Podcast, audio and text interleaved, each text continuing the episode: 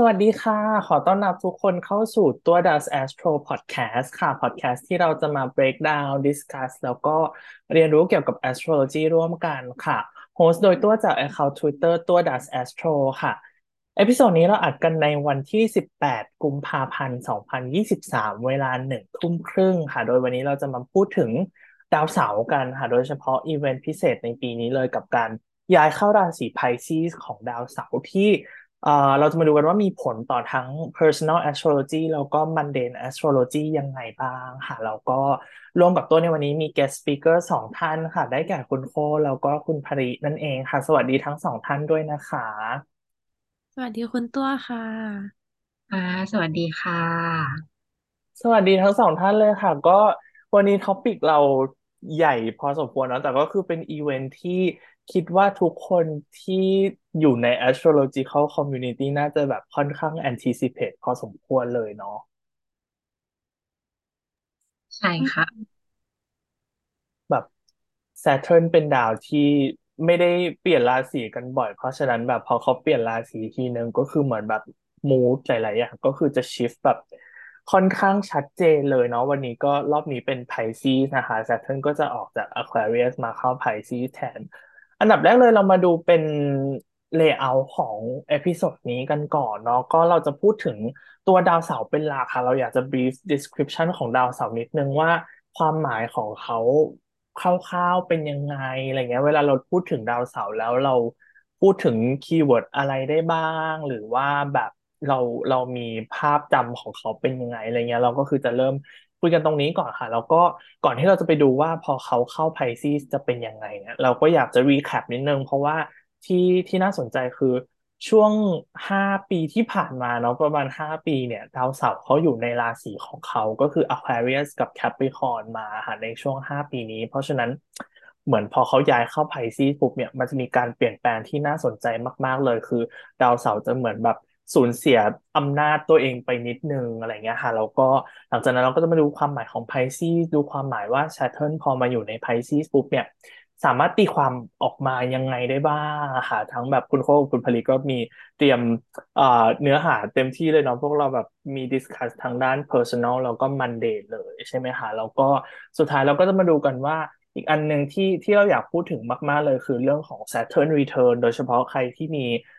ในชาร์ตของใครหลายๆคนที่มี Saturn อยู่ใน Pisces อยู่แล้วอะไรอย่างเงี้ยครับเพราะฉะนั้นช่วงปีเนี้ยก็จะเป็นจุดเริ่มต้นของ Saturn Return เกิดขึ้นอันนี้ก็น่าสนใจมากๆเลยซึ่งที่น่าสนใจไปกว่านั้นคือguest ของเราคุณภริก็จะมี Saturn Return ใน Pisces ด้วยเหมือนกันเนาะใช่แล้วค่ะตั้งตารอคอยมากๆเลยใช่ตั้งตารอคอยแบบไม่รู้ว่าตื่นเต้นหรือแอบเครียดกังวลสำหรับชาว Saturn in Pisces เนาะใช่ค่ะก็จะได้รู้สักทีว่ามันจะ manifest ไปในทิศทางไหนบ้างค่ะใช่ค่ะก็อันนี้เป็น outline คร่าวๆของเราทีนี้เราเริ่มกันที่ความหมายของดาวเสาร์กันเลยค่ะหรือว่าเรียกได้ว่าเบื้องต้นเวลาเราพูดถึงดาวเสาร์ถ้าแบบเรา housekeeping กันก่อนเลยเวลาเราพูดถึงดาวเสาร์เนี่ยดาวเสาร์เขาจะมีไซเคิลประมาณ28ถึง30ปีแบบ27ถึง30ปีประมาณนี้นะคะว่าแบบเวลาเขาหมุนไปรอบ12ราศีในโซเดียคไซเคิลเนี่ยเขาจะใช้เวลาประมาณ28ถึง30ปีเพราะฉะนั้นโซล่าSaturn Return เนาะก็เลยเกิดขึ้นแบบเป็นช่วงแบบทุกๆ30ปีทุกๆ28ถึง30ปีอะไรเงี้ยค่ะแล้วก็ดาวเสาร์เนี่ยเขาจะอยู่ใน1ราศีประมาณ2ปีครึ่ง3ปีประมาณนี้เนาะแล้วก็ถ้ารวม Retrograde ด้วยก็อาจจะนานกว่านี้นิดนึงแต่คร่าวๆประมาณนี้ค่ะสำหรับดาวเสาร์ทีนี้แอบถามคุณโคคุณภริก่อนเลยเวลาเรานึกถึงดาวเสาร์เนี่ยคุณโคคุณภริแบบนึกถึงเรื่องอะไรก่อนอาจจะเริ่มที่คุณภริเลยก็ได้ค่ะก็จะคิดถึงข้อจำกัดค่ะคิดถึงภาวะของความที่เหมือนเรามีกรอบอะไรบางอย่างมาล้อมรอบเอาไว้ทำให้เราไม่สามารถที่จะขยับหรือทำอะไรได้โดยอิสระมากขนาดนั้นนึกถึงเรื่องของความแบบแผนอะไรอย่างเงี้ยค่ะกฎระเบียบต่างๆจะทั้งแบบประเพณีหรือกฎอะไรใดๆก็ตามที่ทำให้เรารู้สึกว่าเราจะต้องทำตามอะไรประมาณนั้นนะคะ หลักๆเนาะค่ะเพราะว่าอย่างหนึ่งตัวคิดว่าถ้าตรงตัวที่สุดเวลาเรามองดาวเสาร์แม้จะแบบไม่ใช่ทาง Astrology ก็ตามเราจะนึกถึงวงแหวนของเขาก่อนเนาะซึ่งอันนี้ตัวรู้สึกว่าเป็น jumping point ที่ดีเวลาตัวแบบอธิบายดาวเสาร์ตัวจะนึกถึงว่าแบบวงแหวนของเขาเป็นเหมือนรั้วที่ล้อมหรือจำกัดเขาเอาไว้แค่ภายในวงแหวนของเขาอะไรเงี้ยค่ะซึ่งมันก็เลยลีดไปสู่คีย์เวิร์ดแบบที่คุณผลิตว่าเลยเนาะใช่ค่ะแล้วคุณข้อล่ะคะคุณข้อมีคีย์เวิร์ดอะไรที่แบบตามมาหลังจากนั้นไหมเอ่ยค่ะก็คือพอคุณผลิตพูดถึงกรอบเนาะเขาจะนึกถึงแบบดาวเสาร์จะเป็นดาวที่ค่อนข้างจะเกี่ยวข้องกับการจำกัดตัดขาดหรือว่าปฏิเสธหรือทำให้เกิดการละทิ้งสิ่งที่มันไม่ใช่หรือว่าสิ่งที่เขามองว่ามันไม่โอเคหรืออะไรประมาณนี้ค่ะเพราะฉะนั้นคีย์เวิร์ดที่โค้ดนึกถึงก็คือเป็นการแบบ exclusion คือการแบบแบ่งแยกออกไปการ isolate หรือการอะไรพวกนี้ที่มันเกี่ยวข้องกับการตัดขาดแบ่งแยกค่ะ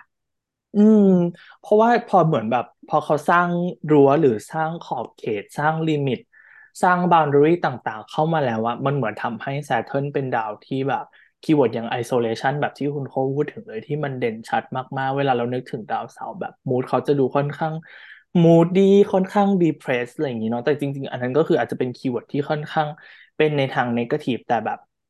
มันก็สามารถตีความออกมาเป็น positive ได้เพราะว่าเวลาเรานึกถึงดาวเสาร์เราจะนึกถึงคีย์เวิร์ดอย่างเช่นรากฐานที่มั่นคงอะไรอย่างนี้เนาะหรือกฎเกณฑ์ที่มันแบบเซิร์ฟคนหมู่มากแล้วมันแบบนำไปสู่ความสำเร็จที่เป็นความสำเร็จระยะยาวอะไรเงี้ยค่ะก็เป็นคีย์เวิร์ดของ Saturn เหมือนกันหรือเป็นเรื่องแบบความ sustainable อะไรเงี้ยก็เป็นคีย์เวิร์ดของ Saturn อีกใช่ค่ะพูดถึง sustainable ก็ต้องพูดถึง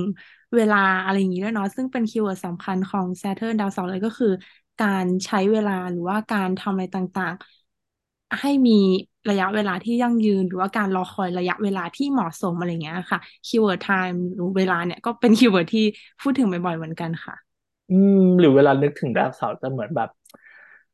คีย์เวิร์ดนึงที่ดาวเสาร์เป็นเหมือน ruler คือเป็นเรื่องของแบบคนที่มีอายุคนแก่อะไรเงี้ยที่เขาใช้ชีวิตมานานแล้วเขาเริ่มเหมือนแบบก็คือเหมือนพวก proverb ภาษาไทยหลายๆอย่างอะไรเงี้ยค่ะที่แบบเดินตามผู้ใหญ่หมาไม่กัดอะไรเงี้ยคือเป็นคีย์เวิร์ดที่เป็นวลีที่ดับดาวเสาร์สุดๆเลยเพราะว่าหรือแบบอาบน้ำร้อนมาก่อนอะไรอย่างงี้เนาะก็เป็น proverb ที่อธิบายความเป็นดาวเสาร์ได้ดีมากๆเลยค่ะจริง ซึ่งก็น่าสนใจแล้วก็หลายๆอย่างเนี่ยดาวเสาร์เนี่ยถ้าทาง astrological community จะเหมือนพูดว่าเป็นคุณครูเนาะเหมือนเป็นคนที่แบบคอยสอนเราแต่เป็นคนที่คอยสอนเราแต่แบบเขาจะดูค่อนข้างดุหรือค่อนข้างแบบขรึมนิดนึงอะไรเงี้ยแบบเป็นคนที่ใช้คำว่าอะไรดีอ่ะ เหมือนเขาทำให้เราแบบได้ไปลองทดลองเองก่อนอะไรเงี้ยแต่โดยส่วนมากแล้วการทดลองที่เขาแบบปล่อยให้เราไปทดลองเองอ่ะมักจะไม่เวิร์กหรือแบบมันค่อนข้างลำบากแล้วก็ challenging มากๆเลยแต่มันก็ทำให้เราเหมือนแบบได้รับรู้หรือได้เรียนรู้ด้วยตัวของเราเองอะไรเงี้ยอันนี้ค่อนข้างเป็นคีย์เวิร์ดของ Saturn อีกเหมือนกันแล้วก็รู้สึกว่าบทเรียนของดาวเสาร์เนี่ยมักจะเกี่ยวข้องกับเรื่องของความอดทนความที่เราจะต้องใช้ความพยายามต้องแบบใช้ระยะเวลาในการสร้างหรือแบบ build ตัวเองอะไรอย่างเงี้ยค่ะมันก็เลยจะมาคู่กับในเรื่องของ time ที่คุณโค้ชได้บอกไปเมื่อตะกี้กว่าการที่เรากว่าจะสำเร็จอะไรได้สักอย่างคือมันต้องใช้เวลาใช้ความอดทนใช้ความพยายามลองผิดลองถูกอะไรแบบนั้นนะคะครับแล้วก็จริงๆอาจจะไม่ใช่แค่เรื่องเวลาด้วยเนาะแบบบทเรียนของดาวเสาร์บางทีมันจะมาเป็นรูปแบบของแบบเป็นเรื่องเขาจะสอนให้เรารู้จักการควบคุมรีซอร์สอันนี้เป็นคีย์เวิร์ดที่น่าสนใจมากๆเลยค่ะคือแบบความพอเพียงหรือความแบบเราจะจัดการกับรีซอร์สที่จำกัดยังไงอะไรเงี้ยค่ะเหมือนแบบซีนาริโอหนึ่งที่ต้นนึกถึงคือดาวเสาร์จะเป็นฟีลเหมือนแบบถ้าคุณแบบพายเรือออกไปแล้วกลับไปบนฝั่งไม่ได้แล้วกลายไปแบบติดเกาะอย่างเงี้ยแล้วมีรีซอร์สจำกัดมากๆแบบมีของติดตัวไปแค่นิดเดียวอย่างเงี้ยคุณจะทำยังไงให้คุณลาสอยู่บนเกาะนั้นจนกว่าจะมีคนมาช่วยคุณอันเนี้ยคือเป็นเมตาฟอร์ที่ดีมากๆเลยของดาวเสาร์ที่แบบเขาจะมีเรื่องของรีซอร์สเรื่องของความ sufficiency ความ efficient อย่างเงี้ยเราจะจัดการกับสิ่งที่เรามีอยู่ยังไงรีซอร์สที่มันจำกัดอะไรเงี้ยฮะซึ่งก็ ก็ relate กับคำว่า sustainable ได้อีกด้วยเนาะเหมือนมันก็เป็นคีย์เวิร์ดที่ต่อเนื่องตามมาอือฮึค่ะ ก็อันนี้เป็นคร่าวๆสำหรับแบบคีย์เวิร์ดที่เรามักจะนึกถึงเวลาพูดถึงดาวเสาร์นะคะซึ่งถ้าเราไปย้อนดูในเท็กซ์เก่าๆของแบบastrologer สมัยก่อนก็จะมีคีย์เวิร์ดที่น่าสนใจแล้วก็ relate ได้อีกเหมือนกันเช่นถ้าเราดู text ของVettius Valens นะคะซึ่งเป็นแบบ astrologer สมัยก่อนเลยแบบตั้งแต่สมัยแบบบาบิโลเนียนสมัยแบบก่อน medieval อีกอะไรเงี้ยคีย์เวิร์ดที่เวลาเขาพูดถึงดาวเสาร์ค่อนข้างเป็นคีย์เวิร์ดคืออันนี้ถ้าใครเคยศึกษาแบบ astrology ที่เป็น traditional เนาะจะรู้ว่าคีย์เวิร์ดที่ astrologer สมัยก่อนใช้จะค่อนข้าง extreme มากๆเลยใช่ไหมคะแบบน่ากลัวมากๆเลยอะไรเงี้ยซึ่งดาวเสาร์ก็เป็นหนึ่งในนั้นเช่นเวลาพูดถึงดาวเสาร์อะไรเงี้ยถ้า Valence เขาเริ่มก่อนเลยเขาจะบอกว่าคนที่มีความ relate กับดาวเสาร์อ่ะจะทำให้คนคนนั้นเป็นคนที่มีความแบบ malignant แบบใช้คำว่าอะไรภาษาไทยคือแบบเป็นคนที่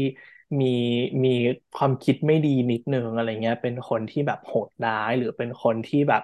self depreciating คือเป็นแบบคนที่ดูถูกความสามารถตัวเองหรือเป็นคนที่แบบ solitary deceitful แบบ secretive เป็นคนที่เต็มไปด้วยแบบพร้อมที่จะใช้เล่ห์กลพร้อมที่จะคือมักจะเป็นคีย์เวิร์ดที่ไม่ค่อยดีเท่าไหร่เวลาพูดถึงดาวเสาร์เพราะว่าเขาเป็นหนึ่งในดาว Malefic ด้วยใช่ไหมคะคุณโคใช่ค่ะซึ่งก็อย่างที่คุณตัวว่ามาเมื่อกี้พอเป็น textbook เก่าๆพออะไรที่เป็น Malefic ส่วนใหญ่ก็คือเขาจะตีความไปทางแย่ๆไว้ก่อนเลยเพราะงั้นคีย์เวิร์ดต่างๆที่เจอมันก็เลยจะเป็นอะไรที่แบบชีวิตนี้ถ้าฉันมีดาวเสาร์จะทวงหาสิ่งที่ดีๆไม่ได้แล้วใช่ไหมอะไรแบบนี้แต่คือความจริงมันก็ไม่ได้เอ็กซ์ตรีมขนาดนั้นค่ะใช่ค่ะคือมันก็อาจจะฟังดูแล้วน่ากลัวอะไรเงี้ยแบบความหมายหลายๆอย่างของดาวเสาร์เช่นถ้าดูย่อหน้าถัดไปอะไรเงี้ยจะมีเรื่องของแบบ grief ความเศร้าโศกอะไรเงี้ยไปจนถึงแบบเรื่องของแบบ lawsuits แบบมีการฟ้องร้องกันเกิดขึ้นแต่ถ้าอย่างที่เรารู้กันมันไม่ใช่ว่าเวลาเรามีดาวดวงไหนดีไม่ดีในชาร์ตอะไรเงี้ยมันไม่ได้แปลว่าจะเป็น extreme case เสมอไปใช่ไหมครับบางทีถ้าเรามาตีความให้มันเป็นในด้านบวกอะบางทีสิ่งเหล่านี้มันตีความให้แบบเป็น positive ได้เหมือนกันอะไรเงี้ยหรือถ้าดูย่อหน้าสุดท้ายอะไรเงี้ยคีย์เวิร์ดที่ Valence เขาให้ไว้อะไรเงี้ยค่ะสำหรับดาวเสาร์ยังเป็นแบบคนที่มีความเกี่ยวข้องกับแบบที่ดินproperty หรือแบบเป็นเกี่ยวข้องกับเรื่องแบบอะไรอ่ะ tax อะไรอย่างนี้ได้ด้วยอาจจะเป็นคนที่มีความสำเร็จแต่เกี่ยวข้องกับแบบเรื่องของภาษีมีความสำเร็จที่เกี่ยวข้องกับที่ดินอะไรอย่างเงี้ยครับก็เป็นไปได้เหมือนกันค่ะคุณพลิมีคีย์เวิร์ดอันไหนที่น่าสนใจไหมคะสำหรับที่ Valence เขา describe แบบดาวเสาร์เอาไว้จริงๆพอที่บอกว่าเกี่ยวข้องกับที่ดินหรือว่าแบบว่าเรื่องของเกษตรกรรมตรงนี้คือเหมือนกำลังแค่รู้สึกว่ามันก็จะสอดคล้องกับความเป็นดาวเสาร์ตรงเรื่องของสิ่งที่จับต้องได้อะไรอย่างเงี้ยค่ะสิ่งเหมือนที่มันจะต้องใช้แบบระยะเวลาอย่างเงี้ยค่ะในการแบบสร้างสะสมมาเป็นระยะเวลานานๆอย่างเงี้ยแต่ว่ามันก็มั่นคงแบบเหมือนกับมันไม่ใช่สิ่งที่โอเคมันอาจจะใช้เวลากว่าจะสร้างขึ้นมาได้แต่ว่าพอมันสำเร็จเสร็จสิ้นแล้วอ่ะมันก็จะตั้งอยู่ต่อไปได้แบบอยากยาวนานอะไรอย่างเงี้ยค่ะค่ะใช่ก็มันเหมือนมันแบบมันก็ relate กันค่อนข้างครบถ้วนไปหมดเลยเนาะถ้าเรามาดูของ astrologer อีกท่านหนึ่งบ้างค่ะคือของคุณวิลเลียมลิลลี่อันนี้เป็นในสมัยที่ถัดมาแล้วคือเป็นคุณวิลเลียมเนี่ยเป็นในช่วง medieval เนาะแล้วก็เป็นชาวอังกฤษซึ่งเขาก็มีคีย์เวิร์ดที่ค่อนข้างอาจจะใช้คำว่าอะไรดีบิวขึ้นมาต่อจากของคุณวาเลนซ์อีกทีหนึ่งอะไรเงี้ยก็มีที่น่าสนใจเช่นแบบเวลาเรานึกถึงดาวเสาร์อะค่ะเราอาจจะนึกถึงความแบบเมลันโคลิกความแบบความเศร้าโศกนิดนึงคือมันก็ชัดเจนเพราะว่าดาวเสาร์เนี่ยอย่างที่เราบอกว่ามันเกี่ยวข้องกับการ struggle หรือ challenge อะไรบางอย่างที่มันอาจจะ occur ในชีวิตเราแล้วแบบมันทำให้เกิดความเศร้าโศกเกิดขึ้นอะไรเงี้ยค่ะถ้าไปย้อนดูtext สมัยก่อนอะไรเงี้ยอาจจะเป็นเรื่องของแบบการสูญเสียของคนที่เรารักอะไรเงี้ยมันก็นำมาซึ่งความเศร้าโศกนำมาซึ่งความกลัวความแบบสิ่งต่างๆเหล่านี้ได้เหมือนกันไปจนถึงบางทีอาจจะเป็นแบบความล้มเหลว in general คือเป็นคีย์เวิร์ดของดาวเสาร์มากๆความล้มเหลวในธุรกิจความล้มเหลวในชีวิตอะไรเงี้ยก็เป็นดาวเสาร์ได้อีกเหมือนกัน ของคุณโทมีแบบเท็กซ์ของคุณวิลเลียมที่น่าสนใจไหมคะมีพาร์ทไหนที่แบบ stand out เป็นพิเศษหรือเปล่าความจริงชอบคำ austerity คำนี้เพราะวันก่อนเพิ่งนึกถึงกับตัวเองไปเหมือนกันค่ะก็คือแบบความเคร่งครัดความแบบไม่รู้แบบประหยัดมัธยัสถ์หรือทำอะไรทุกอย่างตามแบบแผนแบบไม่มีเกินแม้แต่นิดเดียวหรืออะไรอย่างเงี้ยค่ะรู้สึกว่ามัน relate กับความเป็น Saturn ได้ดีมากเพราะว่าอย่างที่คุณตัวกับคุณแพรรี่ว่าไปเนาะมันคือการแบบเราต้องวางแผนเราต้องจัดการ resource ต่างๆเราต้องแบบวางแผนเพื่อความยั่งยืนและในขณะเดียวกันตัวเราเองมีความกลัวเพราะฉะนั้นเนี่ยมันจะมีการคิดไปในแง่ลบการแบบต้องเคร่งครัดต้องระวังต้องอะไรอย่างเงี้ยค่ะเพราะมากเลยมันเลยแบบ reflect ออกมาเป็นความเคร่งครัดสุดๆอะไรอย่างเงี้ยค่ะซึ่งมันก็คืออย่างเงี้ยแหละมันก็เป็นทั้งด้านมีทั้งด้านที่แล้วก็ด้านไม่ดีเวลาเราพูดถึงอะไรก็ตามใน astrology เลยเนาะของคุณพลิมีอันไหนที่ stand out ไหมคะของคุณวิลเลียมมีคำหนึ่งที่รู้สึกว่าโดนมากคืออันบรรทัดสุดท้ายเลยค่ะ never content คืออันนี้รู้สึกว่าตรงกับตัวเองมากๆเพราะอันนี้อาจจะส่วนตัวนิดนึงคือดาวเสาร์กำลังมาทับแบบ ascendant นะคะคือเป็นช่วงที่รู้สึกว่าต่อให้อะไรใดๆจะดีแค่ไหนรอบตัวแต่ส่วนตัวรู้สึกว่ามัน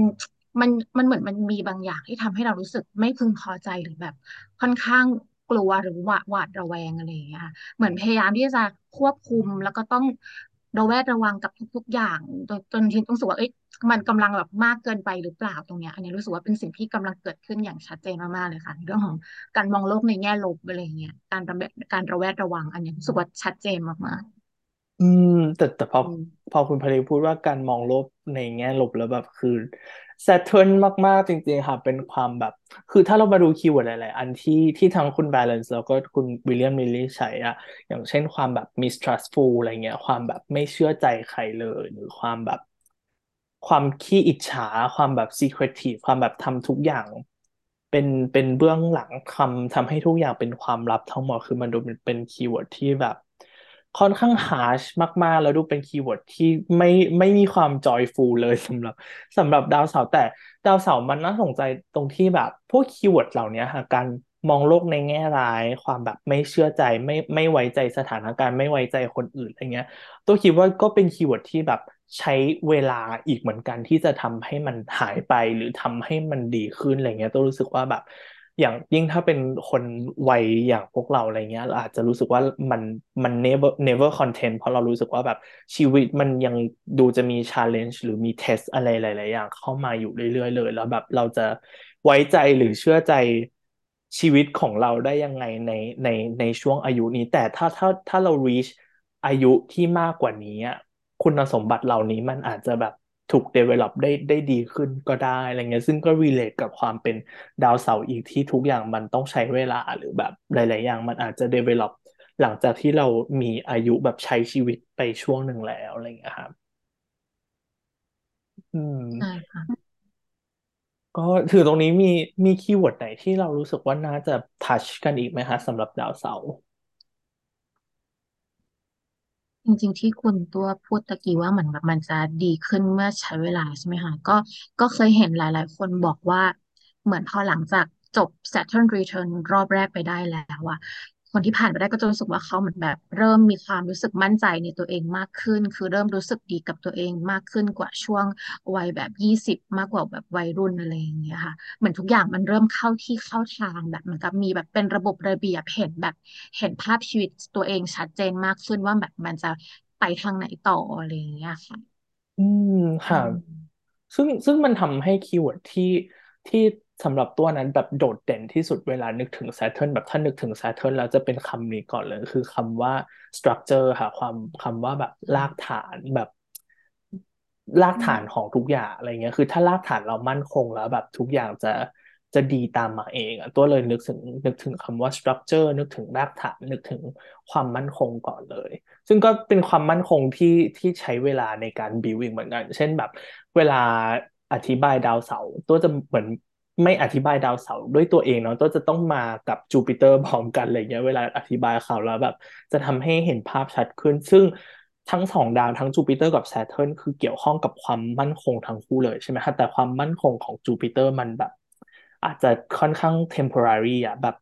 ความมั่นคงของจูปิเตอร์เหมือนฟีลแบบเราถูกหวยแล้วแบบเราใช้เงินที่เราถูกหวยมาภายใน1ปีแล้วก็หมดไปแล้วอะไรเงี้ยแต่ Saturn ไม่ใช่อ่ะ Saturn เป็นแบบเป็นความมั่นคงที่เราสั่งสมสะสมมาเรื่อยๆแบบใช้เวลาอะไรเงี้ยค่ะอืมค่ะอืมแบบถ้าเราก็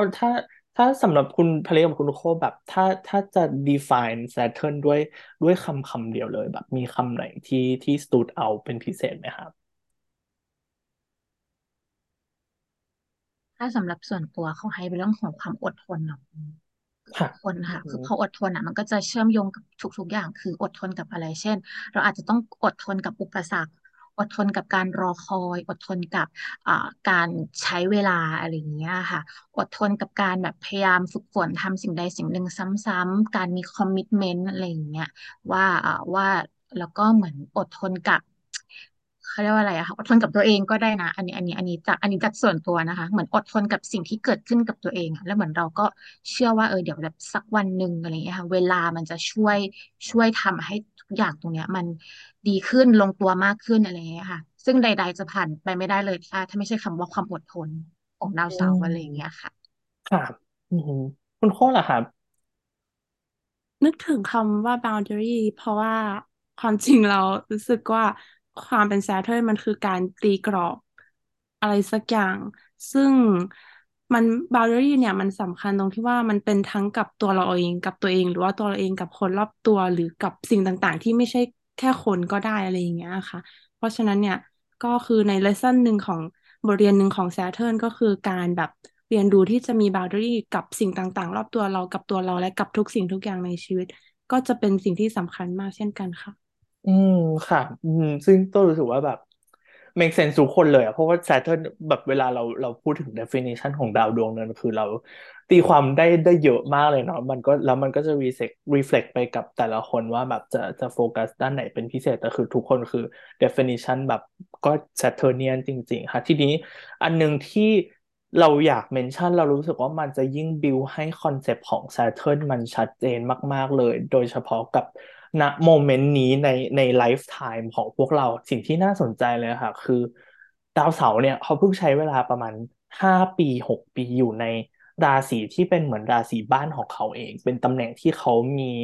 มีรีซอสมากที่สุด มี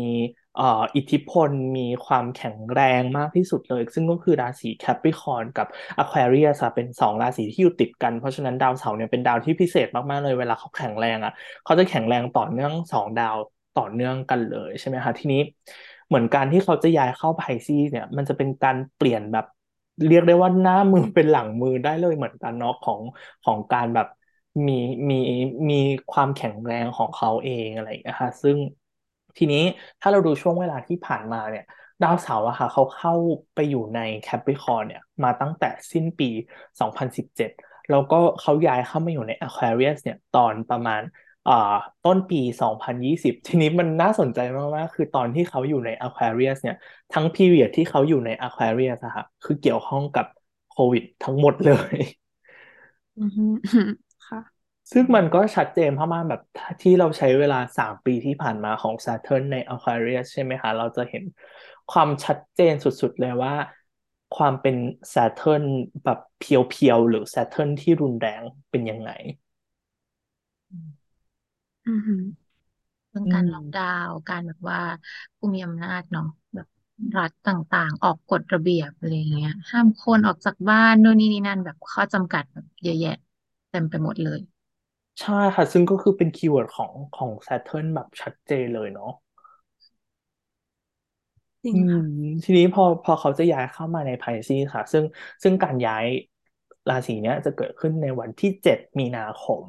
ซึ่งก็ใกล้แหละสำหรับเวลาที่เราอัดพอดแคสต์เอพิโซดนี้กันค่ะ แต่ทีนี้เราอยากรีวิวช่วงที่ผ่านมากันบ้างอย่างอยากถามทั้งคุณพริกับคุณโคเลยว่า ช่วงช่วง5 ปีที่ผ่านมาเนี่ย มีมีเลสซันอะไรแบบที่ทางคุณเพลกับคุณโคอาจจะวิทเนสจากแบบข่าวหรือจากโซไซตี้แบบ as a whole รอบตัวเลยหรือกับตัวเองค่ะว่าแบบมีอันไหนที่ stood out เป็นพิเศษหรือแบบมีความเป็น Saturn สุด ๆ เลยบ้างไหมครับ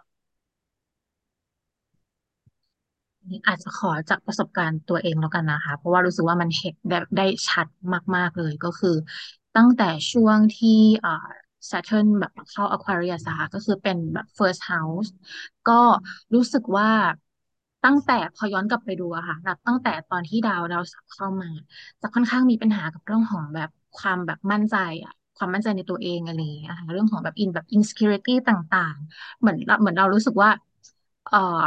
อันนี้ทั้งในแง่เรื่องของแบบ physical แบบรูปลักษณ์นะคะแล้วก็รวมถึงความสามารถของตัวเองอะไรเงี้ยคือมันจริงๆมันเป็นสิ่งที่แบบที่ผ่านมามันก็มันไม่ได้ชัดขนาดนี้อะไรเงี้ยค่ะเหมือนพอช่วงวัยที่เราใกล้จะ30แล้วอะเราก็จะแบบว่าเห็นเพื่อนๆมีนู่นมีนี่หรืออะไรใดๆชีวิตเริ่มมีความมั่นคงคือต่อให้ชีวิตของเราจะไม่ได้แบบว่าหยุดอยู่นิ่งอะไรอย่างนั้นอะแต่สุดท้ายแล้วอะแบบพอมันมาอยู่ใน First House อะค่ะมันเหมือนมันจะมีคำถามขึ้นมากับตัวเองแบบอยู่ตลอดเลยว่าทำไมฉันถึงยังอยู่ตรงนี้ทำไมฉันถึงยังไม่ได้ไม่สำเร็จในสิ่งที่ฉันคิดเอาไว้สักทีหรืออะไรอย่างเงี้ยหรือแบบจริงๆสมมติอย่างนึงอันนี้อาจจะแบบเป็นส่วนตัวมากคือเรารู้สึกว่าตอนวัยเด็กๆเนี่ยเรารู้สึกว่าเราแฮปปี้กับแบบรูปลักษณ์ของตัวเองอะไรอย่างเงี้ยค่ะแต่ว่าพอมาเข้า First House เรารู้สึกว่าแบบเราหมดกระจิตกระใจที่จะแต่งตัวสวยหรือแบบอะไรอย่างเงี้ยทำตัวเองให้ดูดีซึ่งแบบแต่ก่อนมันไม่เคยเป็นแต่พอมันเข้ามาแล้วมันอาจจะสอดคล้องกับช่วงโควิดอะไรอย่างเงี้ยค่ะที่ทำให้แบบไม่ได้ไปเจอเพื่อนไม่ได้ไปเจอใครมันเลยแบบขาดแรงบันดาลใจตรงเนี้ยขาดแรงกระตุ้นตรงเนี้ยค่ะก็เลยแบบปล่อยเลยตามเลยไปเลยจนมาถึงตอนนี้เลยอะค่ะอืมอืมเข้าใจเลยค่ะแบบของตัวก็คือคิดว่าของตัวกับคุณโคอาจจะค่อนข้างคล้ายเคียงกันได้เพราะว่าทั้งตัวกับคุณโคเป็น Pisces Rising ทั้งคู่เนาะเพราะฉะนั้นแบบช่วงที่ Saturn อยู่ในราศีของเขาเองก็จะเป็น Capricorn กับ Aquarius ใช่ไหมคะซึ่งอยู่ในแบบ House ที่11กับ12อะไรเงี้ยสำหรับตัวเองนะไม่รู้ว่าคุณโคแบบ relate มากเป็นพิเศษไหมแต่ของตัวจะเป็นเรื่องแบบ social life อะไรเงี้ยกับแบบกับเพื่อนหรือกับการเข้าสังคมอะไรเงี้ยซึ่งคือมันก็ชัดเจนด้วยแหละที่มันเป็นโควิดเนาะทำให้เรื่องเหล่านี้อาจจะแบบยากอยู่แล้วอะไรเงี้ยแต่ตัวรู้สึกว่าช่วงที่ผ่านมาเราแบบ internalize มันมากเป็นพิเศษหรือแบบมีความกังวลหรือมีความเครียดกับเรื่องเหล่านี้มากเป็นพิเศษอะไรเงี้ยว่าแบบจุดหนึ่งเราก็เป็นฟีลแบบเราอยากจะมั่นคงหรือ self efficient กับตัวเอง sufficient กับตัวเองก็พออะไรเงี้ยแต่อีกจุดหนึ่งเรารู้สึกว่าเราก็ขาด social life ไม่ได้เหมือนกันอะไรเงี้ยแบบเหมือน5 ปีที่ผ่านมาค่อนข้าง test หรือแบบเป็น challenge ด้านนี้ของตัวพอสมควรเลยค่ะค่ะก็มีเหมือนกันนะแต่ว่าแบบส่วนตัวคือเป็นคน Aquarius Energy ค่อนข้างเยอะเลยแบบรู้สึกว่ามันโอเคค่ะไม่ได้อะไรมากค่ะแต่คือสิ่งหนึ่งที่แบบโคตรนึกออกแล้วว่ามันรู้สึกว่ามันเกี่ยวข้องกับ Saturn in Aquarius มากๆคือพวกวัคซีนพาสปอร์ตอะไรพวกเนี้ยค่ะอันนี้คือในระดับมันเดนแล้วเนาะในระดับแบบสถานการณ์โลกก็คือถ้าใครจำได้ก็จะรู้ว่าแบบทั้งในไทยหรือว่าทั้งในต่างประเทศอย่างในอเมริกาเงี้ยคือต้องมี proof การฉีดวัคซีนในการที่จะไปทำอะไรต่างๆอย่างเช่นแบบออกไปกินข้าวออกไปทำอะไรเงี้ยมันต้องมีใช่ไหมคะแล้วแบบถ้าไม่มีไอ้วัคซีนพาสปอร์ตหรืออะไรพวกเนี้ยก็คือจะโดนปฏิเสธไม่ให้เข้าไปทำสิ่งนั้นสิ่งนี้อะไรเงี้ยค่ะซึ่งมันเป็นสิ่งที่รู้สึกว่ามันเป็น Saturn ใน Aquarius มากเพราะว่า Aquarius เนี่ยความหมายอย่างหนึ่งก็คือ innovation เนาะมันคือแบบการจำกัดตีกรอบคนการมีกฎผ่านพวกเทคโนโลยีพวกอินโนเวชันต่างๆอะไรอย่างเงี้ยค่ะก็เลยรู้สึกว่าแบบมันเป็นสิ่งที่ก็ Saturn มากๆแล้วก็ Aquarius มากๆที่นึกออกแล้วก็จำได้แล้วแบบมันใช่จริงๆอย่างเงี้ยค่ะแล้วเหมือนมันแบบเหมือนพอคุณโคพูดเรื่องนี้เราก็เห็นภาพชัดเหมือนกันครับด้วยความที่ Aquarius เขาแบบเป็นธาตุลมมันดูเป็นแบบเหมือนตัวนึงภาพเป็นกำแพงของคำพูดอะเหมือนมันเป็น restriction หรือเป็นกฎเกณฑ์อะไรบางอย่างที่มันสร้างขึ้นมาในเวลาอันสั้นๆแล้วเป็นสิ่งที่เกิดขึ้นมาจากแบบแค่คำพูดหรืออะไรบางอย่างเพราะอย่างถ้าเรามาดูกันตอนนี้แบบประเทศต่างๆเวลาเราต้องเดินทางไม่ต้องมีแบบ proof ของ vaccination หรือการตรวจ ATK แล้วถูกไหมคะเหมือนแบบมันเกิดขึ้นมาเหมือนเป็น wall อะไรบางอย่างเป็น restriction อะไรบางอย่างแค่ช่วงนั้นแบบนิดเดียวเองซึ่งถามว่ามันจำเป็นไหมมองกลับไปก็ดูอาจจะคือถ้าเป็นช่วงนั้นอาจจะรู้สึกจำเป็นแต่พอเป็นช่วงนี้มองกลับไปแล้วก็อาจจะ questionable นิดนึงหรืออย่างแบบถ้าในอเมริกาใครอาจจะเคยเห็นข่าวว่าแบบมีช่วงที่เป็นโควิดพีคๆมากๆเนี่ยเขามีการ deny แบบ deny การจ้างงาน deny การแบบ หลายๆอย่างจากแค่การมีวัคซีนหรือการแบบฉีดวัคซีนอะไรอย่างเงี้ยซึ่งพอมาเป็นตอนนี้ปุ๊บไม่ได้มีใครแคร์แล้วอ่ะแบบ no one cares ว่าแบบคุณฉีดวัคซีนจริงหรือเปล่าในตอนนั้นคือไม่มีใครแคร์แล้วอะไรเงี้ยซึ่งก็ดูน่าสนใจมากว่าแบบโซแบบ Saturn in Aquarius จริงๆค่ะ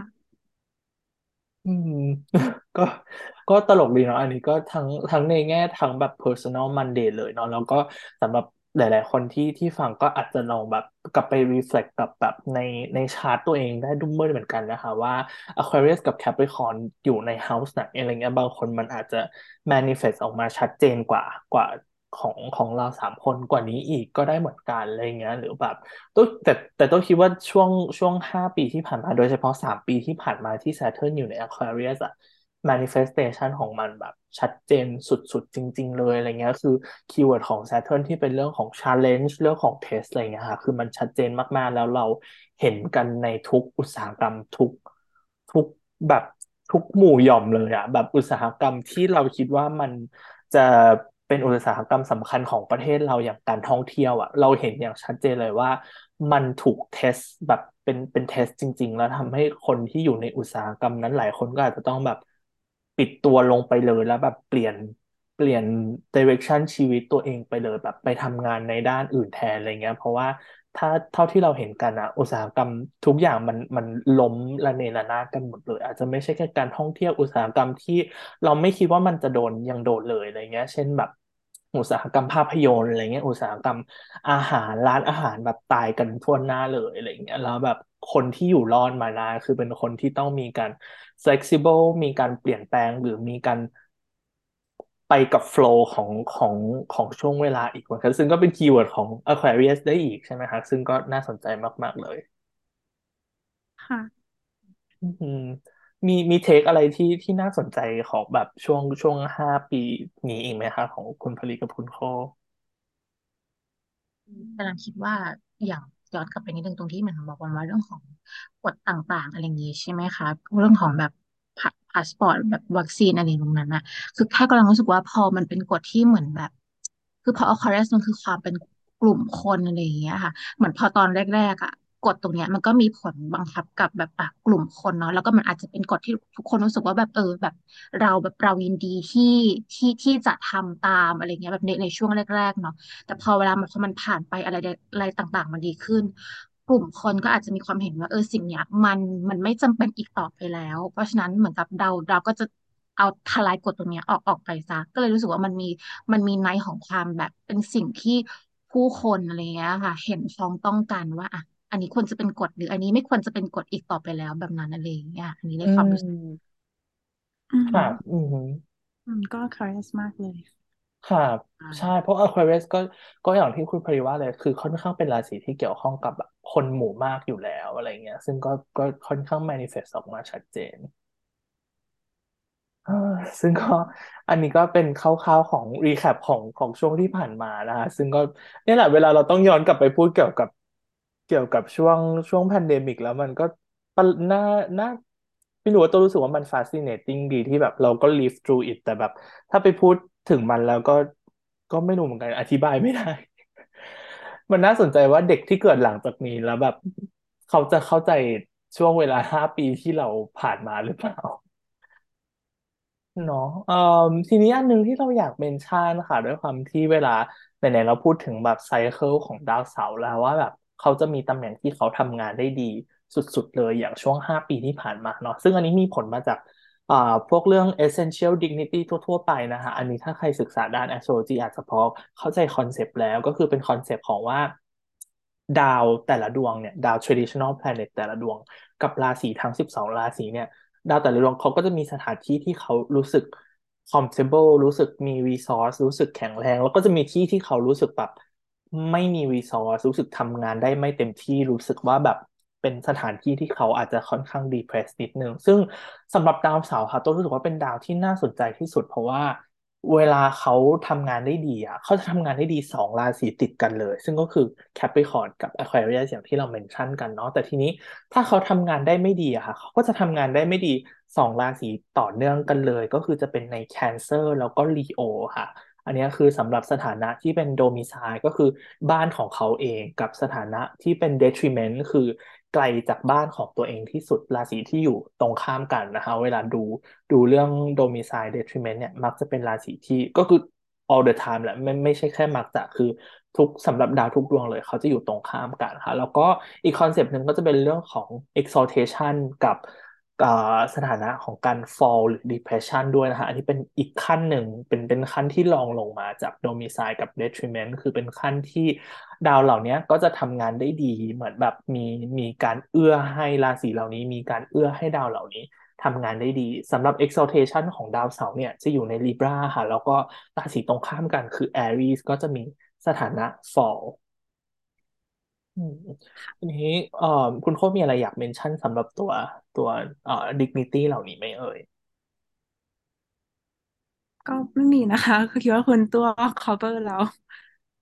โอเคแต่ตรงเนี้ยอีกอันนึงที่โต้ว่าน่าสนใจค่ะคืออันนี้สำหรับทุกดาวทุกดวงเลยเนาะคือส่วนมากเนี่ยยกเว้นดวงอาทิตย์กับดวงจันทร์ใช่ไหมคะเขาจะมี2ราศีที่เขาทำงานได้ดีแต่สำหรับ2ราศีของแต่ละดาวอ่ะก็จะมีราศีที่เขา prefer มากกว่าด้วยซึ่งของ Saturn นะคะราศีที่เขา prefer มากกว่าสำหรับ Capricorn กับ Aquarius เนี่ยคือ Aquarius เพราะว่าเขาจะมีเรียกว่าเป็นอีกขั้นหนึ่งของตัว dignity นี้ด้วยที่เรียกว่า triplicity ruler ซึ่งดาวเสาร์เนี่ยเขาก็เลยเหมือนแบบ prefer ที่จะอยู่ใน Aquarius มากกว่าเพราะฉะนั้นเวลาเราดูเรื่องแบบดูเรื่องใช้คำว่าอะไรอำนาจของดาวในแต่ละราศีเนี่ยคือ Capricorn เขาก็ทำงานได้ดีแต่ใน Aquarius เนี่ยเขาจะทำงานได้ดียิ่งขึ้นอีกทีนี้เหมือนกันถ้าเราดูในจุดที่เขาทำงานได้ไม่ดีใช่ไหมครับเขาก็จะทำงานได้ไม่ดีแบบไม่ดีสุดๆเลยอะใน Cancer เพราะว่าเขาไม่มี Triplicity Ruler ใน Cancer อันนี้ก็เป็นอีก point นึงที่อยากเมนชั่นด้วยเหมือนกันค่ะทีนี้ค่ะสำหรับถ้าเราดูแผนภาพเนี้ยมันน่าสนใจมากๆว่าอย่างที่เราบอกเลยเวลาดาวเสาร์เขาแข็งแรงเขาก็จะแข็งแรง2ราศีต่อเนื่องกันเวลาเขาทำงานได้ไม่ดีหรือแบบขาดแรงอ่ะเขาก็จะต่อเนื่องกัน2ราศีเลยซึ่งถ้าเรามาเทียบกับวงช่วงปีที่จะเกิดขึ้นในอนาคตค่ะก็น่าสนใจมากอย่างอันนึงที่อยากเมนชั่นเลยคือการที่เขาอยู่ใน2ราศีที่แข็งแรงมากๆต่อเนื่องกัน5ปีเนี้ยจะไม่เกิดขึ้นอีกเลยนะคะจนกว่าแบบ30 ปีข้างหน้าอย่างที่บอกว่าดาวเสาร์เนี่ยใช้เวลาประมาณ 28-30 ปีกว่าจะครบรอบ12ราศีเพราะฉะนั้นแบบที่เกิดขึ้นแบบช่วงโควิดที่ผ่านมามันจะไม่เกิดขึ้นอีกเลยไปอีก30 ปีซึ่งก็ไม่รู้ว่าดีหรือไม่ดีแต่ทีนี้ถ้าเรามีอันนี้ก็อยากเมนชั่นด้วยว่าอย่างในช่วงเวลาอย่างเช่นอีกครั้งหนึ่งที่ดาวเสาร์เขาจะทำงานได้ไม่ดีเนี่ยก็ค่อนข้างจะใกล้เข้ามาแล้วค่ะคือ2023เนี่ยดาวเสาร์จะไปอยู่ใน Pisces เนาะแล้วก็อีก2ปีหลังจากนั้นปี2025เนี่ยเดี๋ยวดาวเสาร์จะเข้าไปอยู่ใน Aries ค่ะซึ่งเขาก็จะมีสถานะเป็น Fall หรือว่า Depression นั่นเอง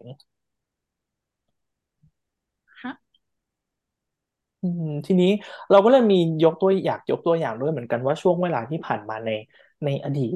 ที่ดาวเสาร์เขาสถานะไม่ดีอะค่ะมีตอนอยู่ในช่วงไหนบ้างอันนี้แบบเราดูเริ่มอันไหนก่อนดีเอ่ยเรียงเลยไหมคะ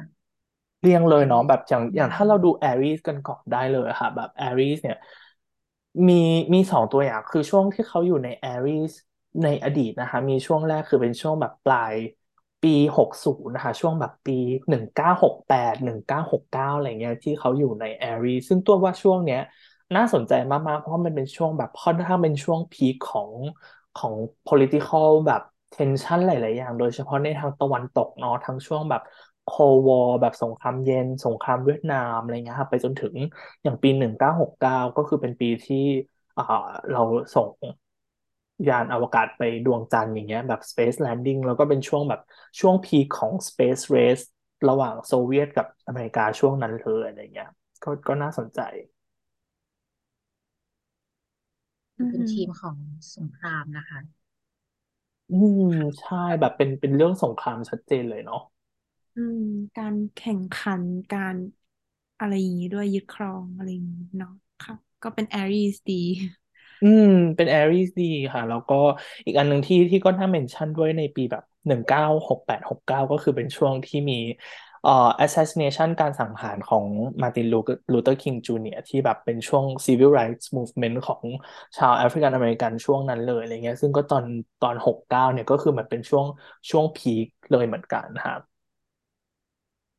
อืมค่ะ ซึ่งมันก็ค่อนข้างน่าสนใจ เพราะว่ามันเป็นช่วงที่ดาวเสาร์เขาทำงานได้ไม่ดีอะไรเงี้ยมันเลยแบบมีนัยยะเกี่ยวข้องกับแบบ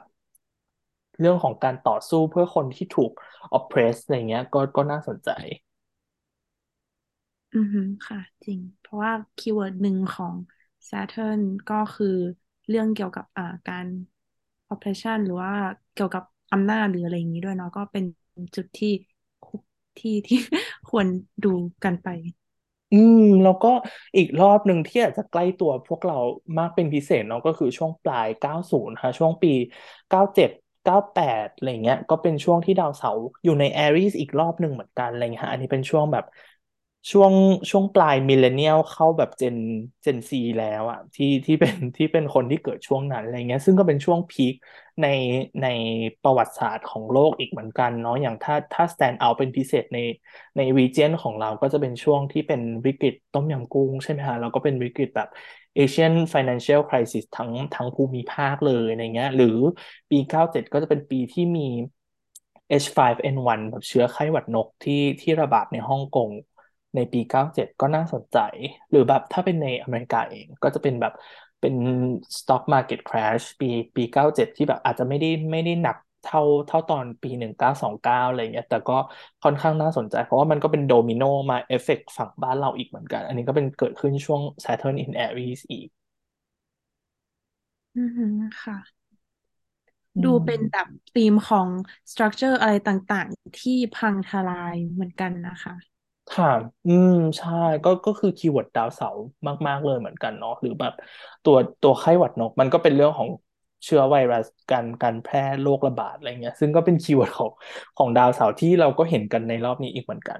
ซึ่งมันก็น่าสนใจนะคะว่ามันเป็น manifestation ของตอนที่ทั้งดาวเสาร์เขาแข็งแรงแล้วก็ตอนที่ทั้งดาวเสาร์เขา weak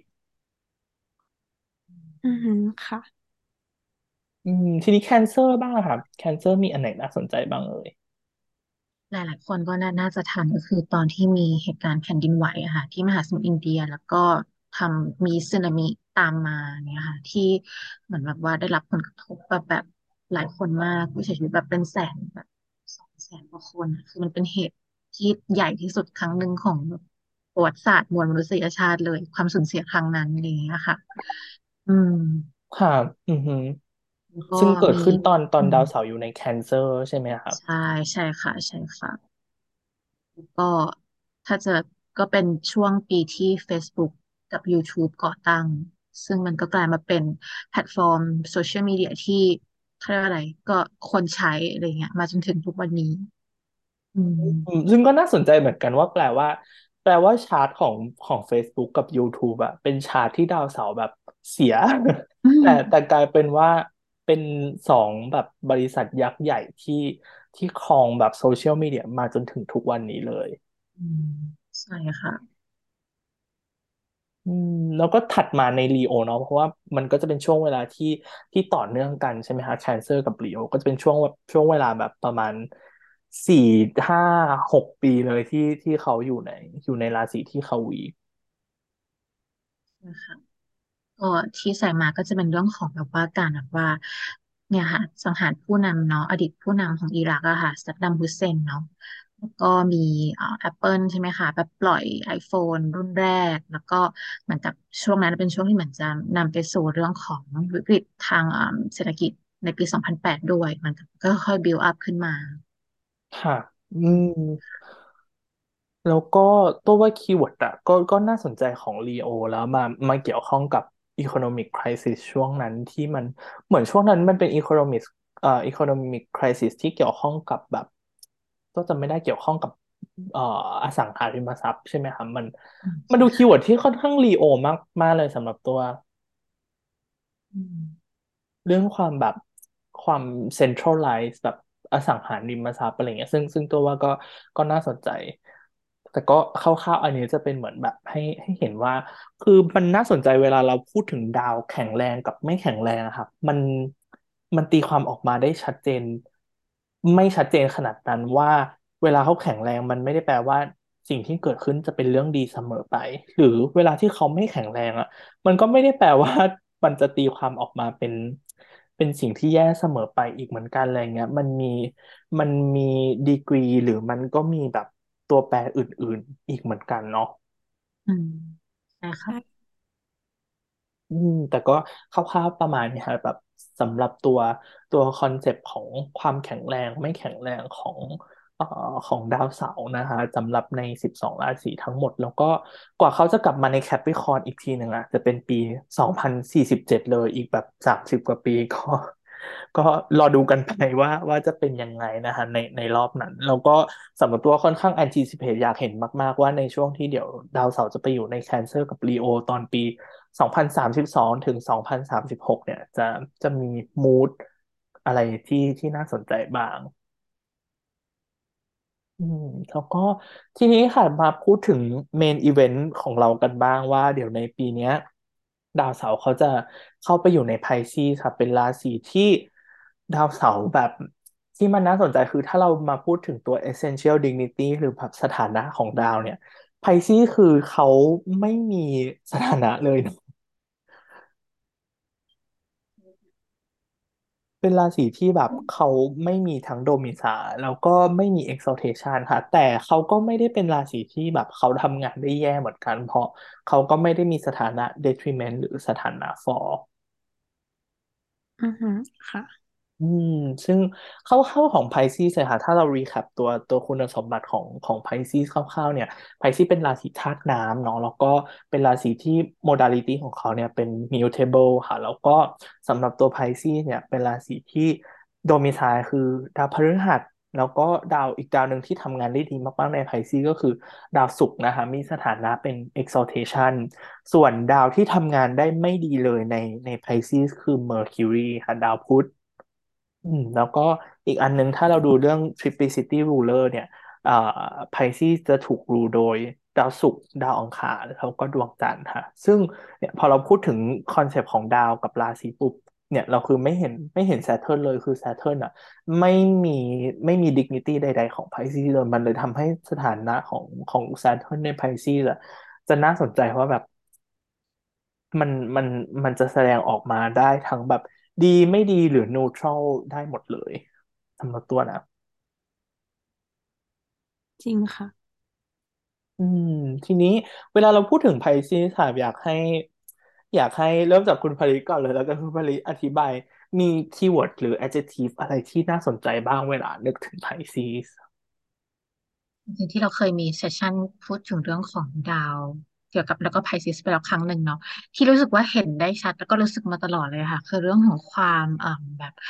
ไร้ขอบเขตค่ะความแบบว่าความที่เหมือนแบบไร้ขอบเขตไม่มีที่สิ้นสุดอะไรเงี้ยค่ะกับการแบบความ flowing ไปเรื่อยๆไหลไปเรื่อยๆอะไรเงี้ยค่ะคืออันเนี้ยคือรู้สึกว่าเป็นสิ่งที่เป็นแบบไพซิสมากๆสำหรับตัวเองนะใช่ค่ะการขยายอะไรเงี้ยค่ะการขยายเนาะเพราะแบบรู้สึกว่าเหมือนมันเป็นคีย์เวิร์ดที่จะตามมาจากเวลาเราพูดถึงดาวพฤหัสด้วยใช่ไหมคะคีย์เวิร์ดที่คุณภริพูดแบบเรื่องของการแบบขยับขยายอะไรอย่างงี้ใช่ค่ะใช่ค่ะคุณโค้ชล่ะคะแบบถ้านึกถึงไพซีจะนึกถึงอะไรก่อนจะนึกถึงว่าเขาเป็นราศีที่ Venus in Exaltation ใช่ไหมคะเพราะฉะนั้นเนี่ยในตัวของเขาเองเนี่ยจะเป็นราศีที่ค่อนข้างจะให้ความสำคัญกับ connection ในที่นี้คือแบบการมีปฏิสัมพันธ์กับผู้อื่นการรับรู้เข้าถึงผู้อื่นในระดับที่ลึกซึ้งอะไรอย่างเงี้ยค่ะก็คืออาจจะเป็นในแง่ของมี empathy มีความต้องการที่จะโอบล้อมรับรู้รับทุกคนเข้ามาอะไรประมาณเนี้ยค่ะครับซึ่งก็เป็นคีย์เวิร์ดของทั้ง Venus แล้วก็ทั้ง Jupiter ได้อีกเหมือนกันเนาะอย่างที่คุณภริบอกไปเลยค่ะเราเคยทำเอพิโซดหนึ่งมาแล้วที่เราพูดถึงคีย์เวิร์ดของ Pisces เยอะๆเลยถ้าใครสนใจสามารถกลับไปฟังได้นะคะตัวรู้สึกว่าเอพิโซดนั้นเรา dive ไปในความหมายของ Pisces แบบลึกแล้วก็ละเอียดมากๆเลยแต่ถ้าสำหรับตัวเวลานึกถึง Pisces อะตัวจะนึกถึงความ คำที่stand out ที่สุดสำหรับตัวคือคำว่า immerse ความแบบการซึมซับเข้าไปในทุกอนูของสิ่งใดสิ่งหนึ่งอะไรเงี้ยเพราะฉะนั้นเวลาเราอ่านบทความหรืออ่านอะไรที่เกี่ยวข้องกับ Pisces เขามักจะใช้ adjective หรืออธิบาย Pisces ว่าเกี่ยวข้องกับเหมือนแบบเป็นมหาสมุทรอะครับเพราะว่ามันเป็น feeling แบบนั้นจริงๆสำหรับคำว่า Pisces ใช่ค่ะคุณโค้ชเห็นด้วยไหมคะกับคำว่าการแบบอธิบายให้ Pisces เป็นแบบเหมือนมหาสมุทรอะไรเงี้ยใช่ค่ะก็คือขยับขยายกว้างใหญ่ไปทุกทิศทางคือความจริงนะคะ Pisces เนี่ยเพราะความเป็นแบบธาตุน้ำแล้วก็เป็น Mutable แล้วก็เป็น Jupiter ด้วยเนี่ยเอาจริงๆถือว่าเป็นราศีที่ไม่ได้ work well ในแง่ของการมี structure เท่าไหร่อะค่ะตัวก็เห็นด้วยไหมคะคุณพารีว่าไงคะใช่เห็นด้วยเลยค่ะพองั้นก็เลยส่วนตัวเขาเองมองว่าน่าสนใจเพราะว่า Saturn เนี่ยอย่างที่เราว่าไปเนาะมันคือ structure ทีนี้พอมาเจอ Pisces ที่อาจจะไม่ได้ทำงานได้ดีใน under structure เท่าไหร่เนี่ยผลลัพธ์มันอาจจะมีไปในทางไหนได้บ้างมันเหมือนแบบเหมือนมันก็ค่อนข้างตรงตัวว่าแบบมนุษย์ไม่สามารถสร้างอะไรที่มี structure บนมหาสมุทรได้อะแบบถ้าเรานึกกันแบบเวลาเราจะทำอะไรในทะเลในแหล่งน้ำอ่ะมันค่อนข้าง challenging มากๆเลยโดยเฉพาะมหาสมุทรแบบสิ่งก่อสร้างใหญ่ๆที่เราจะนึกภาพว่าสร้างในมหาสมุทรได้จริงๆแบบน้อยมากๆเลยการจะทำแบบอย่างการจะสร้างสะพานข้ามมหาสมุทรอะไรเงี้ยคือมันใช้ resource เยอะมากๆหรือมันแบบต้องมี effort เยอะมากๆเลยหรือแบบถ้าเป็น structure ที่มนุษย์จะสามารถสร้างขึ้นในมหาสมุทรที่นึกถึงได้จริงๆคือแบบพวกทุนเจาะน้ำมันในทะเลซึ่งมันก็ไม่ใช่ structure ขนาดนั้นมันเป็น structure ที่อาศัยการต้องล่องลอยอยู่บนมหาสมุทรอยู่ดีซึ่งอันเนี้ยมันก็น่าสนใจว่าเวลาเราตีความเป็นแบบการเอา structure อย่างที่คุณโคพูดเลยการเอาดาวเสาร์มาอยู่ใน Pisces อ่ะมันเราจะทำยังไงให้ structure นั้นมัน work อะค่ะกับพอเขาเพิ่งผ่าน Capricorn กับ Aquarius ที่เหมือนพอเรื่องแบบเนี้ย structure มันอาจจะเห็นผลเนาะมันอาจจะ work เนาะแต่พอเขาออกมาเจอแบบ Pisces ที่มันอาจจะไม่เป็นแบบนั้นแล้วไม่ได้แบบนั้นแล้วก็น่าสนใจเหมือนกันนะคะว่าสิ่งที่จะเกิดขึ้นบรรยากาศมันจะเปลี่ยนไปยังไงเนี่ยเมื่อสภาพแวดล้อมมันไม่ได้เอื้ออำนวยกับการแบบว่าสร้างหรือแบบว่าหาแบบสร้างข้อจำกัดมากขนาดนั้นอะไรอย่างเงี้ยค่ะหรือแบบเหมือนไม่มีที่ให้หยุดเกาะแล้วอะเหมือนมันไม่มีแผ่นดินให้เราหยุดเกาะแล้วอะไรอย่างเงี้ยค่ะว่ามันจะออกมาเป็นยังไงแบบถ้าเห็นภาพง่ายๆเลยแบบตอน Saturn อยู่ใน Capricorn มันเหมือนเราสร้างตึกสร้างอาคารที่แบบมั่นคงได้อะไรเงี้ยหรือถ้าเป็นใน Aquarius อะถึงแม้เป็นธาตุลมก็จริงแต่ตัวจะชอบมองว่าเหมือนแบบเป็นสร้างกังหันนะคะก็คือเป็น structure ที่ทำงานกับลมอะแต่พอมันเป็นมหาสมุทรเป็นแหล่งน้ำแบบ Pisces แล้วแบบเราอาจจะนึกภาพ structure ตรงนี้ยากนิดนึงซึ่งเดี๋ยวเราก็คงได้เดี๋ยวเราจะมาดูกันว่ามันสามารถตีความหรือ manifest ออกมาเป็นรูปแบบยังไงได้บ้างค่ะแต่ว่าสำหรับคีย์เวิร์ดของ Pisces เองอะอันนึงที่ตัวว่าน่าสนใจแล้วก็อยากเมนชั่นคือเป็นเรื่องความแบบ unable to discriminate คือ Pisces จะเป็นราศีที่ด้วยความที่มันเป็นเรื่อง expansion ของ Jupiter การขยับขยายการเอาทั้งหมดการ immerse ตัวเองไปในทุกอย่างอะไรอย่างเงี้ยครับ Pisces เป็นราศีที่ไม่สามารถสร้าง filter หรือไม่สามารถสร้าง discrimination ใดๆได้เลยเป็นราศีที่แบบเหมือนถ้ามีโปรเจกต์อะไรมาให้ Pisces อย่างเงี้ย Pisces จะตอบตกลงได้หมดเลยจะไม่เหมือนกับแบบถ้าเป็นราศีอย่างเช่น Virgo อย่างเงี้ยถ้ามีโปรเจกต์อะไรมาให้ Virgo ปุ๊บ Virgo อาจจะต้องมีข้อตอบแทนกลับมาว่าแต่อันนี้ต้องเป็นแบบนี้มีรายละเอียดต้องเปลี่ยนดีเทลตรงนี้เล็กๆน้อยๆฉันถึงจะ say yes แต่ Pisces ไม่ใช่ Pisces เป็นราศีที่จะ say yes ไปเลยโดยที่ไม่ได้แคร์กับแบบดีเทลขนาดนั้นหรืออาจจะเป็นอะไรที่ Pisces รู้สึกว่ามาปรับแต่งกันทีหลังได้อะไรเงี้ยเดี๋ยวจะเป็นควอลิตี้ที่ตรงข้ามกันอย่างชัดเจนของ Pisces กับ Virgo อะไรอย่างเงี้ยอันนี้คุณโค้ชรู้สึกเห็นด้วยไหมคะกับความแบบไม่สามารถ discriminate ได้ของ Pisces ค่ะอันนี้เห็นด้วยมากส่วนมีคำหนึ่งที่ Pisces ทุกคนน่าจะติดปากก็คือแบบอะไรก็ได้ใช่ประมาณนี้จริงๆเป็นความแบบ คือมันก็มีทั้งข้อดีแล้วก็ไม่ดีเนาะมันคือความ inclusive ทั้งหมดอะไพซี่จะเป็น feeling ว่าฉันอยากจะรับทุกคนเข้ามาอะไรเงี้ยฉันอยากจะโอบอ้อมทุกคนเข้ามาแต่จะทำยังไงถ้าคนที่เขาเราอยากโอบอ้อมรับเข้ามาแบบบางคนเขามีความหวังผลร้ายกับเราหรือเขาไม่ได้คิดดีแบบเราอะไรเงี้ยจะทำยังไงอันนี้ก็จะเป็น challenge หนึ่งที่อาจจะเกิดขึ้นสำหรับตัว Pisces นะครับคุณพลีมีเทคหรือมีมุมมองกับความแบบขาด discrimination ของ Pisces ยังไงไหมเอ่ยนี่อาจจะเป็นในแง่ถ้าในแง่ลบได้ไหมอันนี้ละอาจจะแล้วแต่มองคือพอเหมือนบางทีเราพยายามที่จะแบบว่า include เนาะทุกอย่างเข้ามาอะไรอย่างเงี้ยค่ะมันอาจจะเป็นเรื่องของความรู้สึกแบบ overwhelming ไหมอะไรเงี้ยอันนี้ในมุมนึงอะค่ะคือความที่เราแบบพยายามที่จะโอบล้อมรับทุกๆอย่างอะไรอย่างเงี้ยค่ะเอามาไว้อย่างไม่มีขีดจำกัดอย่างไม่มีขอบเขตอย่างไม่มีประมาณแล้วเราก็ไม่รู้ว่าแต่เราควรจะมีเส้นแบ่งตรงไหนอะไรอย่างเงี้ยค่ะสุดท้ายแล้วมันเลยอาจจะทำให้รู้สึกว่าเหมือนเรากำลังแบบทำอะไรที่แบบมันอาจจะเกินหรือล้นอะไรเงี้ยมากเกินกว่าขีดจำกัดของเราได้ค่ะค่ะซึ่งอันนี้แหละเดี๋ยวเราจะมาดูกันสำหรับตัวความหมายของ Saturn in Pisces นะคะซึ่งทีนี้เดี๋ยวเรามาดูเป็น delineation กันว่าพอเราเอาคีย์เวิร์ดของ Saturn กับคีย์เวิร์ดของ Pisces มาดูไปพร้อมๆกันอ่ะมันตีความออกมาหรือมันแสดงออกมายังไงได้บ้างซึ่งอันนึงที่เราอยากเมนชั่นกันก่อนเพราะว่าที่เรา prepare มาคือมีทางด้าน personal แล้วก็ mundane เนาะซึ่งเราจะ go through mundane กันเยอะนิดนึงเพราะเราก็อยากรู้ว่าในช่วงเวลา2 ปีข้างหน้าเนี้ยเราสามารถ expect event หรือ expect mood หรือ atmosphere ของเหตุการณ์ในโลกยังไงได้บ้างแต่ทีนี้เราเลยอยากเริ่มจาก personal astrology กันก่อนค่ะว่าพอคีย์เวิร์ดของ Saturn กับ Pisces มาเจอกันนะแล้วมันแสดงออกมาเป็นยังไงได้บ้างทีนี้เราเลยอยากให้คุณพลีช่วยไกด์เราก่อนเลยเพราะว่าคุณพลีเป็นคนที่มี Saturn in Pisces ในชาร์ตด้วยเนาะค่ะก็อันนี้จากประสบการณ์ส่วนตัวจริงๆในฐานะที่เหมือนคนที่อาจจะศึกษาแล้วจริงๆมันก็เป็น placement ส่วนตัวด้วยรู้สึกว่ามันเป็นคอมบิเนชันที่หาคำจำกัดความได้ยากเพราะว่าอย่างถ้าเราลองแบบว่าอย่างคีย์เวิร์ดที่เราเปรียบเทียบกันมาค่ะในขณะที่ดาวเสาร์จะหมายถึงแบบข้อจำกัดเนาะ boundaries อะไรต่างๆตรงนี้ค่ะแต่ไพซีสเขาเป็นอีกด้านเลยคือแบบความไร้ขอบเขตความเหมือนแบบเหมือนกับมหาสมุทรกว้างๆอะไรอย่างเงี้ยค่ะทีเนี้ยพอมันมาเกิดขึ้นกับส่วนตัวแล้วอะถ้าแสดงผลในรูปแบบข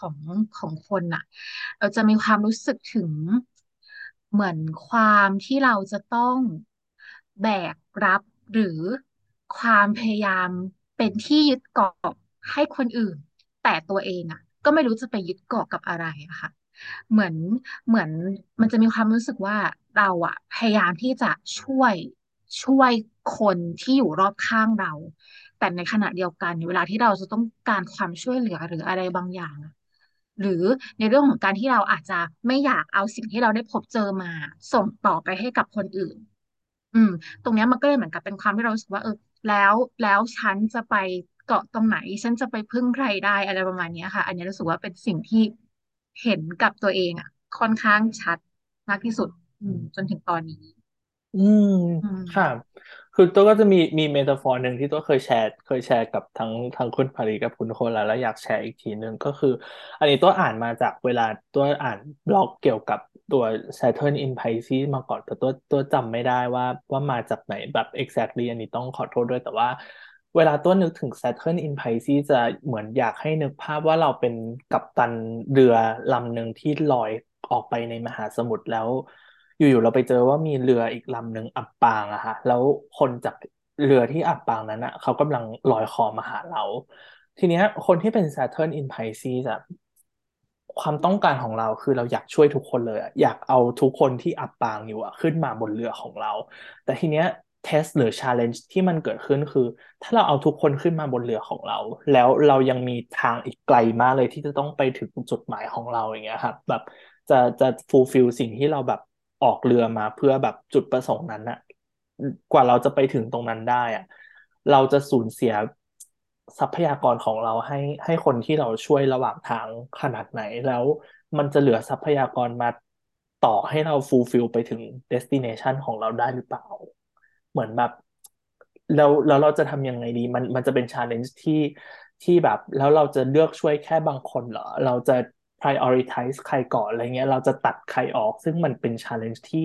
ยากมากๆเลยแล้วตัวรู้สึกว่าคนที่มี Saturn in Pisces ก็อาจจะต้องแบบเป็น struggle ที่ต้องเจอแบบตลอดทั้งช่วงชีวิตได้เลยเหมือนกันนะครับ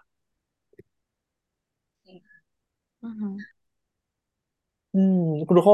มีเทคหรือมีเมตาฟอร์อะไรที่น่าสนใจไหมคะสำหรับ Saturn in Pisces ก็ต่อเนื่องจากที่คุณตัวว่ามาเลยก็คือที่อันนี้คิดว่าควบคู่ไปตอนแรกด้วยเนาะเกี่ยวกับการหา boundary อะไรอย่างเงี้ยค่ะซึ่งอย่างที่คุณตัวว่ามาเลยมันคือการบางทีเนี่ย Saturn in Pisces มันอาจจะเป็นในแง่ที่ว่าเจ้าตัวเองก็คือคนที่มี Saturn in Pisces อะไรเงี้ยนะคะตัวเขาเองอาจจะไม่ได้อยู่ในจุดที่สามารถที่จะสร้าง boundary ในที่นี้นะคะเป็นได้ทุกอย่างเลยอาจจะเป็นในแง่อารมณ์ความรู้สึก boundary ที่เป็นหมายถึง physical หรือว่าจะเป็นความสัมพันธ์หรืออะไรก็ตามอย่างเงี้ยค่ะบางทีเหมือนเราเองก็ไม่สามารถจะห้ามไม่ให้คนอื่นมา reach off energy ของเราได้ประมาณเนี้ยค่ะมันก็เลยแบบจะเป็นจุดหนึ่งที่ตัว Saturn in Pisces เองก็อาจจะต้องเรียนรู้ว่าเมื่อไหร่ที่เราควรจะบอกคนอื่นว่าหยุดนะพอนะอะไรอย่างนี้แบบ stand up for oneself อะไรอย่างเงี้ยค่ะก็อาจจะเป็นจุดหนึ่งที่จะต้องมีการเรียนรู้แล้วก็ดูกันไปในช่วง Saturn in Pisces นี้นะคะค่ะมันดูเป็นแบบคีย์เวิร์ดหนึ่งที่ stand out พอสมควรสำหรับ Saturn in Pisces คือเป็นความ sacrifice นะคะว่าแบบเหมือนถ้าเราจะเลือกช่วยเลือกรับอบล้อมทุกคนเข้ามามันแปลว่าเราต้อง sacrifice อะไรของตัวเองไปด้วยเหมือนกันถูกไหมฮะมันก็เลยแบบอาจจะเป็นเทสตรงนี้ได้แล้วก็อย่างที่ตัวบอกเลยว่า Pisces เป็นราศีที่แบบไม่รู้จักการ discriminate อ่ะมันเลยทำให้เราแบบอยากจะ say yes หรือแบบ say ว่าแบบอะไรก็ได้กับทุกคนเลยอะไรเงี้ยแต่จริงๆแล้วในความเป็นจริงเราไม่สามารถทำแบบนั้นอ่ะเราต้องมี prioritize ด้วยว่าเราจะ prioritize ใครก่อนเราต้อง prioritize ตัวเองก่อนหรือเปล่าแบบมีฟิลเตอร์ให้ตัวเองนิดนึงว่าเราจะกรองใครเข้ามาในชีวิตเราแล้วเราจะเอาใครออกจากชีวิตเราอะไรเงี้ยก็เป็นอีกรูปแบบหนึ่งที่เกิดขึ้นได้เหมือนกันค่ะคุณพาลิมีอะไรอยากเมนชั่นอีกไหมสำหรับตรงนี้ที่รู้สึกอีกอย่างอันเนี้ยรู้สึกอาจจะเป็นเรื่องของความที่พออย่างที่บอกพอคุณลักษณะของSaturn in Pisces ที่เหมือนมันไม่มีสิ่งให้เราแบบยึดเกาะอะไรใดๆเนาะอาจจะส่งผลให้คุณความรู้สึกเหมือนค่อนข้างขี้กลัวอันนี้ส่วนตัวนะคะคือแบบจะค่อนข้างแบบกลัวเลยแบบพอเวลากลัวเนี่ยมันเหมือนบางทีมันจะดำดิ่งไปกับอารมณ์ความรู้สึกของตัวเองข้างในอะค่ะมันเหมือนมันจะเวลาที่มันเกิดความรู้สึกอะไรต่างๆที่อาจจะในนี้อาจจะเป็นในด้านลบนะคะหวาดระแวงกลัวอะไรต่างๆอะมันจะถูกเขาเลยอะอยู่ข้างใต้ผิวเหมือนเวลาอยู่ข้างใต้ผิวน้ำเหมือนแบบโยนหินก้อนหนึ่งแบบลงไปในน้ำอะค่ะแล้วเหมือนหินก็จะดำลงไปแล้วน้ำก็จะแผ่ขยายประมาณนั้นนะคืออันนี้รู้สึกว่าเป็นสิ่งที่จะเกิดขึ้นกับความรู้สึกของตัวเองเวลาเหมือนแบบเจอสถานการณ์บางอย่างที่เข้ามาทำให้เรารู้สึกว่าแล้วฉันจะไปพึ่งใครฉันจะทำอย่างไรฉันจะหาทางออกอย่างไรซึ่งสุดท้ายแล้วเราก็เลยอาจจะเลือกที่เราอะดำดิ่งลึกลงไปข้างในตัวเองพยายามจัดการตัวเองแต่ถามว่ามันดีขนาดนั้นไหมมันก็อาจจะไม่ได้ดีขนาดนั้นเพราะอย่างที่บอกตำแหน่งแบบ Saturn in Pisces มันอาจจะไม่ได้แบบทำงานได้ดีมากขนาดนั้นนะคะอันนี้ในความรู้สึกที่เกิดขึ้นส่วนตัวนะคะค่ะแล้วอันหนึ่งที่ตัวรู้สึกว่าที่เราได้คุยกันในเซสชันก่อนที่เราจะเรคคอร์ดเอพิโซดนี้ค่ะคือตัวรู้สึกว่า Saturn in Pisces เราด้วยความที่ Saturn ดาวเสาร์เนี่ยในราศีใดๆเนี่ยมันแปลว่าคนจะมี placement นี้ค่อนข้างเยอะแล้วก็จะเป็นคนทั้ง generation นั้นได้เลยอะไรเงี้ยอันนึงที่ตัวรู้สึกว่าชัดเจนมากสำหรับ Saturn in Pisces คือเป็น generational trauma อะไรบางอย่างที่เราถูก carry จากคนรุ่นก่อนหน้าเราแล้วด้วยความที่ Pisces เป็นราศีที่ empathy ค่อนข้างสูงแล้วเป็นราศีที่แบบค่อนข้าง passive อะไม่ใช่ราศีที่เกิดการ fight back หรือการสู้กลับไปขนาดนั้นเพราะฉะนั้นคนที่มี Saturn in Pisces จะถูกแบกรับหลายๆอย่างจาก generation ก่อนหน้าเยอะเหมือนกันอย่างที่คุณผลิตพูดตอนแรกเลยที่อาจจะเป็นเรื่องของแบบต้องแบกหรือต้อง carry หลายๆอย่าง มากเป็นพิเศษอะไรเงี้ยการที่เราต้องแบบ sacrifice หรือว่าลดทอนความเป็นตัวเองเพื่อไป fulfill คนอื่นหรือไปช่วยเหลือคนอื่นก่อนอะไรเงี้ยตัวรู้สึกว่า Saturn in Pisces จะเยอะกว่าราศีอื่นได้เลยในความคิดตัวอือฮึใช่ค่ะอืมแบบคุณพลิรู้สึกว่ามันชัดเจนมากเป็นพิเศษสำหรับคนในเจเนอเรชันของคุณพลิด้วยไหมครับใช่ค่ะ แล้วก็รวมถึงการแบบว่าเสพแบบสื่อต่างๆ ที่จะดูมีความแบบเศร้าๆหน่อยอะไรอย่างเงี้ยค่ะบูมมี่อะไรอย่างเงี้ยเหมือนรู้สึกว่าคือในบรรดาเพื่อนที่โตมาอะไรอย่างเงี้ยค่ะ ก็จะเหมือนแบบว่าอินกับแบบสมมติอะอย่างถ้าเราเล่นแบบโซเชียลมีเดียอะไรอย่างเงี้ยแบบว่าจะเป็นหนังหรือการแสดงออกอะไรอย่างเงี้ยค่ะself expression อะจะดูเหมือนแบบมีความแบบ sad อะไรอย่างเงี้ยอือันนี้ที่มโตมากับแบบนั้นนะคะอืม ค่ะ ใช่ อาจจะเป็นเรื่องคืออีกคีย์เวิร์ดหนึ่งที่เรามักจะพูดถึง Pisces คือเป็นเรื่อง escapism ด้วยเนาะการแบบหลีกหนีหรือการแบบว่าเหมือนหาอะไรมา ใช้คำว่าอะไรอ่ะมาดึงความสนใจของเราไปจาก trauma ที่เราต้องเฟซอะไรเงี้ยแต่เหมือนเป็นสิ่งมาแบบ ต้องนึกคำไม่ออกเป็นสิ่งมาแบบ สิ่งมาเอาความสนใจของเราออกจากสิ่งเหล่านี้อะไรเงี้ยเหมือนเป็นการ escape ออกจากตัวเองหรือ escape ออกจากโลกหรือความเป็นจริงที่เราเป็น challenge สำหรับเราอะไรเงี้ยก็น่าสนใจเหมือนกันค่ะแล้วก็ต้องรู้สึกว่า defense mechanism ของคนที่เป็น Saturn in Pisces generation ทั้ง generation เนี่ยเลยอาจจะเป็นเรื่องแบบ struggle กับเรื่อง nihilism การแบบ ignore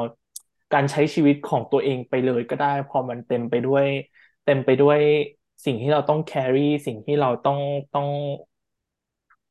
เอา responsibility ของเราไปให้อะไรเงี้ยจนทำให้บางทีเราลืมที่จะใช้ชีวิตของเราเองหรือ enjoy ชีวิตของเราเองอะไรเงี้ยอันเนี้ยเลยอาจจะเป็นอีก challenge หนึ่งที่อาจจะเกิดขึ้นกับคน generation นี้ได้มากเป็นพิเศษ อันนี้ไม่ได้แปลว่าแบบคน generation อื่นอาจจะไม่เจอแต่ตัวรู้สึกว่า generation เนี่ย มันดูเป็นสิ่งที่ค่อนข้าง stand out เลย ค่ะเป็นมิลเลนเนียลตอนปลายเนาะเป็นแบบตอนท้ายสุดของมิลเลนเนียลเลย ใช่ค่ะใช่อืมอืม ก็น่าสนใจเพราะว่าคนที่เกิดที่เป็น Saturn in Pisces ใน generation millennial อะค่ะ จะเป็นคนที่เกิดปี 1993 ถึง 1996 เนาะที่จะเจอกับSaturn Return รอบนี้ ที่เป็นรอบแรกค่ะ ตอนอายุประมาณ 28 ถึง 30 ปีอะไรเงี้ย อันเนี้ยจะเป็น Saturn Return รอบแรก อืมก็น่าสนใจก็จะเป็นไทมิ่งในช่วงปีนี้เลยค่ะ ทีนี้เราเลยอยากเมนชั่น Saturn in Pisces ในในเซนจูรีที่ผ่านมาด้วยเนาะก็จะมีเป็นช่วงปี 1905 ถึง 1908 ค่ะ แล้วก็ช่วงกลางเอ่อยุค 30 1935 ถึง 1937 แล้วก็ช่วงปลาย 60 เป็นปี 1964 ถึง 1967 อันนี้ก็จะเป็น Saturn in Pisces รอบไซเคิลก่อนหน้านี้ที่ก็น่าสนใจเดี๋ยวเราพอเราพูดถึงความหมายทางด้านมันเดนของ Saturn in Pisces แล้วเนี่ย เราจะเห็นตัวอย่างพอสมควรเหมือนกันในไซเคิลที่ผ่านมาที่มันทำให้แบบ เป็น defining moment ของ Saturn in Pisces ครับแต่ทีนี้เราอยากย้อนมาว่าคุณโคกคุณผลิมีเทคอะไรที่อยากเพิ่มอีกไหมคะสำหรับ Saturn in Pisces แต่เป็นในด้าน personal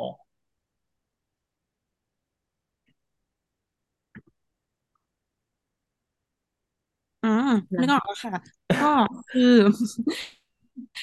คือ อันนี้พูดถึงความเป็น Pisces ในแง่ของอ่าความไม่สามารถ discriminate ด้วยเช่นกันใช่ไหมคะทำให้ เอ่อเป็นคนที่ค่อนข้างจะ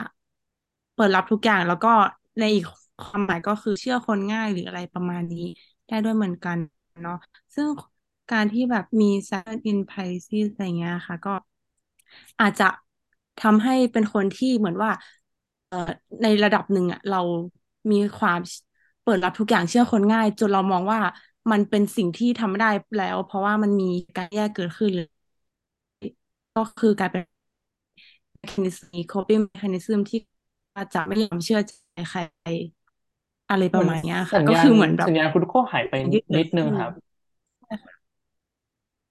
เมื่อไม่กี้ไม่คุณโคหรอกกแบค่ะ บมีขาดไปนิดนึง อืม ไฟแนนซ์ไม่ดีไง ค่ะ ก็คือจะสื่อว่า เออ มันอาจจะมีสถานการณ์ที่ทำให้แบบ Saturn in Pisces ใช่ไหมคะแบบ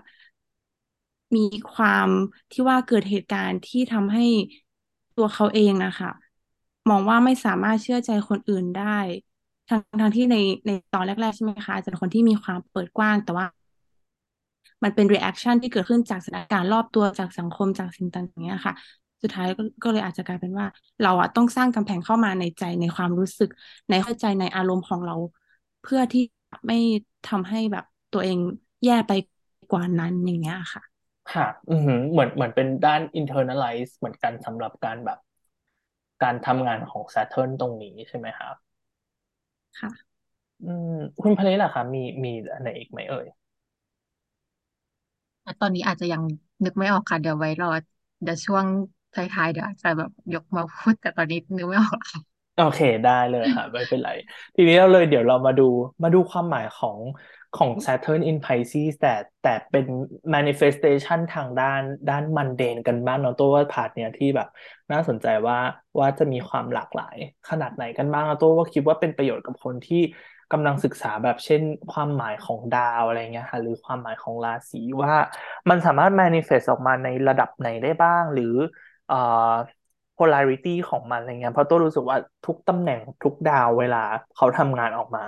มันทำงานออกมาได้แบบมี range แล้วก็มีเป็นขั้วของเขาอยู่ค่ะจะแสดงออกมาเป็นขั้วแบบสุดโต่งด้านหนึ่งหรืออีกขั้วสุดโต่งก็ได้ด้วยเหมือนกันเนาะทีนี้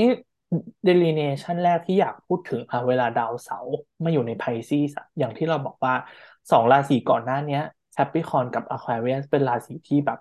ดาวเสาร์ทำงานได้ดีมากเพราะฉะนั้นมันเลยเป็นช่วงที่อาจจะมีกฎเกณฑ์มี restriction มีเหมือนแบบข้อจำกัดมากเป็นพิเศษอย่างที่เราเห็นกันอย่างที่เราพูดไปแล้วแต่ทีนี้พอเขาเข้ามาอยู่ใน Pisces ปุ๊บอย่างที่เราบอกว่า Pisces เป็นราศีของการ expand เป็นราศีที่มีการขยับขยายแบบไม่สิ้นสุดเลยหรือเป็นการขยับขยายแบบสุดโต่งเลยเพราะฉะนั้นอันดับแรกที่อาจจะเกิดขึ้นเลยค่ะคืออาจจะเป็นเรื่องของการสูญเสียกฎเกณฑ์ตรงนั้นไปเหมือนกฎเกณฑ์หรือ restriction boundary ต่างๆที่เรามีตลอด5ปีที่ผ่านมาเนี่ยมันอาจจะหายไปแบบสิ้นเชิงเลยแบบคอนโทรลแบบการคอนโทรลการควบคุมที่รัฐหรือคนที่มีอำนาจเขามีต่อประชาชนหรือต่อคนหมู่มากที่ผ่านมามันอาจจะหายไปเลยซึ่งอันดับแรกมันเลยอาจจะเป็นเรื่องเบื้องต้นเช่นแบบไม่มีกฎเกณฑ์ไม่ต้องตรวจ ATK ไม่ต้องมีวัคซีนวีซ่าอย่างที่วัคซีนพาสปอร์ตอย่างที่เราเมนชั่นกันไปก่อนหน้านี้เลยแต่อีกรูปแบบหนึ่งเลยอาจจะเป็นเรื่องของแบบ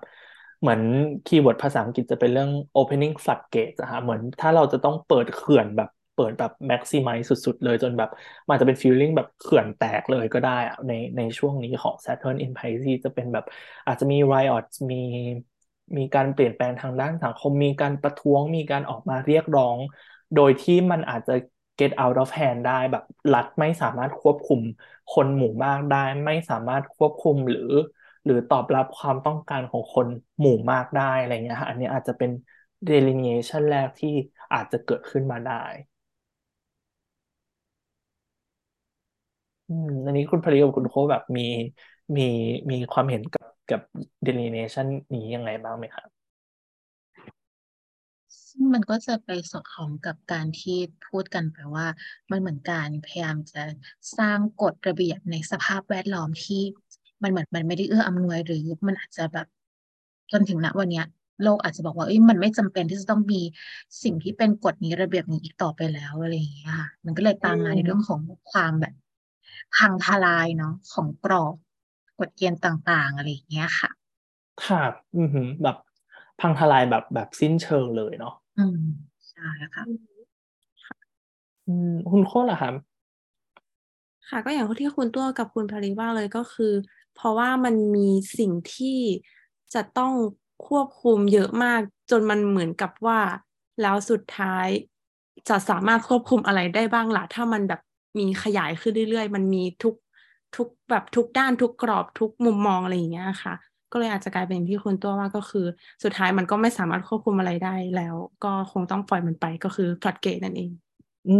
แล้วแบบคือที่มันน่าสนใจคือ Pisces เป็นราศีที่คีย์เวิร์ดของเขาคือความ limitless แบบไม่มีลิมิตเลยในขณะที่ Saturn เป็นราศีของลิมิตอะไรเงี้ยคือมันตีกันแบบมัน crash กันแบบชัดเจนมากๆของคีย์เวิร์ดตรงนี้นะคะมันเลยอาจจะ lead ไปสู่แบบเป็นความ chaos นิดนึงของแบบ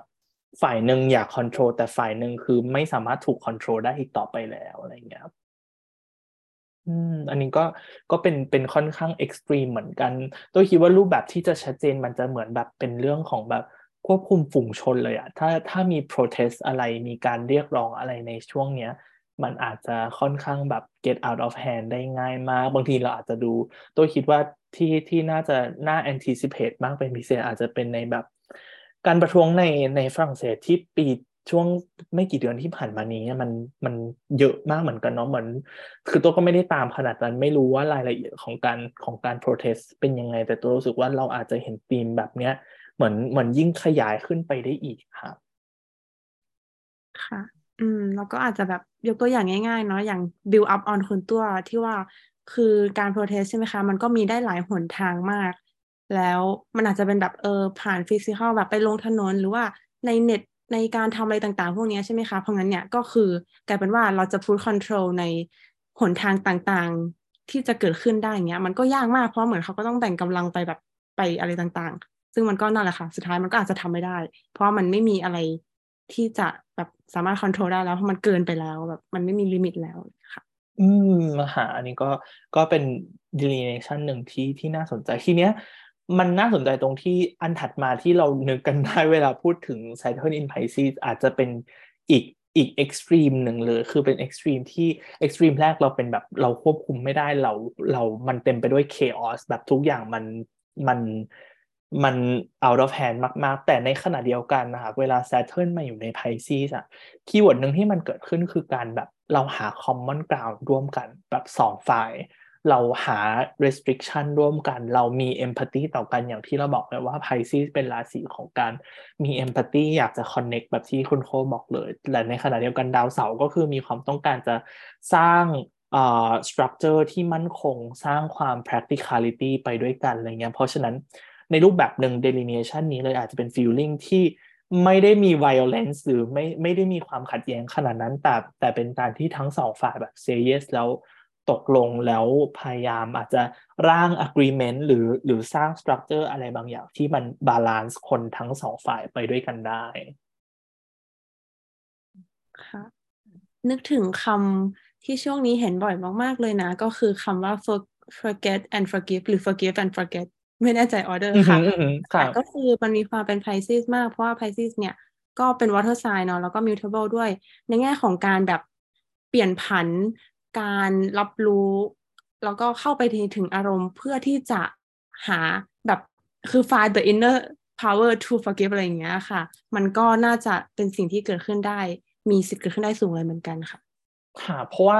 เวลามันมีความขัดแย้งอะไรเกิดขึ้นมันแบบมันก็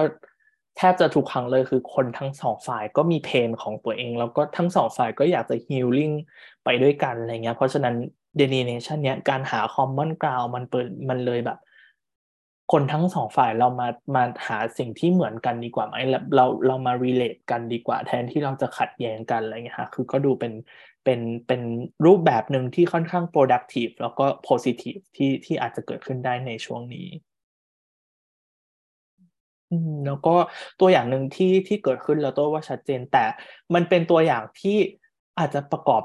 จากทั้ง delineation แรกกับ delineation นี้แบบไปด้วยกันได้อะเพราะว่าถ้าเป็น civil rights movement ในอเมริกาช่วงปี60นะคะคือเป็นการต่อต้านแบบกฎเกณฑ์หลายๆอย่างที่ชาวแอฟริกันอเมริกันคนดำในอเมริกาเขาเจอมาอย่างยาวนานแล้วช่วง60เป็นช่วงที่เขาแบบมี movement พยายามที่จะเรียกร้องความเท่าเทียมแบบ civil rights กันจริงๆให้คนทุกเรสเท่ากันจริงๆอะไรเงี้ยซึ่งช่วงนั้นอ่ะมันก็มีสิ่งที่เกิดขึ้นที่เป็นทั้งแบบ delineation แรกคือเป็นอาจจะเป็น protest เป็นการออกมาประท้วงที่ก็ got out of hand เหมือนกันอะไรเงี้ยการ crash กันของ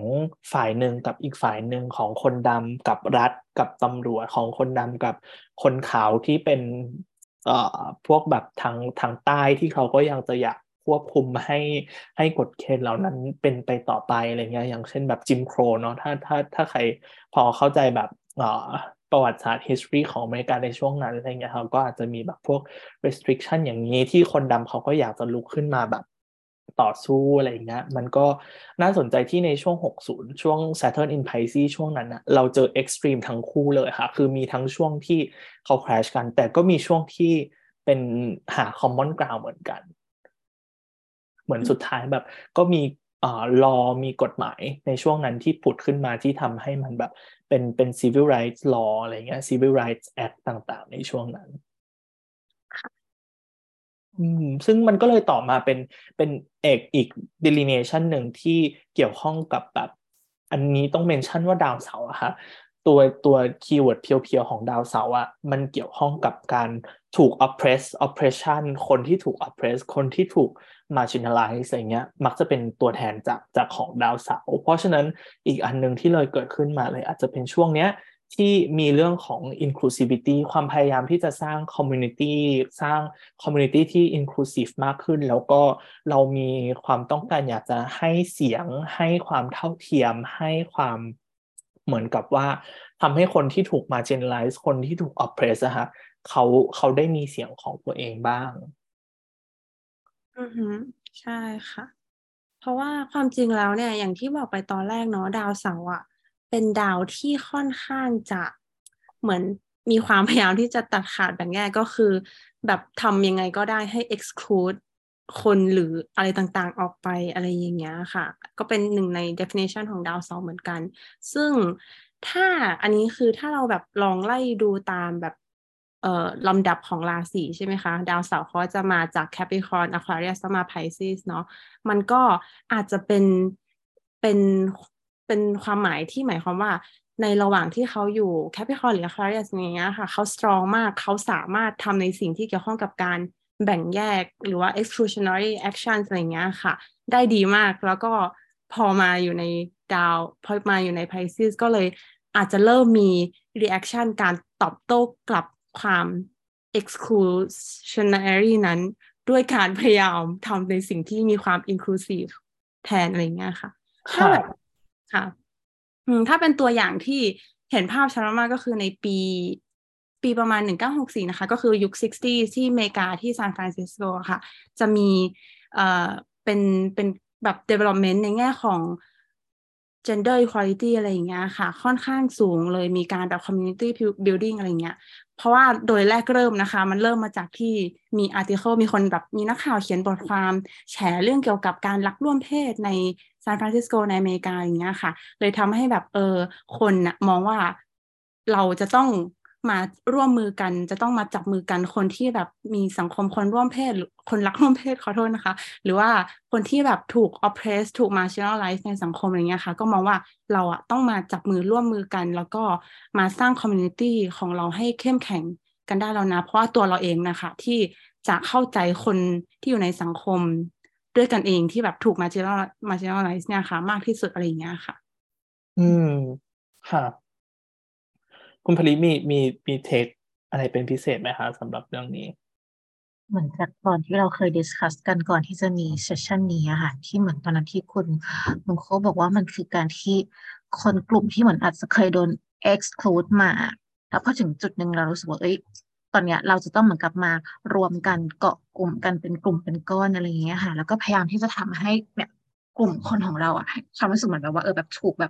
include เข้ามาอะไรอย่างเงี้ยค่ะกับต้องมารวมตัวกันเพื่อก่อให้เกิดแบบความเข้มแข็งอะไรเงี้ยดูแลการ protect กันอะไรอย่างเงี้ยค่ะประมาณนั้นรู้สึกว่าแบบมันเห็นภาพมากแบบ exclude ถูก exclude มาแล้วก็ไปสู่ของการแบบ include แบบ inclusivity อะไรอย่างเงี้ยค่ะค่ะใช่แล้วก็มันก็ชัดเจนก็เลย lead กลับไปนอกจากเรื่องแบบhomosexuality อันนี้ก็เลย lead กลับไปในสู่ civil rights movement ของคนดำในอเมริกาได้ด้วยเหมือนกันคือมันก็ค่อนข้างชัดเจนถ้าเราอันนี้จะย้อนไปดูเหตุการณ์ในอดีตเนาะทีนี้พอมาเป็นในช่วงเนี้ยก็น่าสนใจว่ามันจะ manifest ออกมาเป็นเรื่องอะไรได้มากขึ้นอะไรเงี้ยค่ะอย่างอันนี้ถ้าเราพูดกันจากข่าวที่เราเห็นในช่วงเนี้ยเราอาจจะเห็นว่า community ที่โดน target มากเป็นพิเศษอย่าง trans community อะไรเงี้ยก็น่าสนใจว่าแล้วในช่วง Saturn in Pisces รอบนี้เราจะเห็น development อะไรที่เกี่ยวข้องกับแบบ trans right trans movement หรือเปล่าก็น่าสนใจแล้วก็หวังว่าจะออกมาเป็นในทางที่ดีเหมือนกันค่ะซึ่งน่าสนใจตัวไม่ชัวร์ว่าตัวจิมโครลอของจิมโครที่เป็น exclusionary action น่ะมันเกิดขึ้นประมาณช่วงแบบ1870เหมือนจะเป็นช่วง Saturn in Pisces นะฮะที่เกิดขึ้นแต่มันก็ lead มาตั้งแต่ก่อนหน้านั้นแล้วที่ก็อาจจะมาตั้งแต่ช่วงแบบ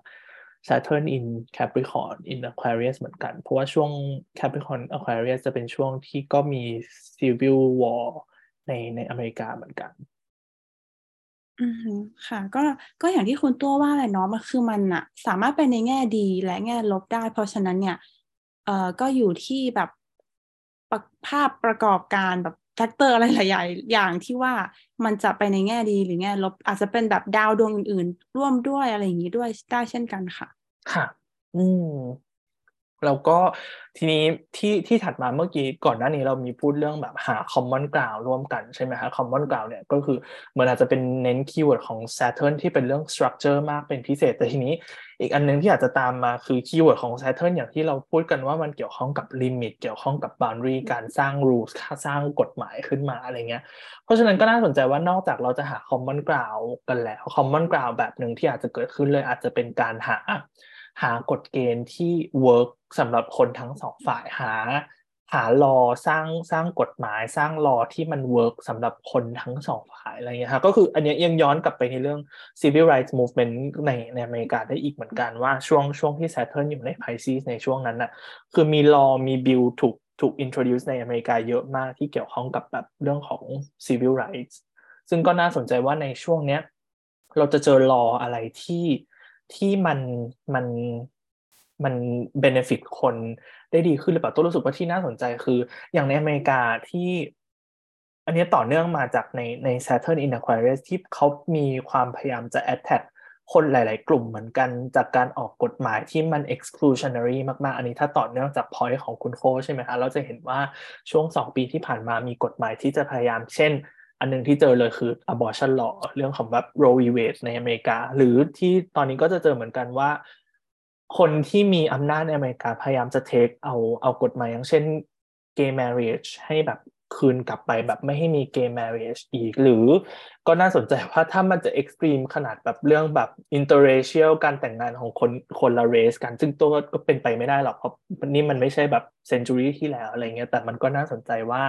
ในช่วง Saturn in Pisces เนี่ยเราจะเห็นความพยายามอยากจะออกมาปกป้องหรือสายแบบ Supreme Court Law ในอเมริกาหรือเปล่าที่จะ protect ให้กฎหมายเหล่านี้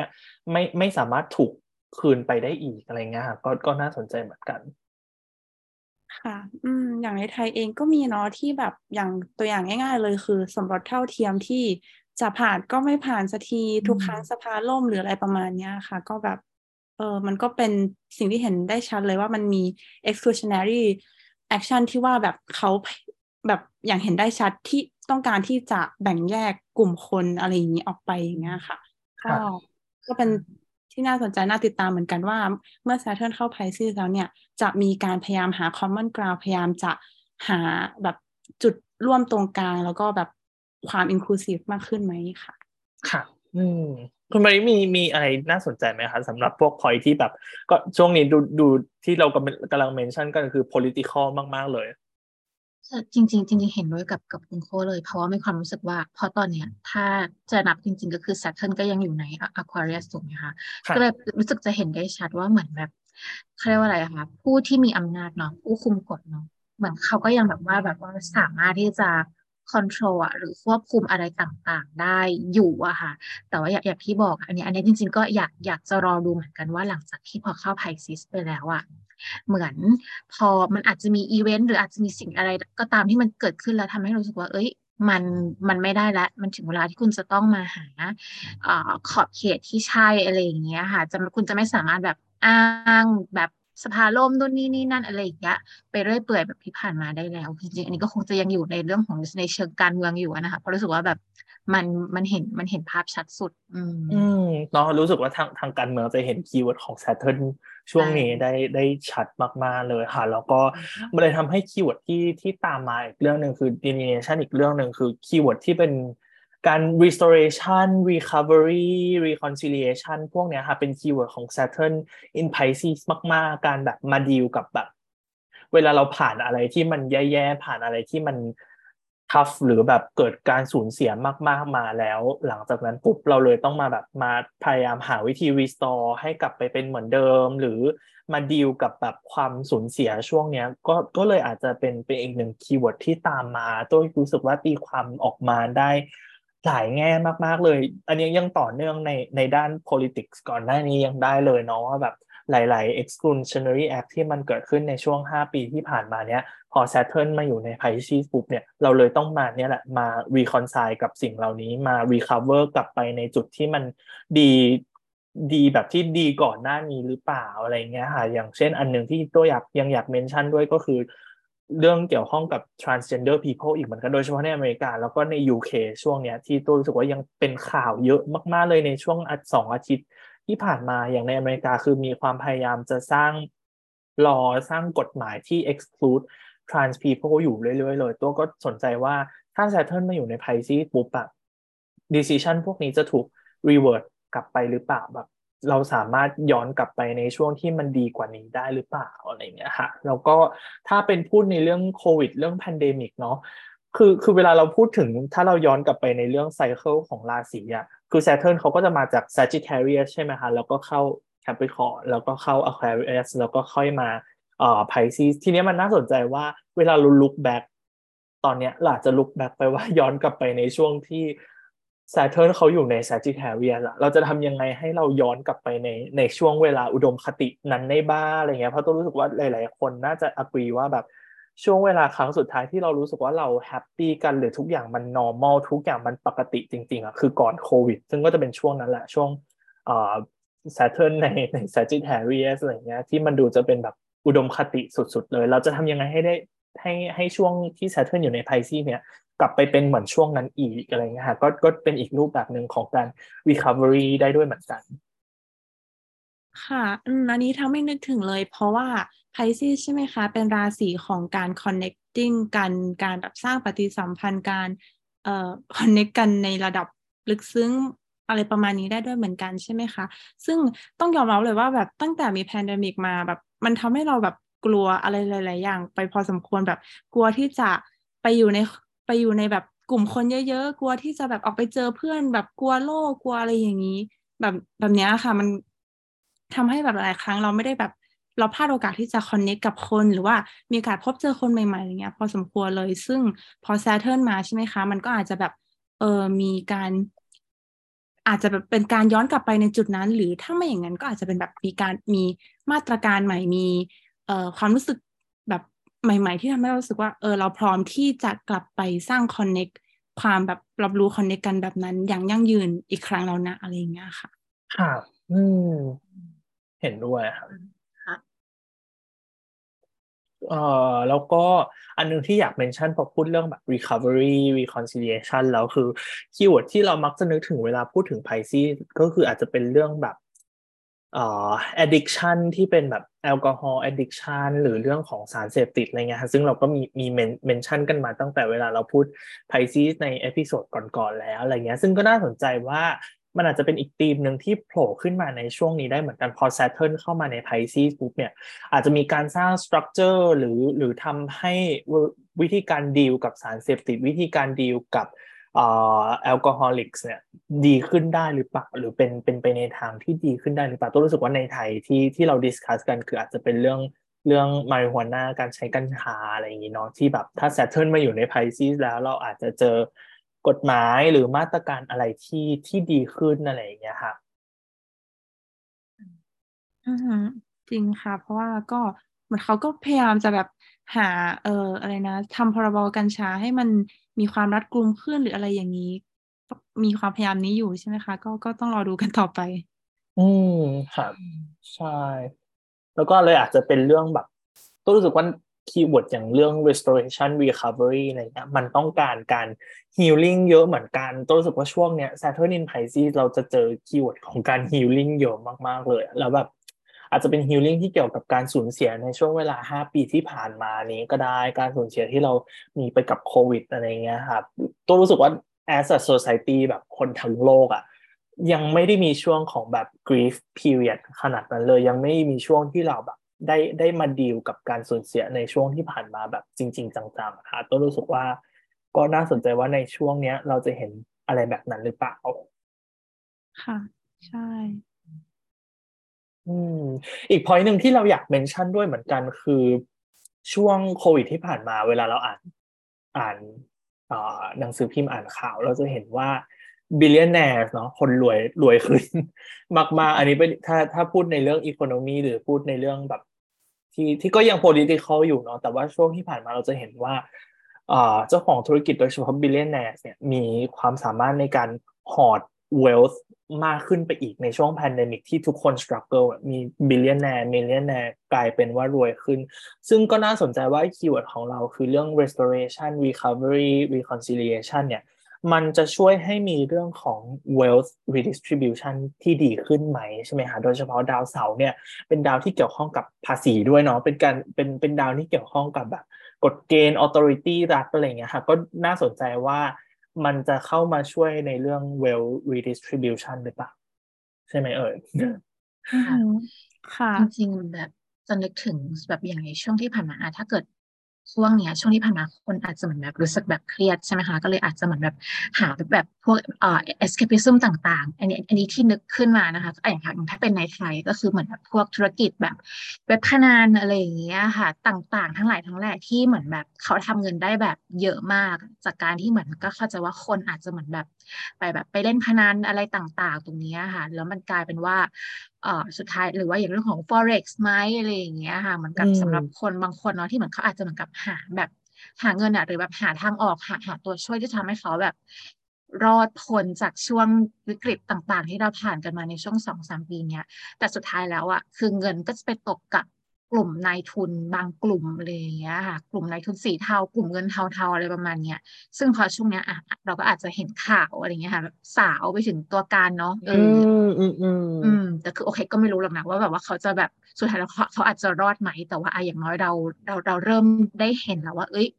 คุณไม่สามารถที่จะแบบมาฉกฉวยเอาผลประโยชน์จากแบบจากเงินจากคนแล้วแบบเอาไปใช้อย่างสุขสบายได้แบบหน้าตาเฉยๆที่เหมือนที่ผ่านมาไม่ได้ใช่ใช่ใช่ใช่ก็จะน่าจะค่อยๆเยอะขึ้นเรื่อยๆอะไรอย่างเงี้ยดูเป็น clarity แบบไม่รู้เหมือนกัน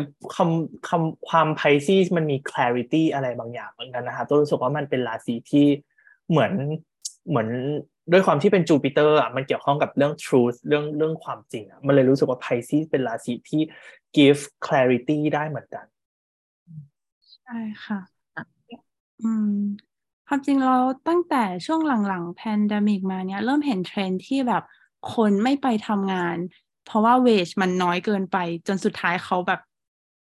ก็คุยกันคือแบบมันเป็นกลายเป็นมีมในเน็ตเยอะมากว่าแบบสุดก็ขึ้นเงินเดือนสิแล้วคนก็จะไปทำงานเองอะไรแบบนี้ค่ะซึ่งเราเห็นแบบเซนติเมนต์แบบความรู้สึกquiet quitting มันใช่ไหมคะเขาเรียก quiet quitting ประมาณนี้ค่ะคือเห็นเยอะมากจนมันกลายเป็นแบบว่ามันเป็นฟีนอมินอนหนึ่งเลยนะที่ว่าคนทั้งโลกอะค่ะเริ่มรับรู้แล้วว่าแบบเราไม่ควรยอมแบบนี้ต่อไปแล้วนะเราควรจะมี movement อะไรบางอย่างที่จะนำพาชีวิตเราให้ไปในทางที่ดีขึ้นกว่านี้แบบไม่โดน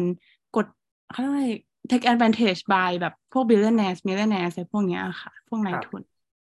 เหมือนแบบเป็นการเหมือนคนทั้งโลกได้ re-examine แบบระบบ structure ต่างๆที่มันมีอยู่ในตอนนี้ได้ด้วยเหมือนกันเนาะใช่เลยค่ะทีนี้อยาก switch มาอีกด้านหนึ่งที่น่าสนใจอีกเหมือนกันค่ะสำหรับตัว Saturn in Pisces เนี่ยเราพูดถึงเขาโดยไม่พูดถึงเรื่อง imagination เรื่องความ creative หรือเรื่อง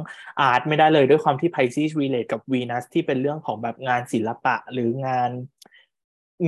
ด้านครีเอทีฟงานสร้างสรรค์ทั้งหมดเลยอะไรอย่างนี้ใช่ไหมคะทีนี้เวลา Saturn มาอยู่ใน Pisces เนี่ยก็น่าสนใจว่ามันจะเอฟเฟกต์กับงานอาร์ตยังไงได้บ้าง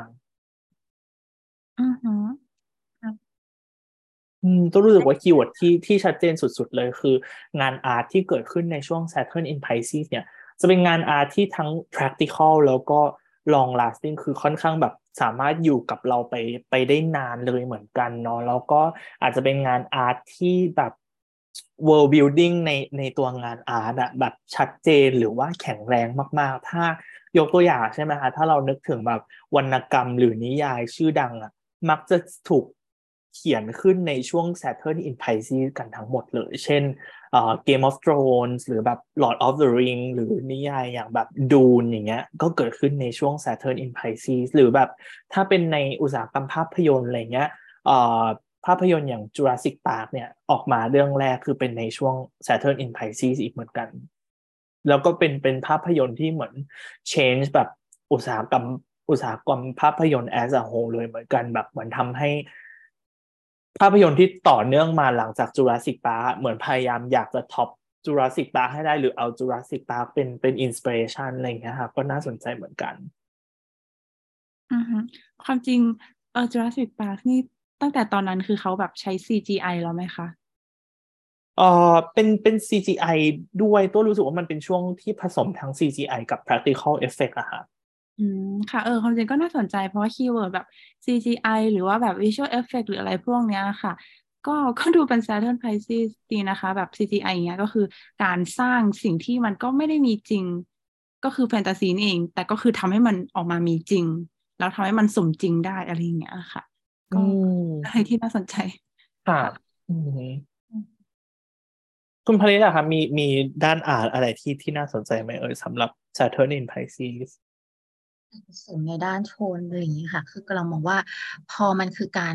เอาจินตนาการนะเอาสิ่งที่แบบเป็นแฟนตาซีออกมาแบบทำให้มันเหมือนจริงใช่ไหมคะคือจริงๆแล้วเชื่อมก็บอกอยู่ว่าแบบแฟนตาซีหรือจินตนาการนะมันคือสิ่งที่อยู่ในหัวแต่ว่า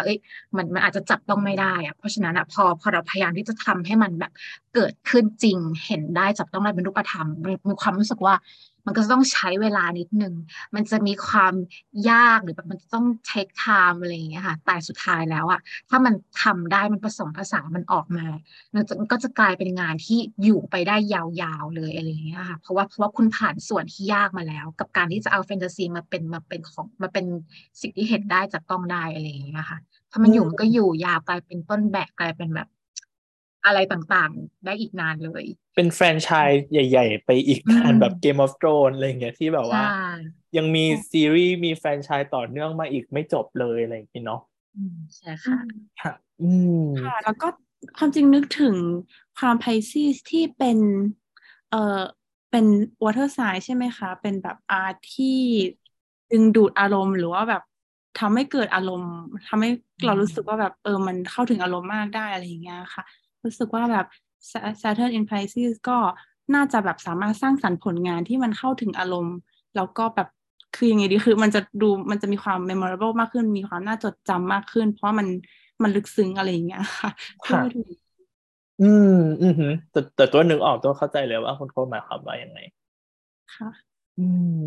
อันนี้ก็เป็นสำหรับด้านอาร์ตค่ะทีนี้อีกด้านกันบ้างที่ก็เป็นด้านใหญ่เหมือนกันสำหรับ Pisces เนาะก็คือด้านของ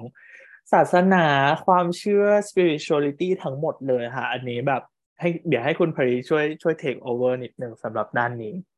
อเคเลยอันนี้อาจจะยกตัวอย่างให้เห็นก่อนก็ได้ค่ะอย่างช่วงนี้เราก็อาจจะเริ่มเห็นข่าวของการแฉเนาะวงการพระสงฆ์อะไรค่ะแบบแบบอย่างคุณแพรรี่อะไรเงี้ยก็จะแบบว่ามีอะไรนะคะเปิดเผยแชร์อะไรเงี้ยเหตุการณ์ของแบบพระสงฆ์ที่แบบอาจจะประพฤติปฏิบัติตัวไม่ดีอะไรเงี้ยมาไม่เว้นแต่ละวันเลยค่ะซึ่งคนก็อาจจะมองว่า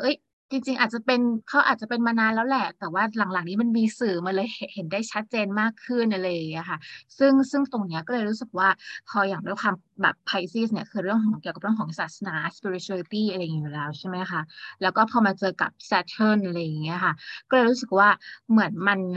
เหมือนมันเป็นเรื่องของการที่ต้องกลับมาดูแล้วว่าทำไมวงการของพระหรือแบบเพราะต้องยอมรับว่าในประเทศไทยอะไรเงี้ยพระสงฆ์หรือศาสนาพุทธก็ยังกับมีแบบมีอิทธิพลอะไรอย่างนี้ใช่ไหมคะแต่ว่าทำไมพระถึงแบบว่าทำแบบนี้ถึงออกมาเกิดเหตุการณ์อะไรแบบนี้ได้ก็เลยมีความรู้สึกว่าเขาเรียกอะไรอะคะอาจจะต้อง สังคมตั้งคำถามอะว่าแบบเอ๊ะทำไมถึงเกิดแบบนี้ขึ้นกำลังปล่อยให้คนแบบพระมาทำอะไรแบบนี้ได้ยังไงหรืออย่างนี้ค่ะอาจจะมองในแง่ของการที่ว่าพอหลังๆมาเนี้ยคนเหมือนจะเข้าถึงเรื่องของความเชื่อกันมากขึ้นเนาะคืออันนี้ส่วนตัวรู้สึกว่าพอนับตั้งแต่แบบมีโควิดมาโอเคจริงๆแล้วประเทศไทยก็จะมีความแบบมูเตลูกันมาแต่ไหนแต่ไรอยู่แล้วอะไรอย่างเงี้ยนะคะแต่หลังๆมาเนี้ยมันเข้มข้นมากขึ้นเรื่อยๆอย่างเงี้ยค่ะแล้วก็มีความรู้สึกว่าอันนี้ส่วนตัวคิดว่าในไม่ช้าเนี้ยอาจจะมีหน่วยงานของรัฐที่อาจจะออกมาจัดการออกระเบียบอะไรต่างๆเกี่ยวกับเรื่องของความเชื่อศาสนาหรือแบบมูเตลูมากขึ้นหรือเปล่าอาจจะนึกถึงเรื่องของภาษีอะไรอย่างเงี้ยค่ะการจัดเก็บภาษีเป็นรูปธรรมให้มากขึ้นไหมหรือเพราะว่ามันก็เป็นอาชีพที่ถูกตั้งคำถามเหมือนกันว่าเอ๊ะเสียภาษีกันบ้างหรือเปล่าหรืออะไรอย่างเงี้ยค่ะอันนี้ก็รู้สึกว่ามันก็เป็นทีมที่อาจจะเกิดขึ้นได้เหมือนกันในช่วงนี้ค่ะบางทีอาจจะไม่ใช่แค่อินดิวิวดัลด้วยเนาะอาจจะเป็นฟีลลิ่งแบบคำถามหนึ่งที่อาจจะเกิดขึ้นคือวัดอย่างเงี้ยค่ะหรือในต่างประเทศในอเมริกาอย่างเงี้ยเชิร์ชแบบโบสถ์อย่างเงี้ยไม่เสียภาษีทั้งที่รายได้เยอะ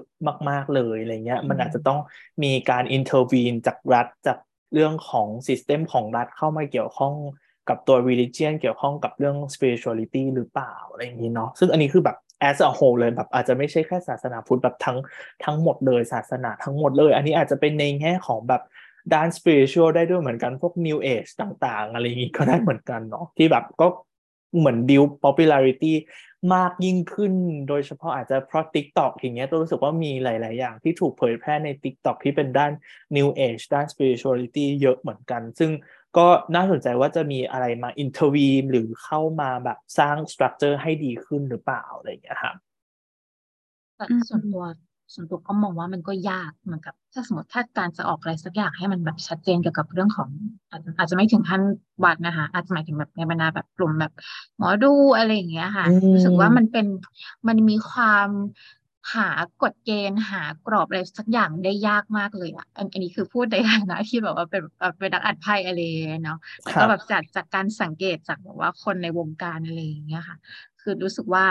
มันเป็นสิ่งที่อาจจะเอาขึ้นมาแบบสร้างกฎระเบียบให้ชัดเจนเป๊ะๆ1 2 3 4อะไรเงี้ยมันยากเหมือนกันก็อยากรู้ค่ะว่าถ้าเกิดจะทำจริงๆมันจะทำได้ไหมค่ะอือหือหรือแบบตัวรู้สึกว่า manifestation นึงที่มันเกิดขึ้นมาเรื่อยๆที่เกี่ยวข้องกับเรื่อง religion เกี่ยวข้องกับเรื่องความเชื่อคือเป็นแบบการเอาความเชื่อมาเป็นเครื่องมือค่ะการเอาความเชื่อเอาศาสนามาเป็น weapon เอามาแบบ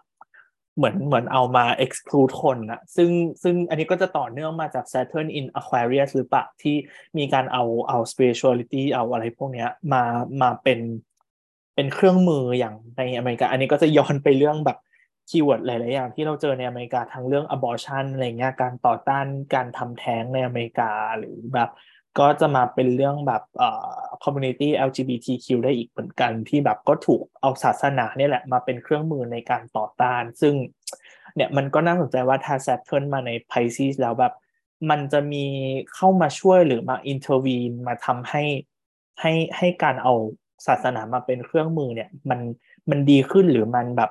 มาจำกัดตรงนี้ได้หรือเปล่าอะไรอย่างเงี้ยค่ะอือค่ะ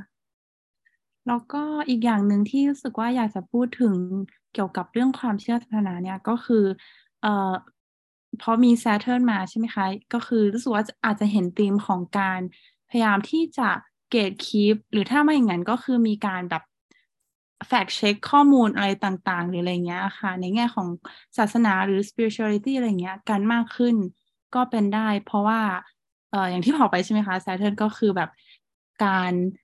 มีความรับผิดชอบการทำอะไรเพื่อความยั่งยืนเพราะฉะนั้นเนี่ยในแง่ของการใช้ศาสนาการใช้ความเชื่ออะไรเงี้ยค่ะเพื่อแบบผลประโยชน์ส่วนตนหรือว่าแบบอะไรก็ตามที่มันอาจจะแบบไม่ได้มีคือไม่ใช่เพื่อตัวศาสนาเองแต่เพื่อแบบความโลภหรือความอะไรเงี้ยใช่ไหมคะในส่วนเนี้ยก็อาจจะมีการแบบถูกรีเช็คการถูกแบบก็คือนั่นแหละค่ะมีการแบบแฟกเช็ครีเช็คแล้วก็เกตคีปอะไรเงี้ยกันมากขึ้นก็เป็นไปได้เหมือนกันค่ะค่ะอาจจะเกี่ยวข้องกับ astrology ได้ด้วยเหมือนกันในแบบ community astrology เนาะที่แบบถ้าใครตามอาจจะเห็นแบบเป็นdiscourse ใน Astrology ในช่วงอาทิตย์ที่ผ่านมาก็น่าสนใจเหมือนกันเหมือนแบบมันช่วยทำให้เห็นเหมือนกันว่าในช่วง Saturn in Pisces เนี่ยเราอาจจะมี debate หรือมีการแบบ fact check หรือหา source ที่มัน credible นิดนึงเวลาเราพูดถึงอะไรในด้านความเชื่อในด้านศาสนาในด้านแบบอย่าง Astrology เองอะไรนี้ก็น่าสนใจเหมือนกันใช่ไหมครับค่ะซึ่งความจริงมันเป็นสิ่งที่สำคัญมากในแง่ที่ว่าความเป็นคอมมูนิตี้ใช่ไหมคะเพราะแบบPisces เองก็หมายถึงคอมมูนิตี้ได้เนาะก็คือเพราะว่าการจะแบบมีคอมมูนิตี้อะไรก็ตาม คือมันก็ต้องมีการแบบรีเช็คกันเองมีการนั่นแหละค่ะแบบหาซอสหาความจริงอะไรซึ่งกันและกันแบบจะอยู่ดีๆมาแบบเป็นในความเป็นเขาที่ว่าแบบเขาพูดอะไรมาเราเชื่อหมดอะไรเงี้ยมันก็เป็นไปไม่ได้อยู่แล้วใช่ไหมคะค่ะใช่เหมือนพอคุณโค้ชพูดคำว่า cult แล้วรู้สึกว่าดูน่าสนใจเหมือนกันว่าถ้า Saturn มาอยู่ใน Pisces แล้วแบบจะมีการแบบแฉหรือมีการแบบเปิดโปง cult อะไรบางอย่างได้หรือเปล่าแบบถ้ามี cult อะไรที่ดำเนินมานานแล้วอะไรเงี้ยในช่วงนี้อาจจะมีการเปิดโปงเกิดขึ้นได้เหมือนกันพอคุณตัวพูดมาแล้วแบบนึกออกเลยประเด็นใน Twitter ไม่นานวันนี้เขาท็อป personality นั่นเองก็คือแบบอะไรอย่างนั้นเวลาคนดังเซเลบอะไรแบบเนี้ยค่ะครับน่าสนใจซึ่งมันก็ relate กันหมดเลยเนาะแบบใครที่โฮอำนาจมาตลอดอะไรเงี้ยไม่ว่าจะเป็นอำนาจทางศาสนาอำนาจทางความเชื่อหรือเป็นอำนาจที่เป็นแบบอำนาจของแบบชื่อเสียงอำนาจของแบบpublic eye อะไรเงี้ยช่วงนี้ก็น่าสนใจว่าจะ Saturn เขาเป็นตัวการที่ทำให้แบบใช้คำว่าอะไรดีเหมือนคือเขาไม่ใช่ความแฉขนาดนั้นแต่เขาจะเป็นคนที่เข้ามาทำลาย structure ที่มันไม่ยั่งยืนเนาะซึ่งการเอาสิ่งเหล่านี้มาแบบเป็นอำนาจอะมันไม่ยั่งยืนอยู่แล้วอะแบบ Saturn เขาก็เลยอาจจะเข้ามาช่วยแบบ intervene แล้วก็ break off สิ่งเหล่านี้ได้เหมือนกันอือค่ะซึ่งก็รอติดตามมากๆเลยนะจุดนี้ใช่แบบแฟนคัลเจอร์อะไรอย่างเงี้ยแบบเรื่องของแบบการแบบหลังจากวันนี้แบบมันเห็นเยอะจริงๆใช่ไหมคะที่แบบอะไรก็ตามที่มันแบบเกินไปมากๆแบบรู้สึกแบบเราต้องกลับมาเบรกตัวเองนิดนึงเนาะซึ่ง Saturn พอเข้า Pisces ก็น่าจะ energy วันนี้นะคะแบบเบรกกันแป๊บนึงนะอะไรอย่างเงี้ยค่ะค่ะทีนี้ถัดมาอันนี้เป็นอีกขั้วหนึ่งนะอันนี้เป็นขั้วที่ว่าแบบเราจะจัดการกับความเชื่อจัดการกับด้าน spirituality ด้านความเชื่อด้าน faith ด้านศาสนายังไงแต่ในอีกรูปแบบหนึ่งที่มันเกิดขึ้นได้คือ Saturn นะคะเขาเป็นดาวของการเป็น master ในด้านหนึ่งเนาะเขาเป็นดาวของแบบถ้า Saturn ที่ความหมายที่ดีที่สุดคือคนที่ฝึกตนมาดีแล้วอ่ะคนที่แบบเก่งกาจแล้วคนที่มีอายุมีประสบการณ์มากๆแล้วทีเนี้ย Saturn มาอยู่ใน Pisces ราศีของด้านความเชื่อหรือด้าน spirituality อะไรเงี้ยมันอาจจะทำให้เหมือน generation หรือคนในช่วงนี้สามารถแบบเข้าถึงด้าน spiritual ได้ดีขึ้นใช่ไหมคะคุณเพลใช่เลยค่ะจริงๆก็จะต่อเนื่องจากที่คุณโคได้กลับไปในสไลด์เมื่อสักครู่นี้ว่ามันก็จะมีการเกตคีปใช่ไหมคะอาจจะโดยส่วนอาจจะมีการอะไรคะเกตกริดออฟหรือแบบอาจจะมีการกำจัดอะไรใดๆคนที่เหมือนแบบว่าอาจจะไม่ได้แบบว่าเขาเรียกว่าอะไรคะอาจจะหาแสงบ้างละหรือแบบว่าแบบเหมือนกับหลอกลวงบ้างละหรืออะไรใดๆหรือคนรู้สึกว่าเหมือน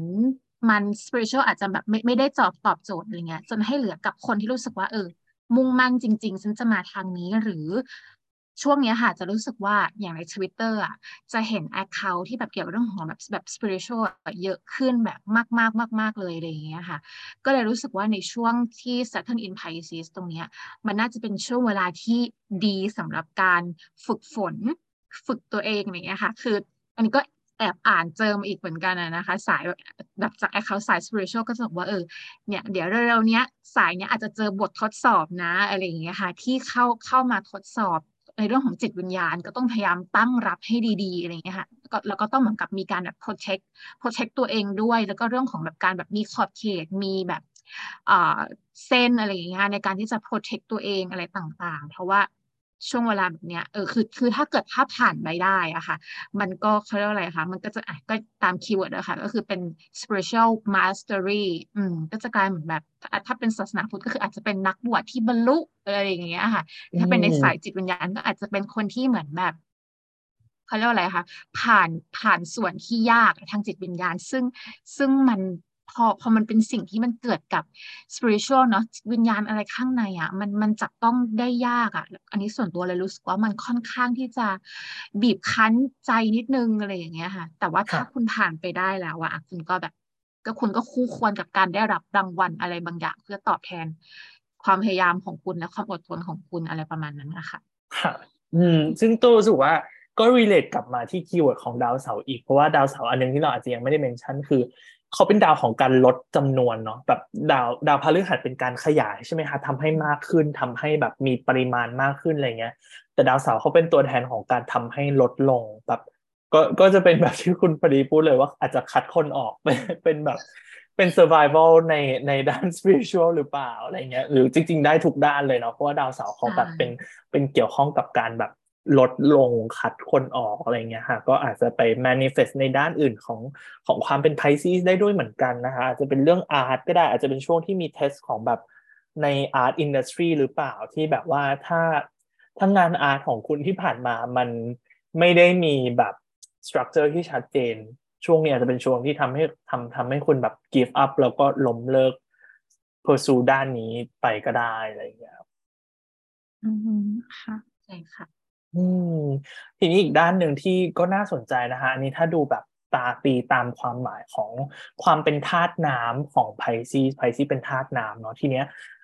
มันอาจจะไม่ใช่แค่ธาตุน้ำก็ได้นะเวลาเราดูความหมายของราศีบางทีเราดูไปแบบได้แบบรวมๆเลยอย่างเช่นเวลาเราพูดถึงราศีธาตุน้ำกับธาตุดินนะคะเขามักจะมองว่าสองกลุ่มธาตุนี้จะเกี่ยวข้องกับโลกเกี่ยวข้องกับแบบอีโคซิสเต็มเกี่ยวข้องกับธรรมชาติได้เพราะฉะนั้นช่วงนี้เลยอาจจะเกี่ยวข้องกับแบบการ preserve ecosystem หรือเปล่าซึ่งมันก็จะไปสอดคล้องกับ Uranus in Taurus ด้วยความพยายามในการที่จะเหมือนแบบใช่ค่ะสภาพแวดล้อมเนาะสิ่งแวดล้อมอะไรอย่างเงี้ยค่ะให้ทันที่เราแบบนับถอยหลังอะไรเงี้ยเหลืออีกแบบไม่กี่ปีอาจจะจำเวลาไม่ได้แล้วตรงนี้ก็อาจจะเหมือนแบบอาจจะเป็นทีมของการคิดว่าเอ้ยเรากำลังจะแบบ running out of time หรือเปล่าถึงไรเราอาจจะต้องแบบมา preserve หรือหา system อะไรเงี้ยค่ะแบบหากรอบกฎอะไรบางอย่างที่แบบมาช่วยในเรื่องของการกู้สิ่งแวดล้อมอะไรอย่างเงี้ย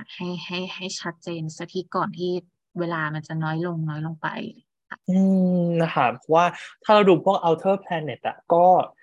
เอาจริงๆก็น่าเป็นห่วงแล้วเพราะว่าเดี๋ยว Neptune เนี่ย Neptune ยังอยู่ใน Pisces เนาะแต่ถ้าเขาย้ายไปอยู่ใน Aries ปุ๊บก็น่าสนใจเหมือนกันหรือตอนนี้Uranus อยู่ใน Taurus ก็เป็นราศีของธาตุดินเรื่องของโลกอยู่แล้วอะไรเงี้ยแต่ถ้าเขา move ไป Gemini ก็จะเป็นเรื่องอากาศเรื่องบรรยากาศเรื่องglobal warming ได้แบบคือชัดเจนเลยคือpoint ของ ecosystem หรือ point ของ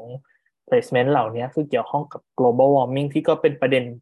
เป็น topic ที่เราพูดถึงกันมาเรื่อยๆอยู่แล้วอะไรเงี้ยแต่ก็น่าสนใจว่า Saturn ในช่วงที่เขาอยู่ใน Pisces เนี่ยจะสามารถช่วยในเรื่องแบบ preservation ได้ไหมเพราะว่าความหมายของ Saturn เนี่ยจะเป็นเรื่องของการ preserve เนาะคือทำให้อะไรที่มันมีอยู่แล้วเนี่ยมันอยู่มั่นคงไปได้ยาวนานคือเป็นการสร้าง sustainability หรือ preserve สิ่งที่มีอยู่แล้วให้นานมากขึ้นอะไรเงี้ยค่ะก็เลยแบบ relate กับเรื่อง ecosystem ได้ด้วยอือฮึค่ะอย่างที่เห็นที่โอไฮโออะค่ะที่มีเรื่องของแบบสารพิษเนาะสารเคมีแล้วก็แบบมีคนถ่ายคลิปมาให้ดูว่าเหมือนแบบแหล่งน้ำอะค่ะคือแบบก็คือปนเปื้อนแบบแหล่งน้ำแบบธรรมชาติเนาะก็คือแบบปนเปื้อนสารเคมีอะไรอย่างเงี้ยแบบอย่างหนักอะอย่างรุนแรงเลยจริงๆก็น่าสนใจเหมือนกันว่าช่วง Saturn in Pisces อะไรเงี้ยค่ะมันอาจจะเหมือนแบบเรื่องของแบบการขาดแคลนเรื่องของน้ำหรือเปล่าพลังงานน้ำอะไรค่ะแล้วก็นำไปสู่การที่เราจะต้องมาแบบหาทางในการแบบ preserve ก็ได้เหมือนกัน preserve แหล่งน้ำอะไรอย่างนี้ได้เลยใช่ค่ะค่ะคือมันน่าสนใจมากอาทิตย์ที่ผ่านมาแบบเรามีอีเวนท์ที่เกี่ยวข้องกับแบบสภาพแวดล้อมหรือ ecosystem เยอะมากๆโดยเฉพาะในอเมริกาไม่รู้เหมือนกันว่าทำไมแต่ว่ามันชัดเจนมากคืออันนึงที่ตัวรู้สึกว่าเป็นเหตุคือเพราะว่าตอนนี้ดาวเสาร์อยู่ในแบบอยู่ในAquarius แบบช่วงสุดท้ายแล้วใช่ไหมคะแล้วก็เป็น terms ของ Aquarius เป็น terms ของดาวเสาร์อีกด้วยคือดาวเสาร์แข็งแรงสุดๆเลยแต่เป็นความแข็งแรงที่มันเป็นเนกาทีฟอะแล้วมันทำให้มันมีอีเวนต์แบบเนี้ยอีเวนต์ที่เกิดขึ้นมาเพื่อเทสแบบ ด้านอีโคซิสเต็มเป็นอีเวนท์ที่มีผลไม่ดีทางด้านแบบสภาพแวดล้อมอะไรเงี้ยขึ้นมาช่วงนี้เยอะมากๆซึ่งก็น่าสนใจว่าถ้า Saturn เขาย้ายเข้า Pisces ปุ๊บเนี่ยเราจะมีวิธีดีลกับสิ่งเหล่านี้ได้ดีมากขึ้นไหมนะคะค่ะแล้วก็ทำให้นึกถึงแบบในขั้วตรงข้ามเนาะก็คือ authority ในแง่ของแบบแหล่งน้ำหรือว่าในธรรมชาติใน ecosystem เพราะอย่างหนึ่งที่แบบพวกนึกถึงอะไรก็คือแบบอย่างแม่น้ำโขงนี่ใช่ไหมคะที่แบบเริ่มต้นมาจากจีนแล้วก็มาแบบตามประเทศ Southeast Asia อะไรเงี้ยค่ะก็คือซึ่งหลังๆมาเนี่ย 4-5 ปีที่ผ่านมามีการเรียกร้องเรื่องแบบเรื่องที่ว่าน้ำโขงแห้งแล้งมากหรืออะไรอย่างเงี้ยค่ะกันเยอะมากซึ่งก็คิดว่าแบบมันจะเป็นหนึ่งใน manifestation ของ Saturn in Pisces เนี่ยอาจจะเป็นในแง่ที่ว่ามีการแบบแย่งชิงอำนาจกันในแง่ที่ว่าใครเป็นคน control water เพราะว่าในท้ายที่สุดแล้ว water มันเป็น resource ที่สำคัญมากๆต่อการแบบมีชีวิตอยู่ของมนุษย์อะไรเงี้ยค่ะก็อาจจะแบบ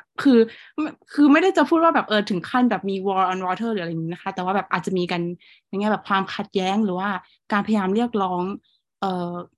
ในด้านนี้ค่ะกันก็เป็นได้ค่ะเห็นภาพเลยค่ะชัดเจนแต่น่าสนใจเหมือนกันเรารู้สึกว่าจะมีคือเรื่องน้ำถ้าใครแบบดูข่าวหรือตามข่าวที่เป็นด้าน global warming อะน้ำมักจะเป็นสิ่งแรกๆที่เรา fight over each other กันเลยแบบถ้าใครนึกถึงแบบหนังเรื่อง Mad Max เนาะแบบเป็นเรื่องน้ำเนี่ยคือเป็นทรัพยากรอย่างแรกเลยที่เราน่าจะต้องแบบมาถกเถียงหรือว่ามา protect กันอันดับแรกเลยอะไรเงี้ยช่วงนี้ก็น่าสนใจเหมือนกันไม่รู้จะเอ็กซ์ตรีมขนาดไหนก็หวังว่าจะไม่เอ็กซ์ตรีมขนาดนั้นเนาะถัดมาค่ะอันนี้ก็ยังอยู่ในธีมที่เกี่ยวข้องกับแบบโลกแบบ as a whole นะคะแต่ว่าอันนึงที่เราอยากเมนชั่นอันนี้ย้อนกลับไป point เดิมอีกแล้วว่าช่วง5ปีที่ผ่านมาราศีความเป็น Capricorn กับ Aquarius ที่มัน Saturn สุดๆเลยคือช่วง5ปีที่ผ่านมาเนี้ยเราก็จะเจอการเปลี่ยนแปลงของโลกการเปลี่ยนแปลงของสังคมการเปลี่ยนแปลงของกฎหมายหรือ structure อะไรบางอย่างที่มันถูก implement ในช่วง5ปีที่ผ่านมาเนี้ยพอ Saturn เขาจะย้ายเข้ามาใน Pisces เนี่ยมันก็น่าสนใจว่าเรา as a whole แบบ as a society อ่ะเราจะอยู่ร่วมกับกฎเกณฑ์เหล่านั้นไปยังไงอะไรเงี้ยเราจะเหมือนอยู่ในโลกใหม่เนี้ยของเราอยู่ในโลกยุคใหม่เนี้ยยังไงเราจะ re-envisioning มันยังไงอะไรเงี้ยค่ะซึ่งถ้าย้อนกลับไปในอดีตเนี่ยมันน่าสนใจมากว่าไซเคิลช่วงปี30ช่วงท้าย1920เราจะมีเหตุการณ์คือเป็น Wall Street Crash ตอนปี1929ใช่ไหมครับอันนั้นถ้าเกิดขึ้นตอน Saturn อยู่ใน Sagittarius แล้วช่วง Saturn in Capricorn กับ Aquarius ในช่วงปี1930ถึง1935คือเป็นช่วงที่ทัฟมากในอเมริกาจริงๆทั้งโลกเลยคือเป็นช่วง Great Depression ถ้าใครพอดู history มันเป็นช่วงที่ยากลำบากมากแบบขาดแคลนมากๆโดยเฉพาะสำหรับคนชนชั้นล่างคนชนชั้นกลางเนี่ยคือขาดรายได้แล้วก็คน unemployed กันเยอะมากเลยโดยเฉพาะในอเมริกาอะไรเงี้ยทีเนี้ยพอมันเข้าสู่ช่วง1935ถึง1937ที่เป็น Saturn in Pisces ในช่วง30เนี่ยคือมันดีขึ้นมานิดนึงอ่ะคือตัวรู้สึกว่าคนเริ่มพอรู้แล้วว่าจะอยู่กับโลกนั้นยังไงอยู่กับความ Great Depression ยุค Great Depression ยังไงอะไรเงี้ยคิดว่าทุกอย่างมันค่อนข้าง settle ขึ้นบ้างแล้วอะไรเงี้ยหรืออย่างในช่วงนี้เองอ่ะก็น่าสนใจว่าเราจะอยู่ในโลกที่เป็น post pandemic ยังไงเราจะเรียนรู้ที่จะอยู่กับ structure ใหม่ๆในช่วงนี้ยังไง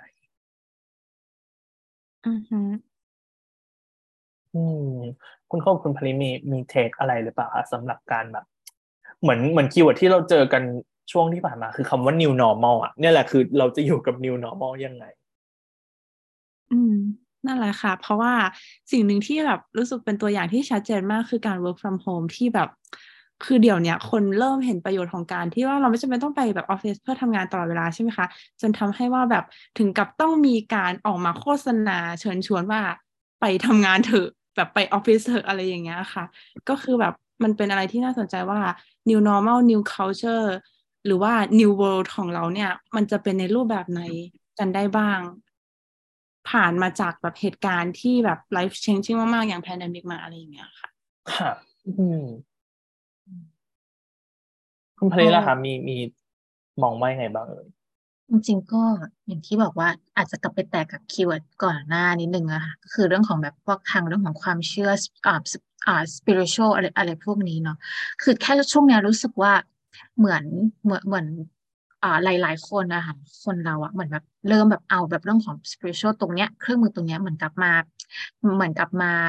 เป็นสิ่งใช้คำว่ายึดเหนี่ยวได้ไหมจริงๆก็ได้นะคือแบบมาเป็นสิ่งยึดเหนี่ยวมาเป็นสิ่งที่เหมือนแบบทำเรารู้สึกเหมือนแบบมีภาพฝันนะคะมีภาพฝันถึงสิ่งที่จะดีขึ้นอะไรอย่างเงี้ยเหมือนเอาง่ายๆคือณวันนี้เราก็อาจจะยังแบบมองไม่เห็นทางได้ขนาดนั้นได้ชัดเจนแต่เหมือนเรามีภาพเรามีภาพฝันเรามีความเชื่ออะไรอย่างเงี้ยค่ะว่าเหมือนว่าสุดท้ายแล้วอะทางหรือแบบสิ่งที่มันรออยู่ข้างหน้ามันจะค่อยๆสร้างขึ้นดีขึ้นได้เรื่อยๆโอเคมันอาจจะดูมีความนามธรรมหรือแบบอุดมคตินิดนึงแต่ว่ามันก็ดูเป็นทีมของช่วงนี้จริงๆนะคะค่ะอันนี้ถ้าตัวพอยต์แบบต่อจากพอยต์ที่คุณโคพูดเรื่อง work from home อ่ะตัวมีอาจจะเป็นวิกฤตหนึ่งที่น่าสนใจแต่ตัวว่าไม่ชัดในไทยแต่ในอเมริกาอย่างเช่นในซีแอตเทิลกับในซานฟรานซิสโกครับออฟฟิศบิลดิ้งถูก abandon เยอะมากเลยพอเป็นแพนเดมิกแล้วขนาด post pandemic แล้วเป็นแบบคนเขามีการ encourage ให้คนกลับไปใช้เข้าออฟฟิศกันมากขึ้นแต่ซิตี้ที่เคยเป็นซิตี้ที่แบบเป็นซิตี้แห่งออฟฟิศซิตี้ของแบบมีออฟฟิศบิลดิ้งเยอะๆอย่างซีแอตเทิลหรือซานฟรานซิสโกอ่ะคือคนไม่กลับไปแล้วอ่ะแล้วมันทำให้บิลดิ้งที่มีอยู่อ่ะมัน vacancy อ่ะแบบไม่มีคนใช้ building เหล่านั้นแล้วแบบบางเมืองคือกลายเป็นเมืองล้างเลยโดยเฉพาะอย่างเช่นซานฟรานซิสโกใช่ไหมคะที่เคยเป็นแบบที่เคยเป็นฮับของแบบ tech industry อะไรเงี้ยหรือเป็นฮับของแบบอุตสาหกรรมใหญ่ๆหลายๆอุตสาหกรรมอะไรเงี้ยคือตอนนี้ไม่มีการใช้งานแล้วแบบกลายเป็น city ที่แบบเงียบเหงาไปแล้วอะไรเงี้ยคือก็น่าสนใจว่าคือตัวไม่รู้ว่าคีย์เวิร์ดมันชัดเจนขนาดไหนสำหรับความเป็น Saturn in Pisces แต่ก็น่าสนใจว่าเราต่อจากเนี้ยเขาจะเอาแบบ building พวกนี้ไปใช้ยังไงหรือเขาจะจัดการกับ city เหล่านี้ยังไงอะไรเงี้ยมี conversation ว่าแล้วเราจะ turn office building ให้กลายเป็นแบบเหมือนกลายเป็นที่อยู่ของคนแทนได้ไหมเปลี่ยนเป็น housing แทนได้ไหมอะไรเงี้ยแต่ก็ไม่รู้ว่ามันจะเป็นยังไงอือค่ะความจริงก็น่าสนใจเพราะว่าถ้าพูดถึงในแง่กว้างๆเลยพวกแบบurban planning แบบการวางผังไม่รู้แบบภาษาไทยเรียกอะไรแต่นั่นแหละค่ะก็คือในอนาคตเนี่ยมันจะมีแบบ shift ที่เรียกที่แบบless office แต่ว่าแบบเป็น community space หรือว่า home space มากขึ้นไหมอะไรอย่างนี้แบบเป็นเทรนด์ในแบบกว้างๆนะคะก็แบบน่าสนใจน่าติดตามเนาะค่ะ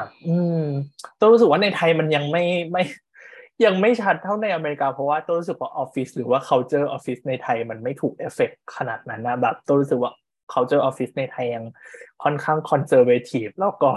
เน้นให้เข้าออฟฟิศอยู่แต่ก็น่าสนใจว่าถ้าแบบ outer planet แบบ move หรือ shift side แล้วแบบจะช่วยเอฟเฟคตรงนี้หรือเปล่าอะไรอย่างเงี้ยครับตัวที่น่าสนใจคือ Uranus ตอนนี้ Taurus ใช่ไหมแต่ถ้า Uranus เข้า Gemini แล้วอ่ะน่าจะมี shift แบบนี้อีกเยอะเหมือนกันค่ะนี่ก็แบบรอพลูโตก็ด้วยเช่นกันที่จะเข้า Aquarius ด้วยว่าจะเป็นยังไงใช่ไหมครับทีนี้อันถัดมาค่ะคีย์เวิร์ดที่น่าสนใจอีกอันนึงคือเรื่องแบบการ escape เนาะเมื่อกี้เราเมนชั่นแล้วว่าคีย์เวิร์ดของ Pisces คือเกี่ยวข้องกับการ escape ได้ด้วย escape ผ่านงานอาร์ตหรือ escape ผ่านแบบ imagination ต่างๆอะไรเงี้ยแล้วด้วยช่วงที่ผ่านมาเราอาจจะอยู่กับ reality ที่ค่อนข้างน่ากลัวเหมือนกันทั้ง pandemic ทั้งวิกฤตเศรษฐกิจหรือวิกฤตทางด้าน politics ต่างๆอะไรเงี้ยค่ะช่วงเนี้ยก็เลยน่าสนใจว่าอาจจะเป็นช่วงที่มี escapism ที่น่าสนใจเกิดขึ้นหรือเป็น escapism ใหม่ๆอะไรอย่างงี้ได้ด้วยเหมือนกันใช่ไหมครับอันหนึ่งที่เราย้อนกลับไปได้ในอดีตคืออย่างถ้าเป็นช่วง Great Depression ในช่วงกลางปี30เนี่ยที่น่าสนใจคือ escapism ในช่วงนั้นคือผ่านอุตสาหกรรมภาพยนตร์เลยแบบหนังอะไรเงี้ยคือช่วงนั้นเรียกได้ว่าเป็น Golden Age ของฮอลลีวูดช่วงแรกๆเลยตั้งแต่ช่วงแบบกลางปี30อะไรเงี้ยครับเพราะว่าทั้ง Great Depression แล้วก็ยุโรปเนี่ยคือเป็นช่วงที่ Fascism กำลังขึ้นมามีอำนาจเนาะทั้งในอิตาลีทั้งในเยอรมันอะไรเงี้ยค่ะมันทำให้คนทั้งโลกในช่วงนั้นเนี่ย เลือก escape ผ่านการไปดูหนังการเข้าโรงภาพยนตร์ซึ่งในช่วงนั้นน่ะมันเป็นอุตสาหกรรมที่ราคาถูกมากๆตั๋วหนังอะไรเงี้ยคือคนจนก็สามารถ afford ได้อะไรในช่วงนั้นมันเลยทำให้ฮอลลีวูดแบบเป็นช่วง golden age ซึ่งโดยรวมก็คือพอยคือช่วงนั้นเนี่ยเขา escape ผ่านภาพยนตร์อะไรเงี้ยซึ่งก็น่าสนใจว่าพอเป็นช่วงนี้ปุ๊บเนี่ยถ้ามันมี escapism อะไรใหม่ๆเกิดขึ้นหรือเปล่าอะไรเงี้ยครับอือค่ะจริงอย่างเช่นโซเชียลมีเดียอะไรอย่างนี้ก็น่าสนใจเนาะมันก็ดูไปสอดคล้องกับที่เราคุยกันคือแบบ long lasting practical art ใช่ไหมคะก็คือสำหรับแบบการสร้างแบบผลงานอะไรอย่างนี้ศิลปะภาพยนตร์หรืออาจจะดนตรีไหมอะไรอย่างเงี้ยค่ะในช่วงนี้พอมันอาจจะมาประจวบกับช่วงเวลาที่คนเราต้องการที่ยึดเหนี่ยวอะไรเงี้ยที่แบบว่าให้กำลังใจสร้างกำลังใจอะไรบางอย่างก็อุตสาหกรรมตรงนี้อาจจะกลับมามากขึ้นไหมคะเพราะรู้สึกว่าถ้าอย่างในไทยอันนี้โอเคอาจจะในไทยหรืออะไรเงี้ยหรืออาจจะในระดับต่างประเทศก็ตามเหมือนอาจจะถอยไปนิดนึงเหมือนอย่างอันนี้ส่วนตัวจากที่เห็นที่ผ่านมาก็คือพอการแบบพอช่วงที่แบบมีหนังแบบมาเวลเลยอะค่ะแล้วแบบพอแบบเขาครองแบบพื้นที่ในโรงหนังมันทำให้แบบภาพยนตร์ประเภทที่แบบเราเคยดูตอนแบบช่วงเด็กๆที่มันอาจจะแบบรอมคอมบ้างหรืออะไรบ้างเงี้ยค่ะมันแทบจะหายไปอะถ้าจะเหมือนแบบเขาถูกหนังซูเปอร์ฮีโร่หนังแอคชั่นมาจะกินพื้นที่ไปหมดอะไรอย่างเงี้ยค่ะอันนี้ก็ไม่แน่เหมือนกันนะว่าแบบมันอาจจะเหมือนแบบขณะที่คนอาจจะเริ่มเบื่อเริ่มเอียนและอะไรเงี้ยอาจจะมีอะไรเงี้ยค่ะแนวใหม่ๆเกิดขึ้นมาก็ได้เหมือนกันค่ะหรือแบบอยู่เรื่อง escape เหล่านี้ยังย้อนกลับไปในเรื่อง spirituality ยังได้เลยเนาะเหมือนเราอาจจะ escape ผ่านแบบความเชื่อหรืออะไรอย่างนี้ได้แท้แต่ทีนี้อีกด้านนึงเหมือนกันนะคะคือเมื่อกี้เราพูดว่าแบบงานอาร์ตอาจจะมีการพัฒนาหรือมีความ sustainable ในงานอาร์ตอะไรเงี้ยแต่ก็น่าสนใจว่ากลับด้านเหรียญของแบบความแบบมีทั้ง pros and cons หรือแบบมีทั้ง extreme สองด้านเลยอ่ะอันนึงที่น่าสนใจคือมันอาจจะมี restriction เกิดขึ้นหรือมีกฎเกณฑ์มี structure มีการใช้อำนาจผ่านงานอาร์ตได้ด้วยเหมือนกันคือเหมือนงานอาร์ตเราอาจจะมองว่า Saturn in Pisces มันอาจจะแบบค่อนข้าง hopeful แบบเป็นไปในทางที่ดีได้ก็ได้ใช่ไหมคะแต่ว่าดาวเสาร์เนี่ยอย่าลืมว่ายังไงเขาก็ยังเป็น Malefic เขาอาจจะมีส่งผล negative ได้ด้วยเหมือนกันคือยกตัวอย่างให้ย้อนกลับไปใน cycle ที่เป็นกลางปี30เนี่ยถ้าใครอาจจะดูว่าในฮอลลีวูดเนี่ยมันมีกฎเกณฑ์ขึ้นมาเรียกว่า Hays Code นะคะเป็นแบบกฎเกณฑ์ว่าภาพยนตร์จะนำเสนออะไรได้บ้างห้ามนำเสนออะไรเงี้ยแบบคือเป็นกฎเกณฑ์ที่ค่อนข้างแบบ restrictive มากๆเลยในภาพยนตร์แล้วก็จริงๆอาจจะเป็นกฎเกณฑ์ที่ค่อนข้างแบบบ่อนทำลายความ creativity ได้ด้วยเหมือนกันอะไรเงี้ยค่ะคือมันเป็นมันก็มีทั้งข้อดีแล้วก็ข้อไม่ดีอย่าง Hays Code เนี่ยข้อดีของมันก็มีกฎเกณฑ์ที่ดีกฎเกณฑ์ที่ make sense เหมือนกันนะคะคือ Hays Code เนี่ยถ้ายกตัวอย่างจะมีเรื่องแบบการต้องห้ามมี nudity หรือมีความแบบการเปิดเผยร่างกายของเด็กเลยเนี่ยคือมันก็ make sense แต่มันก็มีกฎเกณฑ์ที่แบบว่าเช่นห้ามนำเสนอคนขาวให้เป็นทาสหรือห้ามนำเสนอแบบrelationship เชิงชู้สาวระหว่างคนขาวกับคนดำอย่างเงี้ยห้ามเลยอะไรเงี้ยหรือแบบห้ามเรื่อง homosexuality การนำเสนอคนที่เป็น LGBTQ ในภาพยนตร์อะไรเงี้ยคือห้ามเลยกันคือมันก็มีทั้งอันที่อาจจะเป็นกฎเกณฑ์ที่ดีแต่ก็อาจจะมีเป็นกฎเกณฑ์ที่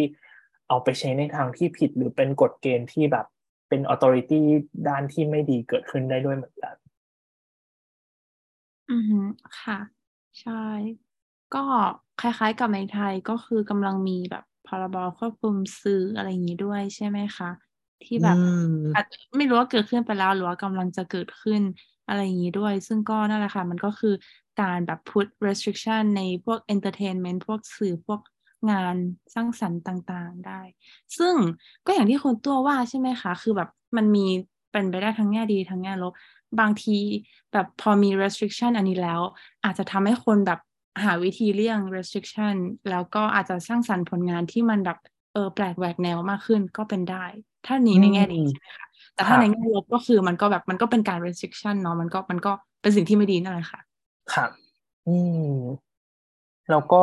ที่น่าสนใจคืออย่างตัว Hays Code เองค่ะ มันก็ถูกสร้างขึ้นมาในตอนที่ Saturn อยู่ใน Pisces ใช่ไหมฮะแต่มันก็ถูกทำลายในช่วงที่ Saturn อยู่ใน Pisces อีกเหมือนกันเพราะ Hays Code เนี่ยแบบเสีย popularity แบบช่วงกลาง50แล้วก็ไปสิ้นสุดช่วงแบบปลาย60ช่วง Saturn in Pisces อีกเหมือนกันก็เนี่ยแหละมันก็น่าสนใจว่ามันแสดงออกมาได้ทั้งบวกทั้งลบเลยสำหรับแค่ในทีมเดียวกันอืมค่ะทีนี้อันนี้อีกอันนึงค่ะที่น่าสนใจเหมือนกันสำหรับ Saturn in Pisces แล้วก็อย่าลืมว่า Saturn พอเขาเข้ามาอยู่ใน Pisces เนี่ยเขาจะมาจอยดาวNeptuneด้วยเนาะมันเลยยิ่งทำให้คีย์เวิร์ดหลายๆอย่างที่เราพูดกันเนี่ยมันจะเอ็กซ์ตรีมมากๆเลยค่ะด้วยความที่ Neptune อยู่ใน Pisces แล้วแบบคีย์เวิร์ดเหล่านี้มันชัดเจนอยู่แล้วอะไรเงี้ยอันนึงอันถัดมาที่เราอยากพูดถึงคือแบบตัวคิดว่าถ้าใครอยู่ใน Twitter หรืออยู่ในโซเชียลมีเดียช่วงนี้เราจะเห็น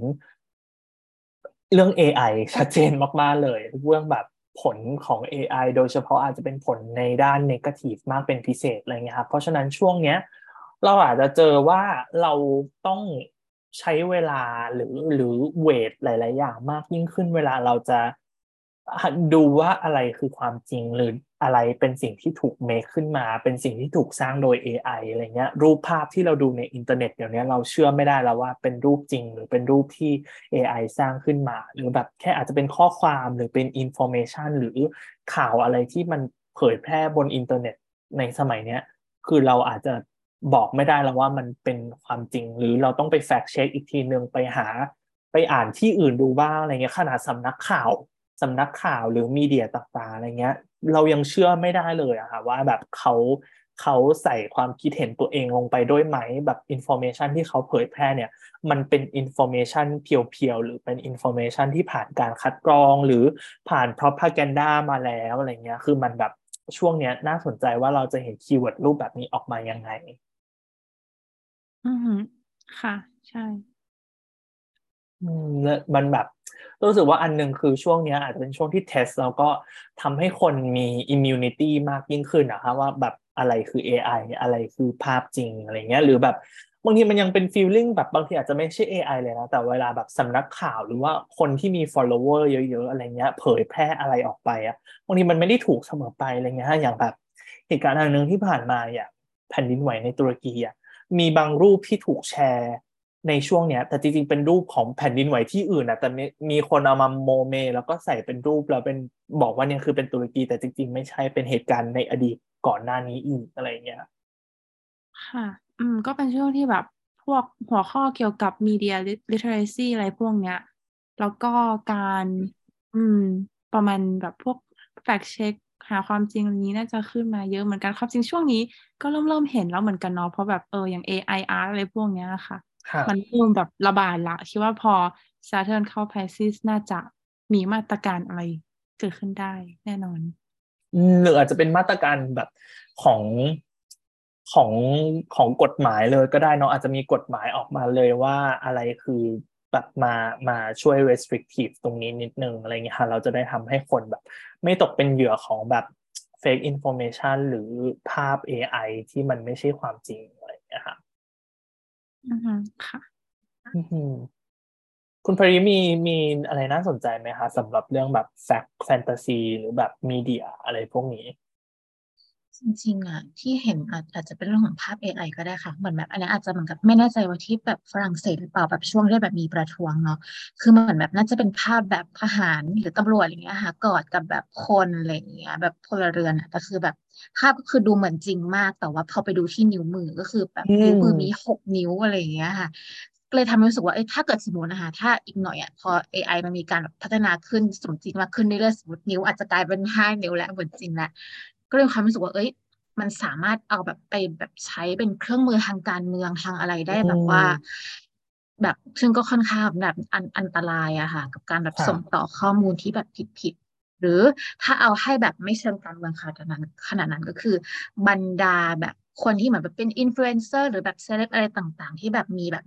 มี power ในแบบในมีเดียของตัวเองนี้ค่ะแค่มีความรู้สึกว่าอันนี้ส่วนตัวนะคะคือถ้าเขาอาจจะพูดหรือเผยแพร่อะไรบางอย่างออกมาซึ่งมันอาจจะไม่ถูกอะมีความรู้สึกว่าช่วงที่ Saturn in Pisces อะมันน่าจะทำให้เกิดแบบผลลัพธ์อะไรบางอย่างที่เพราะอะไรอะคะ ตอบกลับมาว่าเอ้ยคุณพูดอะไรแล้วคุณจะต้องรับผิดชอบในสิ่งที่คุณพูดไปเนี่ยค่ะแบบทุกอย่างมันแบบมันก็มีราคามันมีผลลัพธ์ของมันแล้วSaturnแบบคีย์เวิร์ดเขาคือเรื่องกรรมด้วยกฎแห่งกรรมบางทีเราจะเห็นแบบแอคชั่นรีแอคชั่นแบบนี้ได้ชัดเจนเลยนั่นแหละค่ะอันนึงที่เลยถัดมานะคะตัวรู้สึกว่าเป็นคีย์เวิร์ดที่ใกล้เคียงกันอีกเหมือนกันคือความแบบแฟกต์แฟนตาซีเรียลกับฟิกชันใช่ไหมตัวรู้สึกว่าช่วงเนี้ย Saturn in Pisces อ่ะข้อดีคือ Saturn จะมาช่วยแบบทำลายภาพจำหรือทำลายแบบภาพลวงตาที่มันมีอยู่มานานแล้วอะไรอย่างนี้ได้ด้วยเหมือนกันมาทำให้แบบทุกอย่างมันเหมือนคีย์เวิร์ดถ้าเป็นภาษาอังกฤษคือเหมือนมา lift the veil แบบ lift the mask ถอดหน้ากากออกอะไรเงี้ยค่ะแล้วก็เหมือนแบบจะทำให้ structure ที่มันอาจจะเป็น structure ปลอมๆที่มีอยู่มันหายไปได้อะไรเงี้ยอย่างอันที่เราพูดไปก่อนหน้านี้ที่คุณโค้ชมี mention เช่นแบบ transparency income transparency เรื่องเงินเดือนเรื่องการใช้แรงงานของนายทุนกับคนทั่วๆไปแล้วแบบเราไม่ได้ income ที่มัน make sense อะไรเงี้ยหรือเรื่องwealth redistribution ที่เราเมนชั่นกันไปก่อนหน้านี้ค่ะอันนี้ก็น่าสนใจว่าSaturn in Pisces เนี่ยมันจะมาช่วยเรื่องแบบ disillusionment นี้ได้ดีขึ้นหรือเปล่าอะไรเงี้ยหรืออย่างที่คุณพรีเมนชั่นในแบบในแวดวงของแบบศาสนาด้วยอะไรเงี้ยเรื่องของการแบบ pyramid scheme อะไรในช่วงนี้ก็อาจจะแบบมีการออกมาแฉมาเปิดโปงมากยิ่งขึ้นได้ด้วยเหมือนกันค่ะแต่ก็คือแบบคุณพาริก่อนก็ได้ค่ะโอเคค่ะก็ถ้าในเรื่องของแบบ income transparency ก็คือแบบจากที่เห็นใน Twitter ที่มีคนบอกประมาณว่าไอ้แบบการแบบว่าเรื่องของการเปิดเผยหาเงินเดือนอะไรอย่างเงี้ยค่ะว่าเอ๊ะมันเป็นสิ่งที่ควรเปิดเผยหรือไม่ควรเปิดเผยมันจะเกี่ยวกับเรื่องของแบบ confidentiality หรือเปล่าแต่ว่าในมุมนึงเราก็มองว่าการที่แบบว่าการที่เราถูกปกปิดอ่ะมันอาจจะเหมือนกับเป็นเครื่องมือของแบบของบริษัทของนายทุนที่ทำให้เหมือนกับคนรู้สึกว่าตัวเองแบบว่าคู่ควรที่จะได้รับเงินเดือนเท่านี้แล้วแหละจริงๆแล้วมันอาจจะเหมือนแบบมันอาจจะเป็นกรอบที่แบบมากดเงินเราอยู่ก็ได้อะไรอย่างเงี้ยค่ะมันอาจจะไม่จำเป็นต้องปิดก็ได้ไหมอะไรอย่างเงี้ยค่ะค่ะเหมือนมันเป็นสตรัคเจอร์ของแบบcapitalism เลยต้องรู้สึกว่า disillusion เป็นหนึ่งที่ก็ build up มาในช่วง 2-3 ปีนี้อยู่แล้วคือคนตั้งคำถามกับ capitalism มันเรื่อยๆอยู่แล้วมันเหมือนแบบค่อยๆหนักขึ้นมากขึ้นเรื่อยๆด้วยอะไรอย่างเงี้ยซึ่งก็น่าสนใจว่า Saturn in Pisces เนี่ยจะเป็นอีกหนึ่งแรงขับเคลื่อนหรือเป็นอีกหนึ่งแบบ trigger ที่มาทำให้ capitalism ถูก question มากยิ่งขึ้นแบบก่อนหน้านี้เราก็มี mention อยู่แล้วเนาะแบบคนเขาก็ได้ mention เหมือนกันเรื่องแบบเรื่อง income หรือการแบบเป็นถูกนายทุน exploit อะไรเงี้ยคือมันเป็น keyword หรือเป็นธีมย่อยๆของ capitalism อยู่แล้วอะไรอย่างเงี้ยครับอืมค่ะแล้วก็ความจริงก็ทำให้นึกถึงด้วยว่าเพราะว่าแบบคือธีมหนึ่งที่เกิดขึ้นใน Neptune in Pisces ใช่ไหมคะคือความไม่ชัดเจนและหนึ่งในนั้นที่ส่วนเป็นคีย์เวิร์ดสำคัญคือแบบ alienation ก็คือแบบเหมือนเราไม่รู้ว่าสิ่งต่างๆมายังไงอย่างง่ายๆคือเราทานอาหารเนี้ยค่ะเราไม่รู้ด้วยซ้ำว่าใครเป็นคนแบบปลูกข้าวของเราใครเป็นคนเลี้ยงเนื้อที่เราทานหรืออะไรพวกนี้ค่ะแบบมันเป็นแบบ alienation ในแง่ของแบบ workers หรืออาจจะไม่ใช่แค่ในนี้ใช่ไหมคะแบบทุกๆด้านเลยแบบคือเรามองอะไรบางอย่างแล้วเราไม่เห็นถึง source ไม่เห็นถึงที่มาอย่างชัดเจนอะไรอย่างเงี้ยค่ะพอ Saturn มา Pisces อะไรเงี้ยเนาะอาจจะแบบมีการเรียกร้องในแง่นี้ได้มากขึ้นก็เป็นได้แบบต้องมี transparency มากขึ้นมีการพูดถึง source มีการพูดถึงผู้สร้างอะไรอย่างเงี้ยค่ะกันมากขึ้นแต่ว่าแบบแต่สิ่งหนึ่งที่สำคัญใช่ไหมคะก็คือแบบ Saturn เนี่ยเข้า Pisces เนาะเขาจะไปเจอ Neptune ก็คือแบบ co-present แต่ว่าจะไม่เจอกันจริงๆจนไปใน Aries ใช่ไหมคะคุณตัวค่ะใช่ก็เลยเป็นรู้สึกว่ามันเป็นธีมที่น่าสนใจนะเพราะว่าแบบดาวสองดาวเนี่ยค่ะคือเขาจะเจอกันแต่ไม่เจอกันสักทีมันอาจจะเป็นได้ว่าไอ้การแบบเปิดโปงการ disillusionment เนี่ยมันอาจจะมีนะแต่มันจะยังไม่สุดสักทีอะไรเงี้ยค่ะก็แบบดูเป็นแบบเป็นมูฟมันเป็นจังหวะที่แบบมีความรู้สึกมันมีความไม่สุดอยู่นิดนึงเหมือนกันค่ะค่ะโอเคอันนี้เป็นก็อันนี้เป็นแบบว่า delineation คร่าวๆนะคะหลายๆแง่หลายๆมุมของ ดาวเสาร์ถ้าเขาเข้ามาอยู่ใ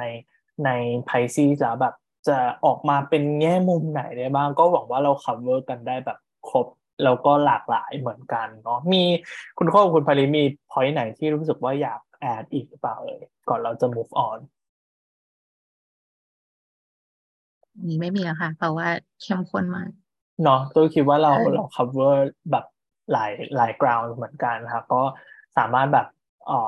คิดว่าหลายๆคนยังอาจจะเอาไปต่อยอดได้อีกอ่ะเพราะว่าด้วยเวลาที่จำกัดเราก็คิดว่าได้ประมาณนี้ก็ cover พอสมควรแล้วค่ะทีนี้เราอยาก mention มาแบบ housekeeping ของ Saturn in Pisces คร่าวๆกันบ้างว่าช่วงเวลาที่ดาวเสาร์อยู่ใน Pisces เนี่ยจะเป็นประมาณไหนนะคะก็อันดับแรกเลยดาวเสาร์เนี่ยเขาจะ ingress เข้ามาใน Pisces ในวันที่7มีนาคมนี้นะคะแล้วก็จะอยู่ใน Pisces เนี่ยไปอีกประมาณ2ปีเลยคือเขาจะไปออกจาก Pisces แล้วไปเข้า Aries เนี่ยช่วงประมาณเดือนพฤษภาคมปี2025ค่ะแต่ทีนี้เขาจะมี Retrograde แล้วก็ย้อนกลับมาใน Pisces แบบช่วงสั้นๆประมาณ6เดือนในช่วงแบบท้ายปี2025อีกรอบหนึ่งแล้วก็จะออกจาก Pisces แบบ officially เราไม่กลับมาอีกเลยเนี่ยในวันที่14กุมภาพันธ์ปี2026ค่ะแล้วก็หลังจากนั้นจะ move on ไป Aries แบบจริงๆเลยแล้วก็ทีนี้ในช่วงเวลาที่ดาวเสาร์อยู่ใน Pisces นะเขาจะมี retrograde ด้วยแล้วก็มี retrograde ทุกปีเลยปีนี้1รอบปีหน้าปี2024อีกรอบหนึ่งแล้วก็ปี2025อีกรอบหนึ่งนะคะดาวเสาร์เป็นดาวที่ retrograde ทุกปีแล้วก็ช่วง retrograde เขาจะประมาณ140-130 กว่าวันอะไรอย่างเงี้ยแล้วก็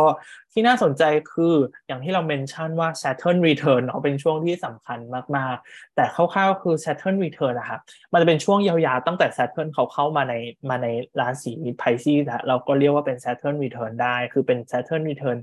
by sign เนาะคือนับทั้งไซน์เลยค่ะแต่ถ้าแบบช่วงที่เข้มข้นสุดๆเลยเนี่ยก็จะนับเป็นดีกรีเพราะฉะนั้นถ้าตำแหน่งของดาวเสาร์ในชาร์ตของใครอยู่ในแบบช่วงองศาที่เขามีการ retrograde อ่ะก็อาจจะมี Saturn retrograde หลายรอบหน่อยในช่วงนี้นะครับเนาะซึ่งก็แบบอาจจะเป็นตัวบอกเรื่อง timing อะไรอย่างนี้ได้คือเอฟเฟกต์ของมันอาจจะเป็นเรื่อง timing อะไรเงี้ย challenge หรือเหตุการณ์อะไรที่ relate กับ Saturn returnแล้วมันอาจจะเกิดหลายรอบได้หน่อยอะไรเงี้ยมี challenge เป็นช่วงๆอะไรอย่างนี้ได้ด้วยเหมือนกันค่ะแบบถ้าจะไปดูละเอียดๆก็ต้องไปดูแบบ House อีกทีเนาะเป็นแบบตรงไหนอะไรยังไงอย่างเงี้ยค่ะค่ะใช่ของคุณพริแบบมีโดนหลายรอบไหมคะหรือว่าโดนรอบเดียวจบโดนรอบเดียวจบค่ะถือว่าโชคดีหน่อยนะโชคดีใช่ค่ะรอลุ้นได้ค่ะแต่ช่วงที่เขา retrograde ก็ยัง trigger ได้เหมือนเดิมเนาะแม้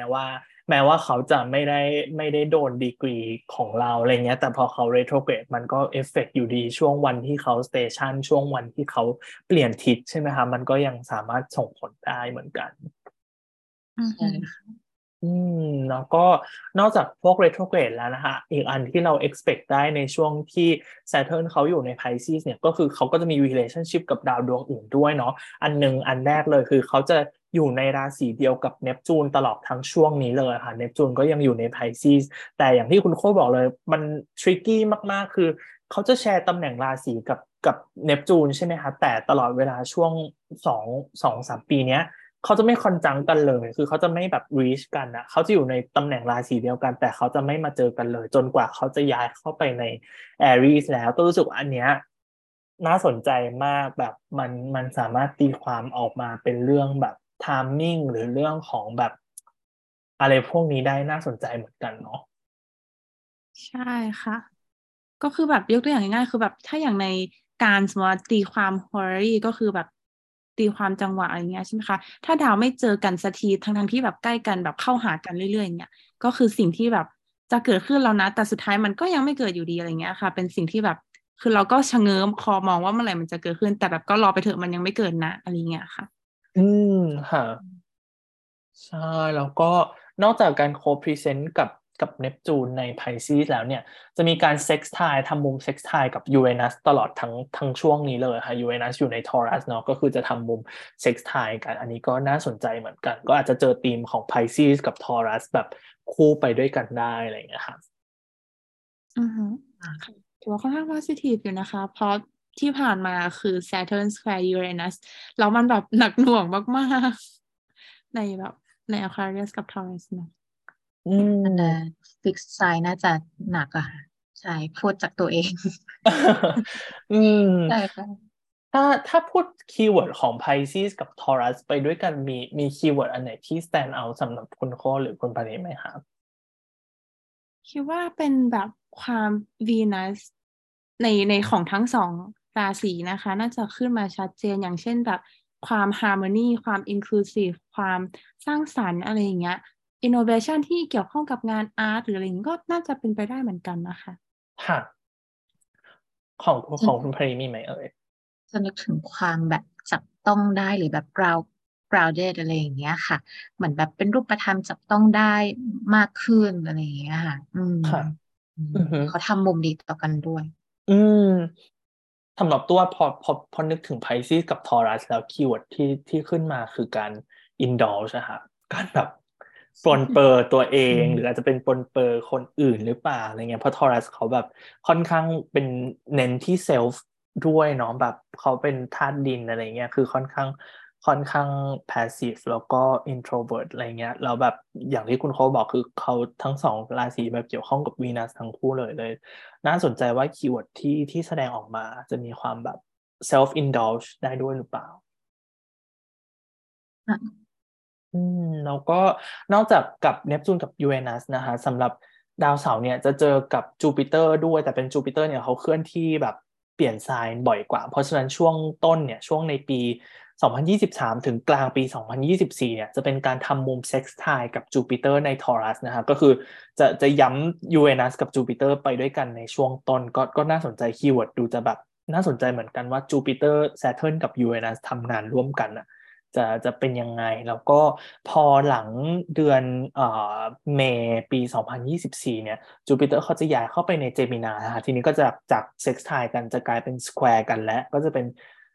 Saturn กับ Jupiter ทำมุมสแควร์กันซึ่งน่าสนใจมากค่ะเพราะว่า Saturn กับ Jupiter เนี่ยครั้งล่าสุดที่เขาทำมุมแบบสตรองแบบนี้คือเป็นช่วงpandemic ช่วงต้น pandemic พอดีช่วงที่เขาคอนจังกัน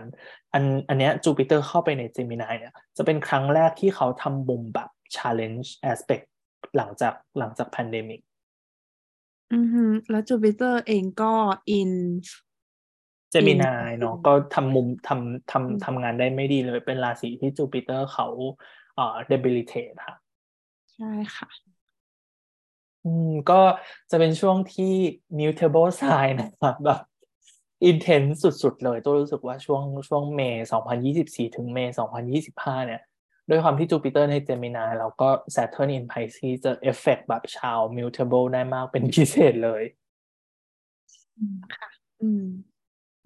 แล้วก็อีกaspect นึงที่น่าสนใจค่ะคือหลังเดือนมกราคมปี2025เนี่ยNorth Node กับ South Node เขาจะมีการย้ายราศีเข้ามาใน Pisces กับ Virgo ก็จะทำให้ Saturn เนี่ยมาเจอกับ North Node ได้ด้วยซึ่งก็เป็นดูจะ intense ได้ด้วยเหมือนกันสำหรับ aspect นี้แต่ก็ยังไม่เกิดขึ้นอีกพักใหญ่เลยจะไปเกิดขึ้นในปี2025นะครับค่ะตั้งตารอเลยคุณก็คิดว่า Saturn กับ North Node เจอกันมีคีย์เวิร์ดอะไรที่แบบ anticipate ได้บ้างไหมเอ่ยนี่คือสิ่งหนึ่งที่แบบพอนึกถึง North Node แล้วนึกถึงเลยก็คือมันเป็นการไปแบบโฟกัสไป emphasize ไปแบบนั่นแหละค่ะไปคือมันก็ไม่เชิงขยายแต่ไปพุทโฟกัสในจุดนั้นเยอะมากๆทำให้แบบถ้าเขาไปเจอกันคิดว่าธีมของ Saturn in Pisces น่าจะแบบโดนเหมือนแบบโดน enhance ให้มันแบบชัดเจนมากยิ่งขึ้นได้เหมือนกันค่ะแล้วก็ intense มากๆด้วยเนาะค่ะมันดู intense มากเลยค่ะเป็นดู critical มากเป็นพิเศษเลยคุณพริมีมอง North Node กับ Saturn เจอกันที่แบบน่าสนใจไหมครับก็คล้ายๆกับที่คุณโคบอกอะค่ะว่าเหมือนคุณดูจะเน้นย้ำทีมของเสาให้ชัดเจนขึ้นซึ่งจริงๆอะเหมือนจากที่เราเคยคุยกันว่าเหมือนแบบพอ Saturn in Pisces รู้สึกว่าเหมือน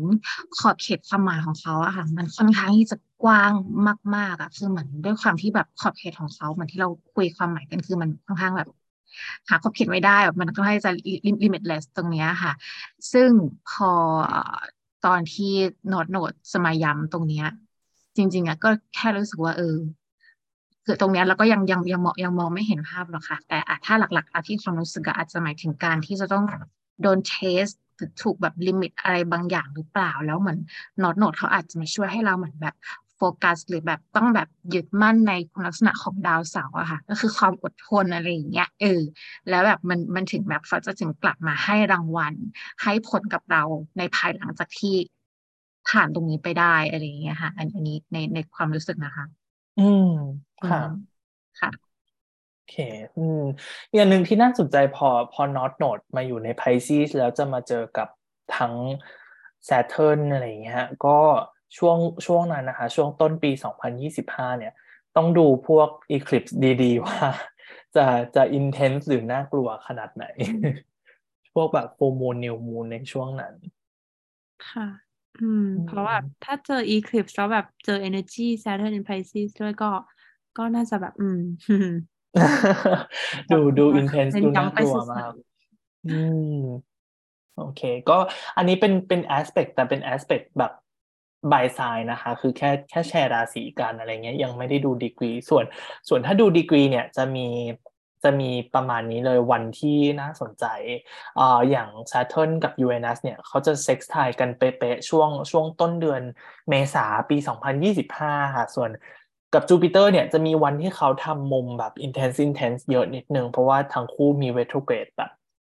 ไปมาด้วยเหมือนกันอะไรเงี้ยอย่างการเซ็กซ์ไทล์กับจูปิเตอร์ใน Taurus จะเป็นช่วงวันที่19เดือนจูนปีนี้นะคะก็จะใกล้กว่าส่วนถ้าเป็นใน Gemini ทำมุม Square เนี่ยจะเป็นช่วงเดือนออกัสแล้วก็ช่วงเดือน December ในปี2024ส่วน Saturn กับ North Node เนี่ยจะเจอกันแบบเป๊ะๆเลยนะคะวันที่14เมษายนปี2025ค่ะอันนี้เป็นถ้าเป็นวันที่peak แล้วก็เป็นวันที่ aspect แบบ perfect นะครับโอเคสุดท้ายเรามาสู่ช่วงสุดท้ายของทีม Saturn ที่เราอยากพูดกันในวันนี้เนาะก็อันหนึ่งที่เราจะเจอแน่ๆก็คือ Saturn Return นะสำหรับโดยเฉพาะคนที่เป็นSaturn in Pisces เนาะซึ่งธีมที่เราอยากพูดกันสำหรับ Saturn Return เนี่ยอันเนี้ย apply ได้กับทุกราศีเลยนะครับไม่ใช่แค่ Pisces แต่ว่าคร่าวๆอันนี้เราเตรียมมาเป็นแบบว่า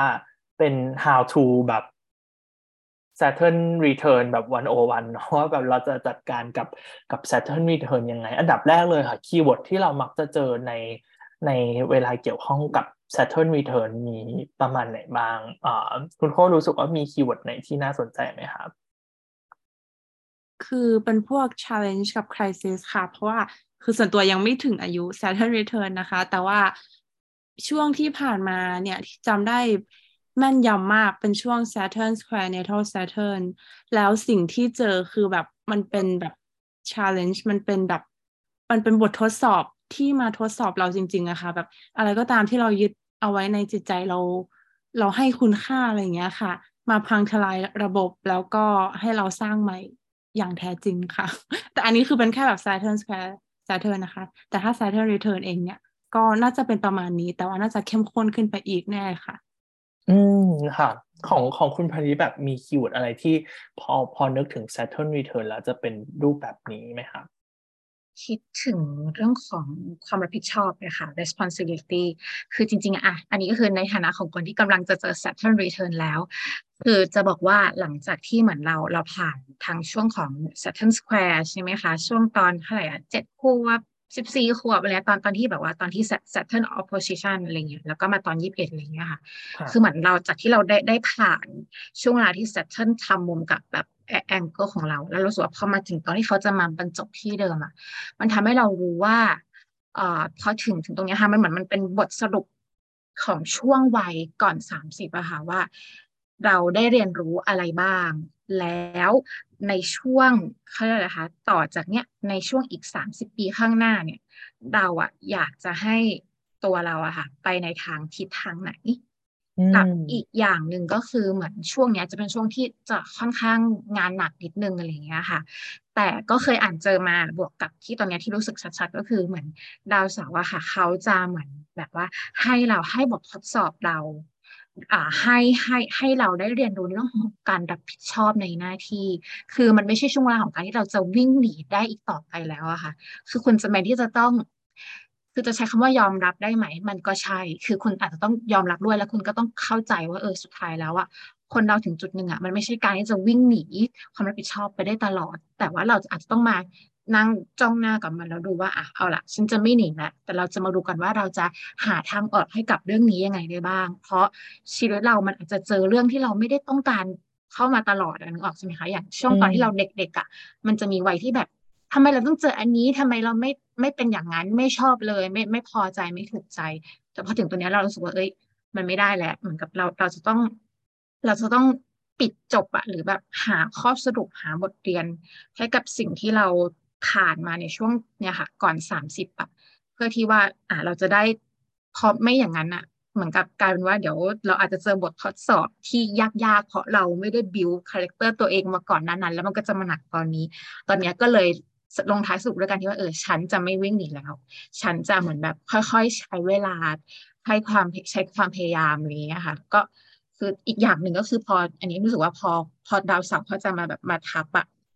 แน่นอนเลยจะเครียดมากๆอันนี้ไม่ได้ว่าอยากจะทำให้กลัวนะคะแต่หมายถึงว่ามันอาจจะมีช่วงแบบเครียดเข้ามาได้อะสิ่งสำคัญคือคุณต้องมีขอบเขตอะคุณต้องหาขอบเขตในการแบบดูแลตัวเองด้วยแบบไม่ใช่ว่าแบบเครียดแล้วก็คือจะปล่อยให้ตัวเองกดจมเข้ามาอย่างนั้นมันคือการที่เราแบบไม่ได้แบบว่า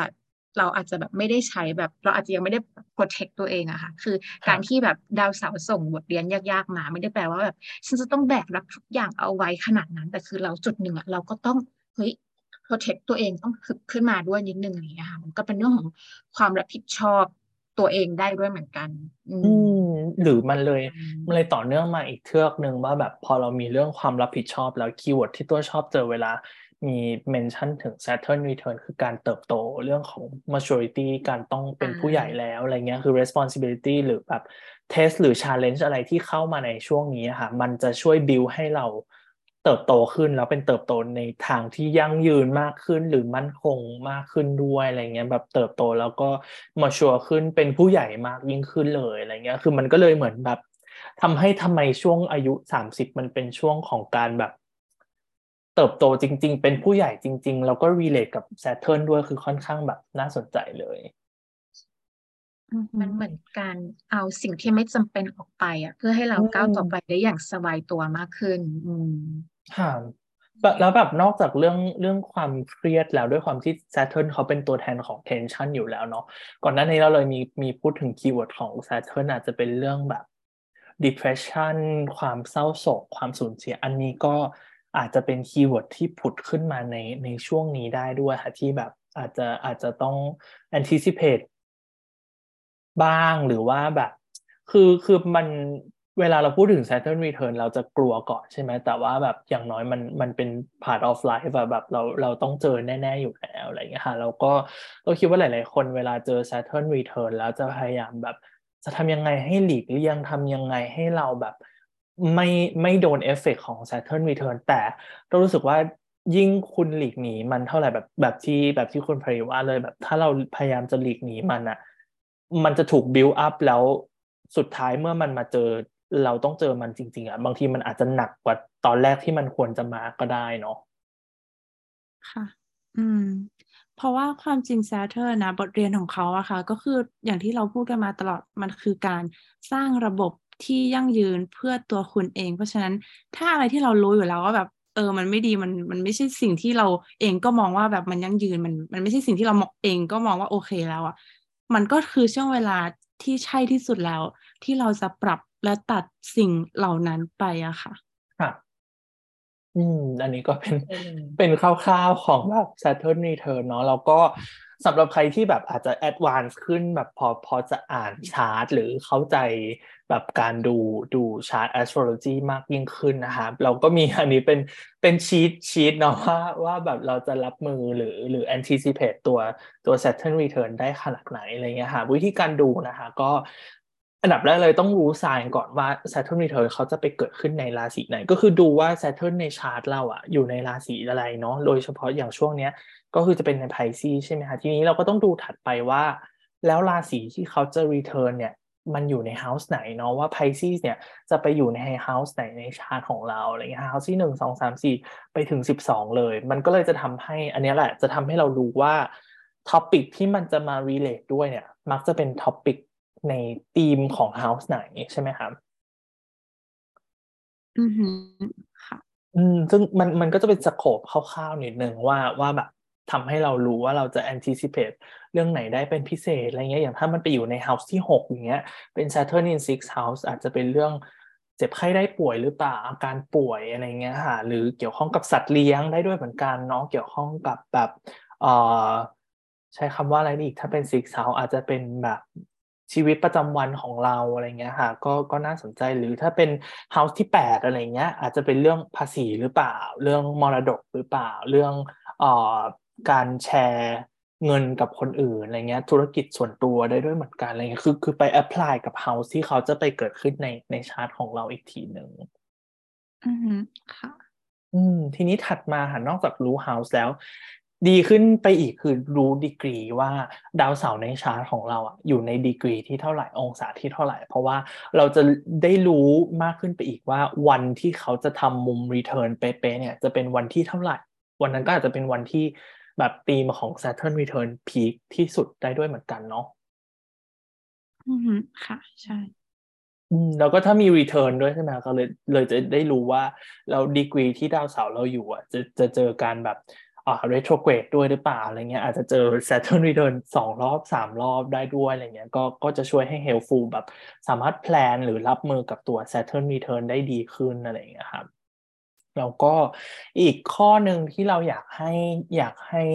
หลายๆคนลองดูกับชาร์ตของตัวเองคือดูว่าชาร์ตของเราเป็น Day Chart หรือว่า Night Chart นะคะเป็นคนที่เกิดตอนกลางวันหรือตอนกลางคืนวิธีการดูก็คือดูว่า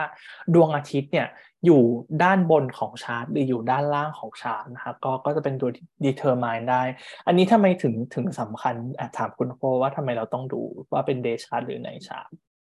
ค่ะมันเป็นคอนเซปต์หนึ่งก็คือชื่อว่า sex นะคะใน traditional astrology คือเป็นคอนเซปต์หนึ่งที่สำคัญเลยก็คือดาวเนี่ยเขาจะมีแบ่งแยกว่าเขา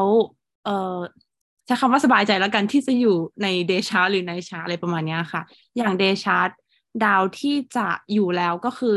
ถ้าเขาแย่เขาก็จะไม่แย่มากถ้าเขาดีเขาก็จะยิ่งดีนะคะก็จะมีพระอาทิตย์แล้วก็ Jupiter ดาวพฤหัสแล้วก็ดาวเสาร์ Saturn นะคะส่วน Mercury ก็คืออยู่ได้ทั้งคู่เนาะส่วน Night Chart ดาวที่อยู่แล้วโอเคก็คือ Moon Venus แล้วก็ Mars ค่ะเพราะฉะนั้นเนี่ยพอเรารู้ตัวว่าเราเป็น Day Chart หรือ Night Chart เราก็จะได้เตรียมการรับมือมากขึ้นว่าดาวที่เป็น Malefic อย่าง Saturn นะคะถ้าเขามาSaturn Return เนี่ยมันจะมีโอกาสไปในทางที่แย่มากขึ้นไหมถ้าเป็น Night Chart ใช่ไหมคะดาวเสาร์ก็จะมีความเป็น Malefic มากขึ้นค่ะเพราะฉะนั้นเนี่ยคนที่มี Night Chart ก็อาจจะแบบต้องเตรียมรับมือหน่อยเนาะว่าแบบSaturn Return มามันก็อาจจะหนักกว่าเป็นพิเศษอะค่ะใช่ค่ะคนที่มี Night Chart เนี่ยเขาจะว่ากันว่า Saturn Return จะหนักกว่าอะไรเงี้ยหรือแบบจะ intense กว่าของคุณพลีเป็น Day Chart หรือ Night Chart ครับเปิดมาขนาดนี้แน่นอนค่ะ Night Chart โอ้ my god เราเอาใจช่วยใช่ค่ะขอบคุณค่ะก็แล้วก็อีกขั้นหนึ่งถัดมาค่ะพอเราดูในชาร์ตหรือเดย์ชาร์ตแล้วอีกตัวหนึ่งที่อาจจะช่วยบอกเราได้ว่าSaturn Return ของเราจะหนักหรือไม่หนักเนี่ยคือลองดูว่าตัว Saturn ในชาร์ตอะทำมุมกับดาวดวงอื่นไหมเพราะว่าตัวหนึ่งที่จะเข้ามาช่วยเลยเช่นถ้า Saturn ทำมุม Sextile Square หรือ Trine กับVenus หรือ Jupiter เนาะ Benefic เนี่ยอาจจะทำให้ซอฟลงใช่ไหมคะทำให้ตัว Saturn Return เนี่ยซอฟลงไม่หนักเท่าแต่ถ้าทำมุมopposite กับ Square กับมาอย่างเงี้ยกับดาวอังคารอย่างเงี้ยก็น่าเป็นห่วงเหมือนกันอาจจะทำให้มีบรรยากาศที่แบบอินเทนส์มากยิ่งขึ้นอีกก็ได้เหมือนกันถ้าก็คือรวมๆลองดู relationship ของ Saturn กับชาร์ตของเราว่า relationship กับดาวดวงอื่นเป็นยังไงอือฮึค่ะแล้วก็อีกขั้นหนึ่งอันนี้อาจจะ advance ขึ้นอีกนิดนึงนะคะก็คือดู annual profection ไปด้วยดูว่าในปีนั้นอ่ะในช่วงปีนั้นที่จะเกิด Saturn Return อ่ะ annual profection เราเป็นยังไงดาวไหนที่เป็นดาวสำคัญที่สุดในปีนั้น house ไหนที่เป็น house สำคัญที่สุดในปีนั้นอย่างเช่นถ้าดันแบบปีนั้นเนี่ยไปมี annual profection ใน house ของดาวเสาร์พอดีแล้วแบบทำให้ดาวเสาร์เป็น time lord พอดีอ่ะก็อาจจะintense กว่าคนที่ไม่ได้มี Saturn เป็น Time Lord ใช่ไหมครับคุณโคใช่ค่ะเพราะว่า Time Lord เนี่ยเป็นเรียกได้ว่าเป็นดาวประจำตัวของเราณปีนั้นๆเลยเป็นดาวที่จะบ่งบอกจังหวะชีวิตแล้วก็ถ้าสมมติว่า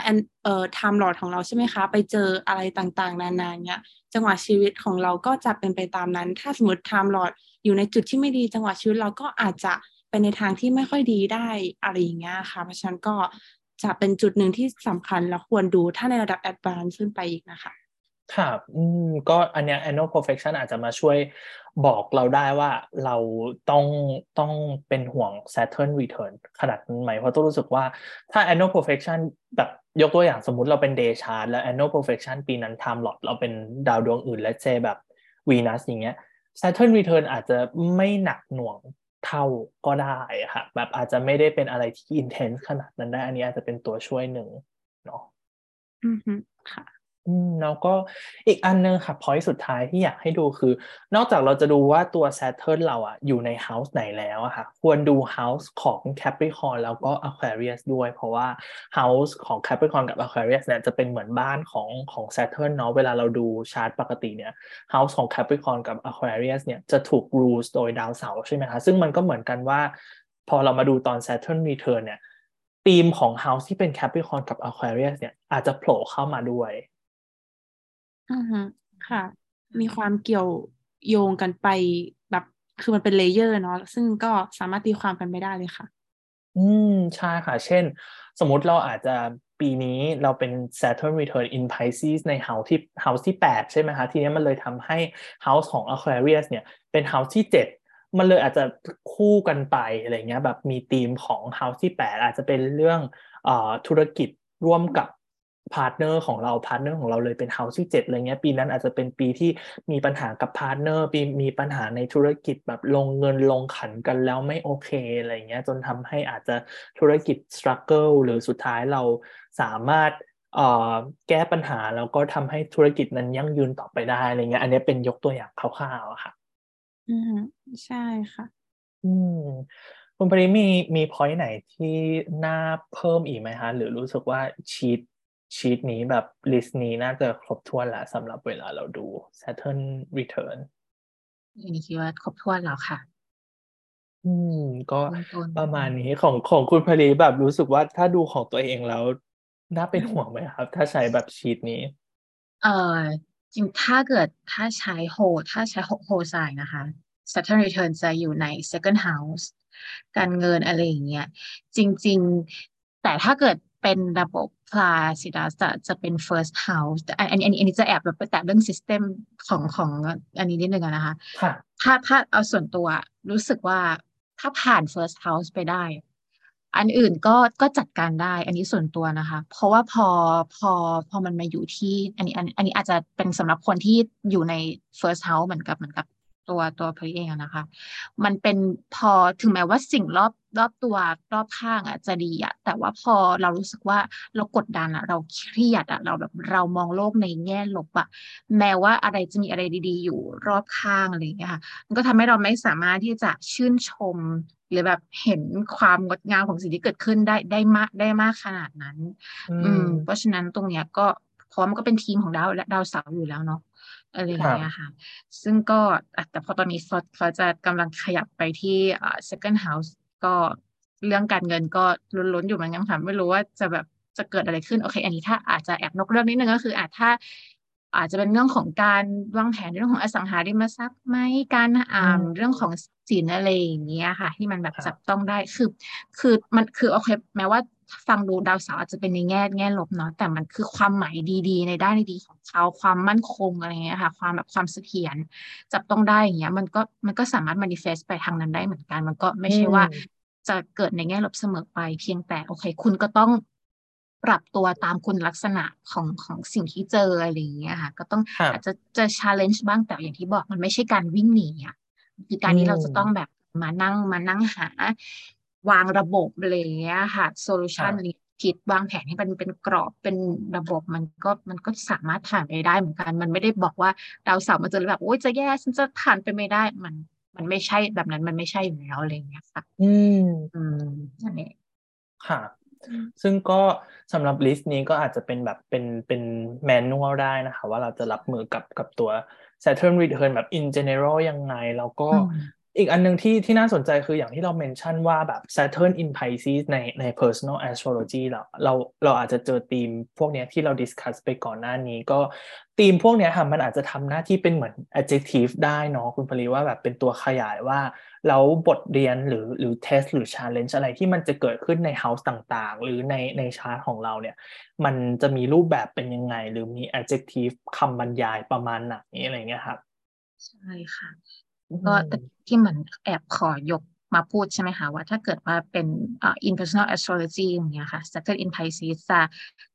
ไปในทางไหนได้บ้างอันนี้เผอิญนึกขึ้นมาได้อยู่อันนึงค่ะก็คือด้วยความที่พออย่างที่เราพูดกันนะว่าคีย์เวิร์ดจะเกี่ยวเรื่องของศาสนาความเชื่ออะไรอย่างเงี้ยค่ะว่าเหมือนคนเราอ่ะจะแบบจะโน้มเข้าหา spiritual side มากขึ้นอย่างเงี้ยค่ะมันก็เป็นไปได้เหมือนกันนะคะที่อาจคอยสอดคล้องกับศาสนาหลักที่คนเราอาจรู้สึกว่าแบบเฮ้ยแบบไม่ make sense หรือรู้สึกว่าแบบไม่ค่อยโอเคเท่าไหร่อ่ะคนเราอาจจะหาแบบเวของตัวเองหรือไงค่ะทางด้าน spiritual มากขึ้นก็ได้แบบที่แบบเราไม่จำเป็นต้องยึดตามแบบแผนที่ศาสนาได้ศาสนาหนึ่งว่าเอาไว้อะไรอย่างเงี้ยค่ะแต่เราก็มีวิถีของเรามีความเชื่อในแบบของเราได้เหมือนกันอะไรอย่างเงี้ยค่ะอันเนี้ยก็คิดว่าเป็นคีย์เวิร์ดที่นึกขึ้นมาได้อือฮึค่ะค่ะคุณโค้ชมีอันไหนน่าสนใจไหมคะพอเอาทีม Saturn Return มาเจอกับคีย์เวิร์ดของ Saturn in Pisces ที่เป็น Personal Basic พวกนี้มีอันหนึ่งที่โค้ช resonate ด้วยมากๆแต่อันนี้คือที่บอกไปนะคะคือ Saturn Square Saturn คือมันคือธีมของการแบบเรียนรู้ที่จะ let go เมื่อถึงเวลาแล้วจริงๆเนี้ยค่ะพอมาเจอกับ Saturn in Pisces แล้วก็ Saturn Return เนี่ยคิดว่าน่าจะมีธีมประมาณนี้เกิดขึ้นได้แน่นอนเพราะว่าอย่างที่บอกไปเนาะว่า Pisces เป็นราศีที่แบบจะเอาทุกอย่างแต่พอ Saturn มาเงี้ยถ้าเขาบอกเราว่าแบบบางทีเราไม่สามารถทำทุกอย่างไปพร้อมๆกันได้เราอาจจะต้องตัดอะไรบางอย่างออกไปหรือว่าไปโฟกัสที่สิ่งอะไรบางอย่างแบบ 2-3 หัวข้อแทนที่จะโฟกัสเป็นแบบ10หัวข้ออะไรอย่างเงี้ยค่ะก็น่าจะเป็นเวลาที่เราควรจะต้องฟังแล้วก็แบบปฏิบัติตามค่ะอาจจะเป็นช่วงเวลาที่เราต้องเริ่ม discriminate หรือแบบสร้างฟิลเตอร์อะไรบางอย่างแล้วก็ let go อะไรทิ้งออกจากชีวิตเราไปอะไรอย่างนี้เนาะค่ะเป็นช่วงเวลาที่ต้องเลือก responsibility คืออาจจะมี responsibility เพิ่มขึ้นหรือเข้ามาแบบ intensely มากขึ้นจนอาจจะทำให้เราต้อง let go responsibility บางอย่างที่ไม่สำคัญออกไปแทนอะไรอย่างเงี้ยค่ะมันอาจจะเป็นรูปแบบของคนในชีวิตเราหรืออาจจะเป็นรูปแบบของหน้าที่การงานได้ด้วยเหมือนกันก็อันนี้ก็คร่าวๆนะครับมีคุณพลีเพิ่มอะไรไหมคะอันหนึ่งที่อาจจะดูแบบว่าเป็นเบาๆหน่อยแบบไม่น่ากลัวมากก็คือที่เราพูดกันถึงเรื่องของแบบการแบบศิลปะใช่ไหมคะโอเคเราอาจจะเหมือนแบบเราอาจจะลองอาจจะเหมือนกับมีการหันแบบว่าไปหยิบจับทางด้านที่เกี่ยวกับเรื่องของแบบงานศิลปะก็ได้นะคะการสร้างผลงานศิลปะอะไรอย่างเงี้ยคือเพราะว่ามันก็ดูแบบเป็นทีมของแบบ Saturn in Pisces ใช่ไหมคะการแบบสร้างแบบ long lasting art อะไรอย่างเงี้ยค่ะมันอาจจะเป็นช่วงเวลาที่ดีสำหรับคนที่อาจจะเจอแบบ placement นี้อะไรอย่างเงี้ยค่ะว่าคุณอาจจะแบบลองหันมาหยิบจับสร้างผลงานศิลปะในรูปแบบของคุณไหมอะไรอย่างเงี้ยค่ะคือแน่นอนศิลปะมันคือการแบบเยียวยาจิตใจคนเราอยู่แล้วอันนี้โดยทั่วไปอยู่แล้วนะคะไม่ว่าจะในรูปแบบไหนก็ตามอะไรอย่างเงี้ยค่ะซึ่งพอมันมา ผนวกกับช่วงลายเนี่ย Saturn in Pisces แล้วก็เป็น Saturn Return ตรงนี้ค่ะมันอาจจะเป็นช่วงของการสร้างผลงาน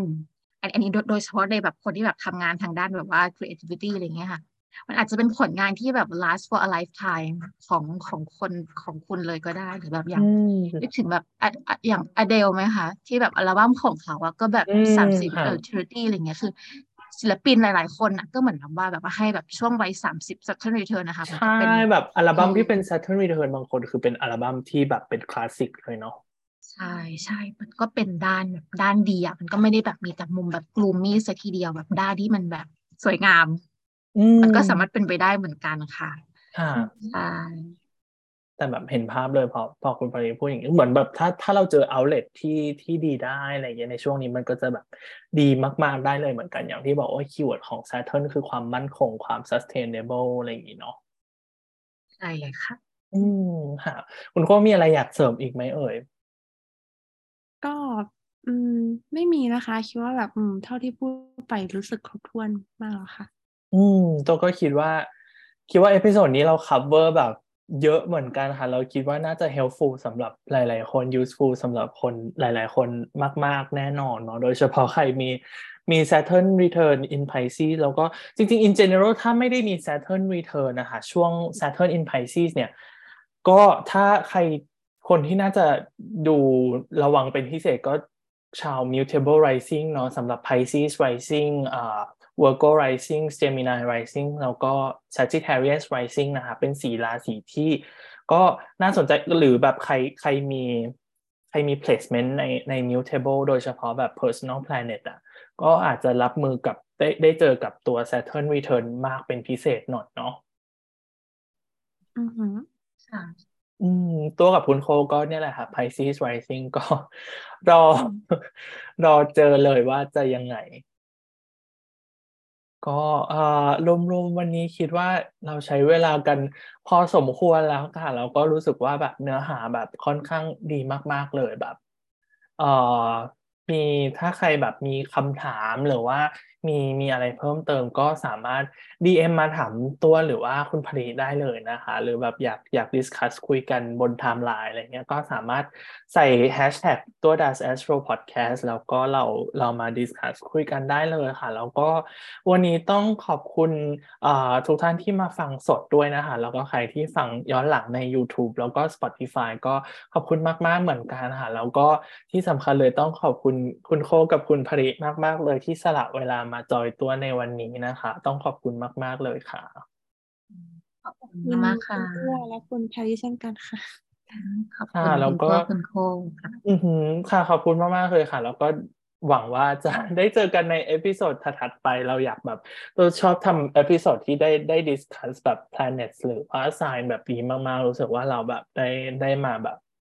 go in detail แล้วก็เหมือนแลกเปลี่ยน knowledge ของเราแต่ละคนด้วยเนาะเพราะว่าแบบเวลาเราพูดถึงตำแหน่งอะไรบางอย่างหรือดาวหรือราศีอะไรบางอย่างคือแต่ละคนก็จะมีเทคที่ไม่เหมือนกันอยู่ดีแต่ต่างคนต่างก็จะมีวิธีการแบบ metaphor หรือพูดถึง